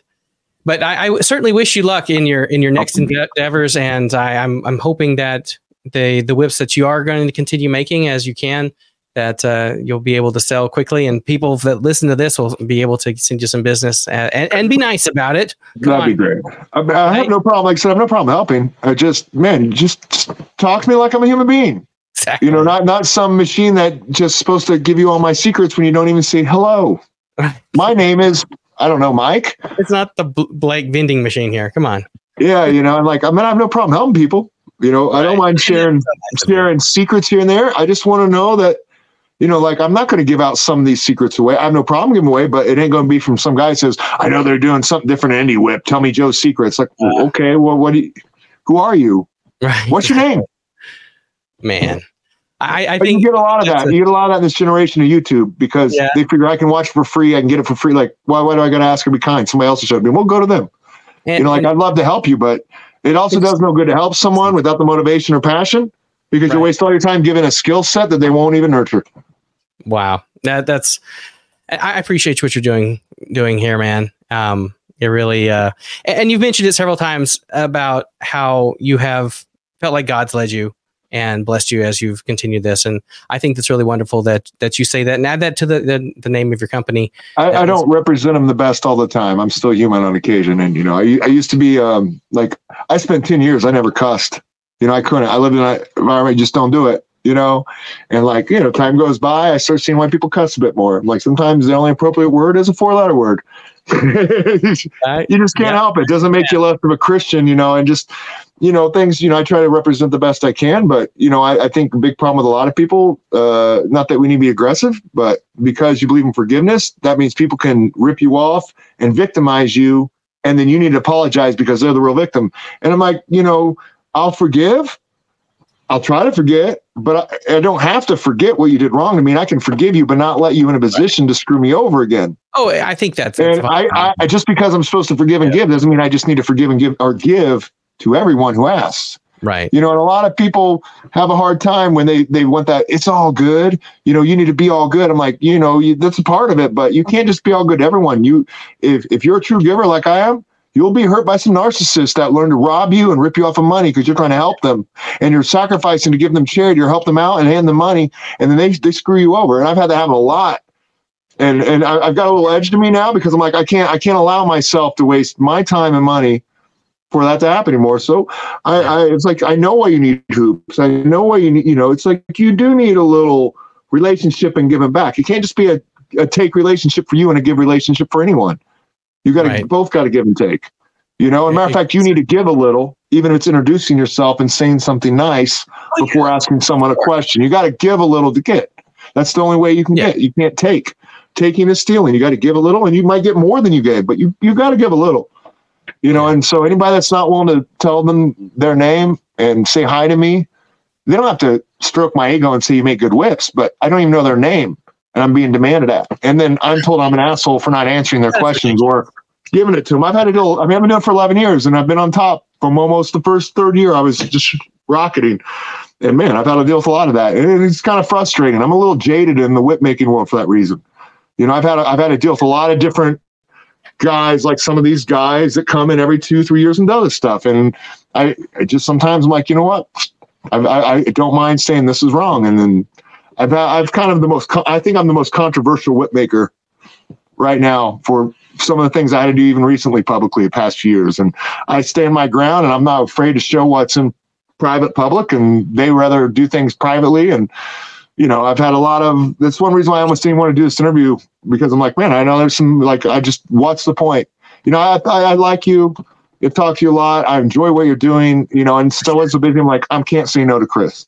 I can't, I can't well, say no to Christian this time. I was too busy last time, but like I was even worried to want to come on here because I'm like, man, I'm going to say some stuff, and it's going to tick someone off, and uh, you know, by being yourself or being honest, and I'm not a bad guy or anything wrong, I, it'll hurt your business because you have a lot of people that will talk about you in these groups. They create groups about hating you.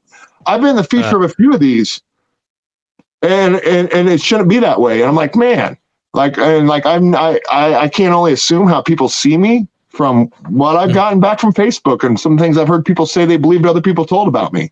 And I'm like, that's, that's crazy. That's crazy. Yeah. Like I've been accused I mean, of, I've been accused of some guy was accusing me of, uh, what do you call it? Uh, fake profiling and stalking his wife and ruining her day. Like, do you think uh, I would do that or much less have the time to waste on a fake profile to f- with your wife? Oh, no. And I'm like, you're just making that up to make a victim card. Why would I, why would I do that? You're not even on my, my spectrum of a whip maker. Why am I doing this? And I've had a lot of people try to create beef with me because they think he's Tupac. I can become Biggie.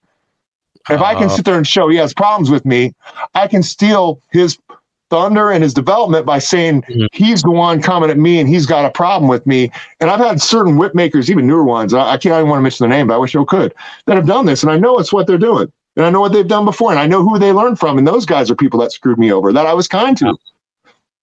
And I can't yeah. anything about it. As a matter of fact, I know there's a lot of it going on behind me the past year. That's why I didn't want to come. I'm like, man, this past year, my name was run through the mud again.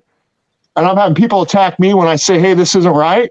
But I'm not allowed to say anything because I'm Walmart and I'm successful and they're not. And and that's that yeah. that drove me to an edge where I'm like, I'm that, that's kind of one thing that said I'm done with whip making. I'm done. Yeah. You know, like I, I wanted to release these other ideas for the whip making world and just cheddar some nice stuff. And I'm like, why do it? Somebody's going to rip me off, make money. You know, I, so I'm, I'm a little jaded, and and off. I just want you and the viewers know why I'm a little jaded for that reason, and it, it's made me. I'll be friendly with anyone who's friendly with me right off the bat, but it makes me not want to help anymore. Like, well, if you're kind to me, or just talk to me, or ask me, I'll say yeah. But man, why even help? Why even do this? Because I mean, if, if they yeah. told someone was ripping them off, the whole community they've grouped up would be, "This is wrong. You can't take care of Blake Gorey's snake." Is one of them. Why? Why? Why is he getting protected and I'm getting vilified? Right. Yeah. Why? I, I don't have an answer for that. Because I, am a terrible person that creates a profile and stalks some dude's wife's count. I didn't even know the dude was married. How do I know what his wife's name is, or much less what she does, or how to stalk her? I don't know this crap. Why would I waste my time? But but these are the things they'll create. And well, I'm hope if anybody has any issues with things I've said or whatever, like leave a comment on this video or uh, message me or something. We can chat about it. I no, just, come on the know, show. We'll talk. And, you know, uh, but well, I don't want to talk about them my issues once, but I'm like, you know, if you have a problem, talk to me. I'll talk to you about it. You know, yeah, exactly. talk to me. Uh, don't, don't. But you know, if if if Joe Strain said, Blake, I don't want you to make a Lone Star model. You know, I would tell Joe, you got it, sir. exactly. Right. That's his model. That was his signature model. He made the Lone Star. Well, right. I wouldn't steal his yeah. name. And I no, could, I, if I said, "Hey, can I make the Lone Star whip?" but call it the uh, the sarsaparilla? Yeah, sure. Okay.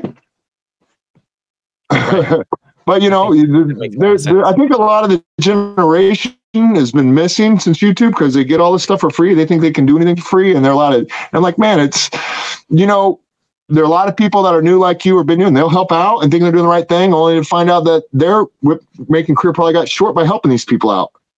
I mean, there'll be people, you know, yeah. and it's upsetting that the right nylon whip makers may not be making it because there is too many makers versus crackers. And I, I hope they keep going and raise up, but you can only braid like leather, you braid a lot tighter than nylon because nylon, it gets stronger as time goes by because it shrinks up, you know, so I use a lot more my fingers, you know, and it's just like, man, you know, I'm, glad they got the nylon whip makers they do. I hope it works itself out. I pray the whip world gets bigger. I pray whip crackers get bigger. I want to see more whips in movies. I'm tired of never seeing a whip yeah. in a movie. Yeah. That's right. You know, I, I, really hope it grows. And, you know, I think it may not. I hope something takes up. Like Adam used to be more in the community. A lot more people used to be putting videos out more in the community. There are a lot more crackers online showing videos. It just, it's really tapered down. And, you yeah. know, uh, the, the, I hope it changes. I hope it grows. But at the end of the day, I think a lot of whip making that could be done has been done. I think there's more growth. I think there's a way we should catalyze. Like Anthony wants to call himself a style. He's not the first guy to put the whip backwards, but he has this rolling loop method. And Adam, you know, there's the Australian two-handed method. Todd Rex is kind of mastering what I call the modern day American parkour whip method. I mean, there's different, you know, parkour yeah. spinning. I, mean, I think there can be different categories and we can separate it more and it would grow more if we could somehow do that. But again, you got to start putting parameters and putting rules and guidelines to create certain themes. I think that would be one of the things to, sep- just to help it go because it is one of the few arts like, well, if you learn a cattleman's crack, or you learn a couple cracks, you could probably watch videos and figure out the other cracks. it, it is that easy and can be. But yeah. I think because it's so, you just learn a few things and you pick up whatever, it's kind of hard to make anyone really want to be elitist and grow because they don't really have a roadmap. You know, like a lot of my videos, I, Adam I had all the intermediate, and him and Ben Hughes had enough advanced. I'm like, what I don't see is the basics of the basics and lab, you know, elaborated. So I just said I'm going to teach the basics and just over elaborate them because Adam's got tons of intermediate, you know, right, right. stuff like and, that. And you're you're a great teacher there, and I, I think actually having listening to your videos, I liked uh, when I was at the very beginning between yours and April Choi's. Both of you guys had very very beginner videos and it was interesting to see two different styles of teaching the same exact crack and yeah. i, I personally it, i need good. both it's, it's good having you know like uh, steve townsend said it he's like you know adam says thing in a way where he'll pop out an analogy like it's like skipping stones or something he's like there's people where that'll resonate with. While other people don't want to hear that, they want to hear the brass tacks. Where do I hold? Where do I stop? What am I? And so it takes different people to learn from for a reason. And yeah. someone can hear my vernacular and be like, man, he's nailing it. And I get what he's saying. Other people be like, I'm not getting it. Then somebody else say something more flowery or poetic and it, you know, and it sinks to someone better. So right. there shouldn't even be one authority. But like I said, the more people teach in different ways, the more it's going to grow. And I hope so. I, I, I wish we could get. I, I, don't think that the stigma of slavery, which is not what whips were made, were not to beat slaves. Whips are not made to beat animals. They're meant to make a sound to direct animals. Right. You know, they were never meant to beat slaves. The, the stigmatism, I think, is an issue still, but it's not that big of an issue. Like I never thought it was that big of an issue cracking publicly. No one seemed to care. You got two whips you're cracking. But I know it has still that one small stigma, you know, the stigmatic thing that whips are for whipping people. But with that even being said, there, there should be nothing stopping whip cracking from being more. But whether it's just out of time, old date, they're not around the farm so much, you know, it had a resurgence. And I, like I said, I think it's kind of going to drop for a while, but my guess is about three or four years, someone new is going to come in. There's going to be a group of people that are like Adam again, ready to like push things in a new way, maybe make better videos of cracking. Like Nick makes really quality videos of his tutorials. He's a good video editor. Maybe they'll finally have a guy does it with cracking. Maybe you'll have like a Jim Gymkhana guy where he whatever it's called, Jim Cottage, whatever, where they go out and whatever they do with whips, they just have really good quality videos of doing fun stuff with whips running around. Like, I think if you, you could find somebody could do something new with whips and get it better edited, more contemporary, play your silly songs, do a stupid whatever. I think it takes something like that to really grow it. You, you need to have someone out there getting hype going. But if there's more makers, there's more makers and there's no crackers, all you see videos of completed whips. You don't even see by cracking. And right now, if you look at all the, the the past year, there's been very little videos of people taking themselves pictures or videos of them cracking, and it's been rare. I've never seen it this dead as it's been this year. And yeah, it, it has. Uh, the whip cracking 101 had a lot of people adding stuff to it, and then that tapered off, and so it's been pretty quiet. So uh, hopefully, so uh, whoever's listening, I really blame COVID was huge. Yeah. COVID was huge. I think that was the major thorn in it. Like money, not being able to go outside. It kind of helped some people realize they could buy whips and crane. But yeah, I think it really started dropping stuff. Uh, the the finances, like I, I know in a few years, yeah. I'd like to think in two years, it'll be, it might just be back on top. But let's hope so. Things, let's hope things have yeah. their own way. And as long as it's not dead, it'll keep on swimming one way or the other. And, you know, well, I'll keep on making some podcasts and talking to the community and find out who's who's new and coming and if awesome. new things come around we'll chat about it um, i do I, I did just look up, and I don't know how much we're going to edit this down, but we're at nearly four hours of our conversation. oh, sorry about that. So, you, you can no, edit, leave okay. it, don't matter. I don't know if I I'm said gonna, anything worth editing, so I'd say, dude, just play yeah. it. Even yeah. even the pixelated as well. If they're going to sit through an hour, they'll sit through two. They'll sit through two. They'll sit through four. Right. I didn't know the time went by that far, man. Sorry about that. Right. No, I mean, I keep forgetting we're recording. We're just having a good time chatting and talking about whips and listening to what you've got coming. It's very exciting and and yeah, I just I want to wrap it up here and just let people know to check you out on Facebook. You give me a couple years, and if I get my little drift course set up, come on by, man. I'll take you for a ride. Hold on to that seat and be ready to squeal some tires and uh, blip some throttles, man. There might be I might be doing a little squealing myself. I'm just just, just warning. I would too. I'm not that good yet. I'm sure in a couple years I'll still be holding on by the seat of my pants on some things, you know. Exactly. All right, Blake. Thank you so much. It's an ongoing process. Yes, sir thank you for having me. Thanks for the time. Appreciate it. I know it took away, you know, a long time on this. It means a lot away from your family and everything else. And just I appreciate all that time. Appreciate you letting me on there. And I really love all the people you got a hold of. I, I can't wait. Hopefully, you know, like I said, more whip crackers will show up. Hopefully you can interview right. some of them. Maybe that'll get hype. Um, but you know, I just I appreciate this. I, I appreciate all you're doing. I can't wait to see more from you. Um, and you don't stop making. If you want to make, make. You know, I'm, I'm, glad you're doing this too, but don't sacrifice your cracking or your whip making. And you know, if your passion is talking to people, man, you should start looking at the next level of podcasting. Besides whip crackers, what's next? You know, yeah. but don't don't hold yourself to one standard. If you're good at podcasting, be a podcaster. Whips may right. be a good start, get a good volume. Talk to other people you know, but whatever it is, man, have fun finding, growing, dream, imagine, go for it. But you know, don't don't stop working towards it and be mindful and pay attention. Like I think the biggest thing is people aren't in the moment when they're doing it to see what's happening. And yeah. you know, it's got to be fun though. Like the passion got to be there. If you're not having fun, don't do it. Like like if you're not having fun training martial arts, you're the first guy out of the academy because man, you got to have fun. Yeah.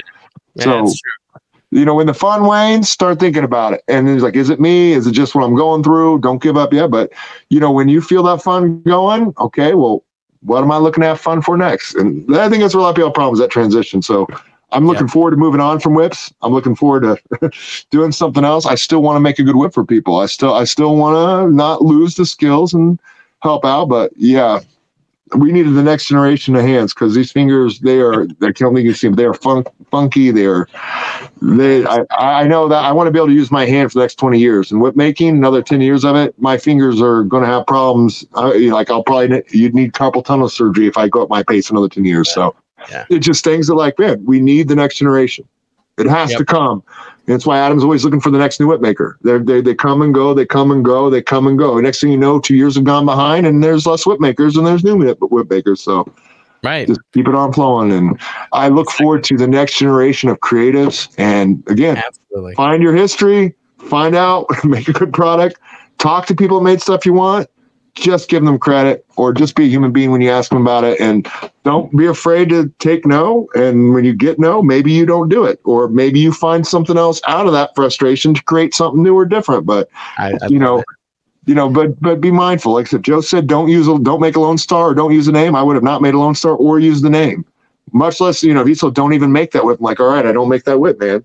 Yeah. you know, it's like, yeah, it's like I, I'll think, get by another way you know I think if I had to summarize a lot of this and it, it, it's we should be respectful of other people. Well, whenever you're wanting to learn, what teacher did you get as a student to run up there and just like take everything, throw things around, custom them, tell them how they're going to teach you, you know, and, and, and I think that's, you know, not like I'm like, oh, you better bow down to me. I'm so mad. It's just like, dude, I just want you to use my name. I want you to tell me your name, maybe say hello and ask a question that's not a threat or a demand. Not asking for much, not a demanding threat. You're asking for so much, Mike. Come on. yeah. Just my name. How about your name? You know my name and hello, and exactly. then ask a question. I'm, I'm I'm just happy with that. Hello, ask a question. Awesome. All right. I, I, love it. I love it. I could talk to you all night long, and I we almost have. Oh, we'll have to do it again sometime. Like I said, I'm, I'm not as busy. Like last time you asked, man, I think it was still coming out of COVID, and I was making. Was, I made 500. I made Trinity Whip Co made like 800 and some whips. I made five. Steve braided 300 of those overlays. It was a long year. You know, I had a lot of stuff going on. It was just crazy. And I'm like, dude, I would love to, but right now, I'm not. I'm So um, it should be more free now for the rest of my life. My goal is to try to make that happen. Yeah. All right. I appreciate well, it. I'll be watching, man, and, and praying for you. I uh, hope it all goes well. All right. God and bless that, you, and, and, thank you for this opportunity. Absolutely. Um, one thing I do want to mention here at the very end, if everyone made it this far, um, I personally could use a bit of help, um, not just selling whips, but I could have a donate button on my website for the podcast. So it's whipchatpodcast.com slash donate. I'm still putting together the website, but that page is up. So if yeah, dude, if 100 people watching, they all put a dollar in because they got something worth a dollar, man, that helps yeah, take care yeah. of things. Just yeah, that's what I need. If you got uh, five dollars worth of information out of it, put in five dollars. By by all means, people, help out. You know, he, he's not getting paid. I just wasted four hours of his life. He didn't get a dime for it. I would not say it was wasted, sir. I, I enjoyed this thoroughly. I mean, this is why I do this. I want to build a community, and I'm going to do uh, this whether or not people donate to it. Your um, positive comes out great, and you seem happy about it, man. Keep, just, just I say, just keep trying to perfect it. You know, just you seem prepared before we got. You got everything set up before we talked. It seems like you got the everything doing really sizzling now that you've been doing it for a couple years. So just all right, man, keep finding ways to perfect it. And man, maybe maybe your job is to be a podcaster in different walks of life. This can just hey, be your model that gets you used to the format, shows a decent amount of work to share with other people, and give them snippets so you can do other things. You know, and man, all it takes is to ask people, "Hey, would you be interviewed?" Right. And they say no. Guess what? Ask someone else, man. That's it, what I've been doing. Yeah. Don't stop, but take no as no. You know, I just tell people, go ahead and ask. Worst you get is a no. But when you get a no, don't keep bothering Joe. You know? Right. Yeah. like if he tells you no, don't don't, you know, go another route, ask something else, but you know, respect respect respect boundaries. But yeah, you know. Yeah, you get yes one out three times. No, the other two. You got yes once. You got at least one person that, that is doing what you want. Exactly. Yeah. Well, have a great night. Thank you oh, very much. You too. And uh, I guess just uh, tell everyone keep on cracking, and uh, even more so, keep on cracking and get other people yeah, cracking too. Right. There's a lot of you out there that are just taking a big break because of COVID, and you're catching up from the bills. But man, this summer, get out there, get a video. Just shoot one video, pass it around. How you know if you guys, if you whip crackers don't post, it won't grow. Exactly. If you whip crackers don't post fun stuff, cracking someone's butt, I guess I don't know, throwing something, a newspaper with a bad headline, just make make little fun snippets. You know, exactly. a stuffed animal gets thrown at you, and you're attacking a war movie, and you whip. it, Just do something. make videos, get them out there, get it growing. Somebody, somebody, be the next. I don't know, the next. Do it. Do it. Exactly. Just oh, edit, go, have fun, be cheesy, be original, grow this. All right. I love it. Thank you, Blake, once again. And with that, have a good night. God bless you. Have a good night. All right. Thank you so much, Blake, for being on the show. And thank you, everyone, for you know listening and watching this episode. Hopefully, you all gained something from that. There certainly was enough topics that should touch on anyone's interest, whether you're a whip maker or whip cracker, whether you're into martial arts or, or drifting your race car. I think there there'll be, certainly be something of interest in this episode. But uh, yeah, like I said at the end there, I, I do appreciate any help that you guys could do. Uh, go to whipchat.com slash donate and uh, help help me out. Help this uh, keep on going. And everyone, keep on cracking.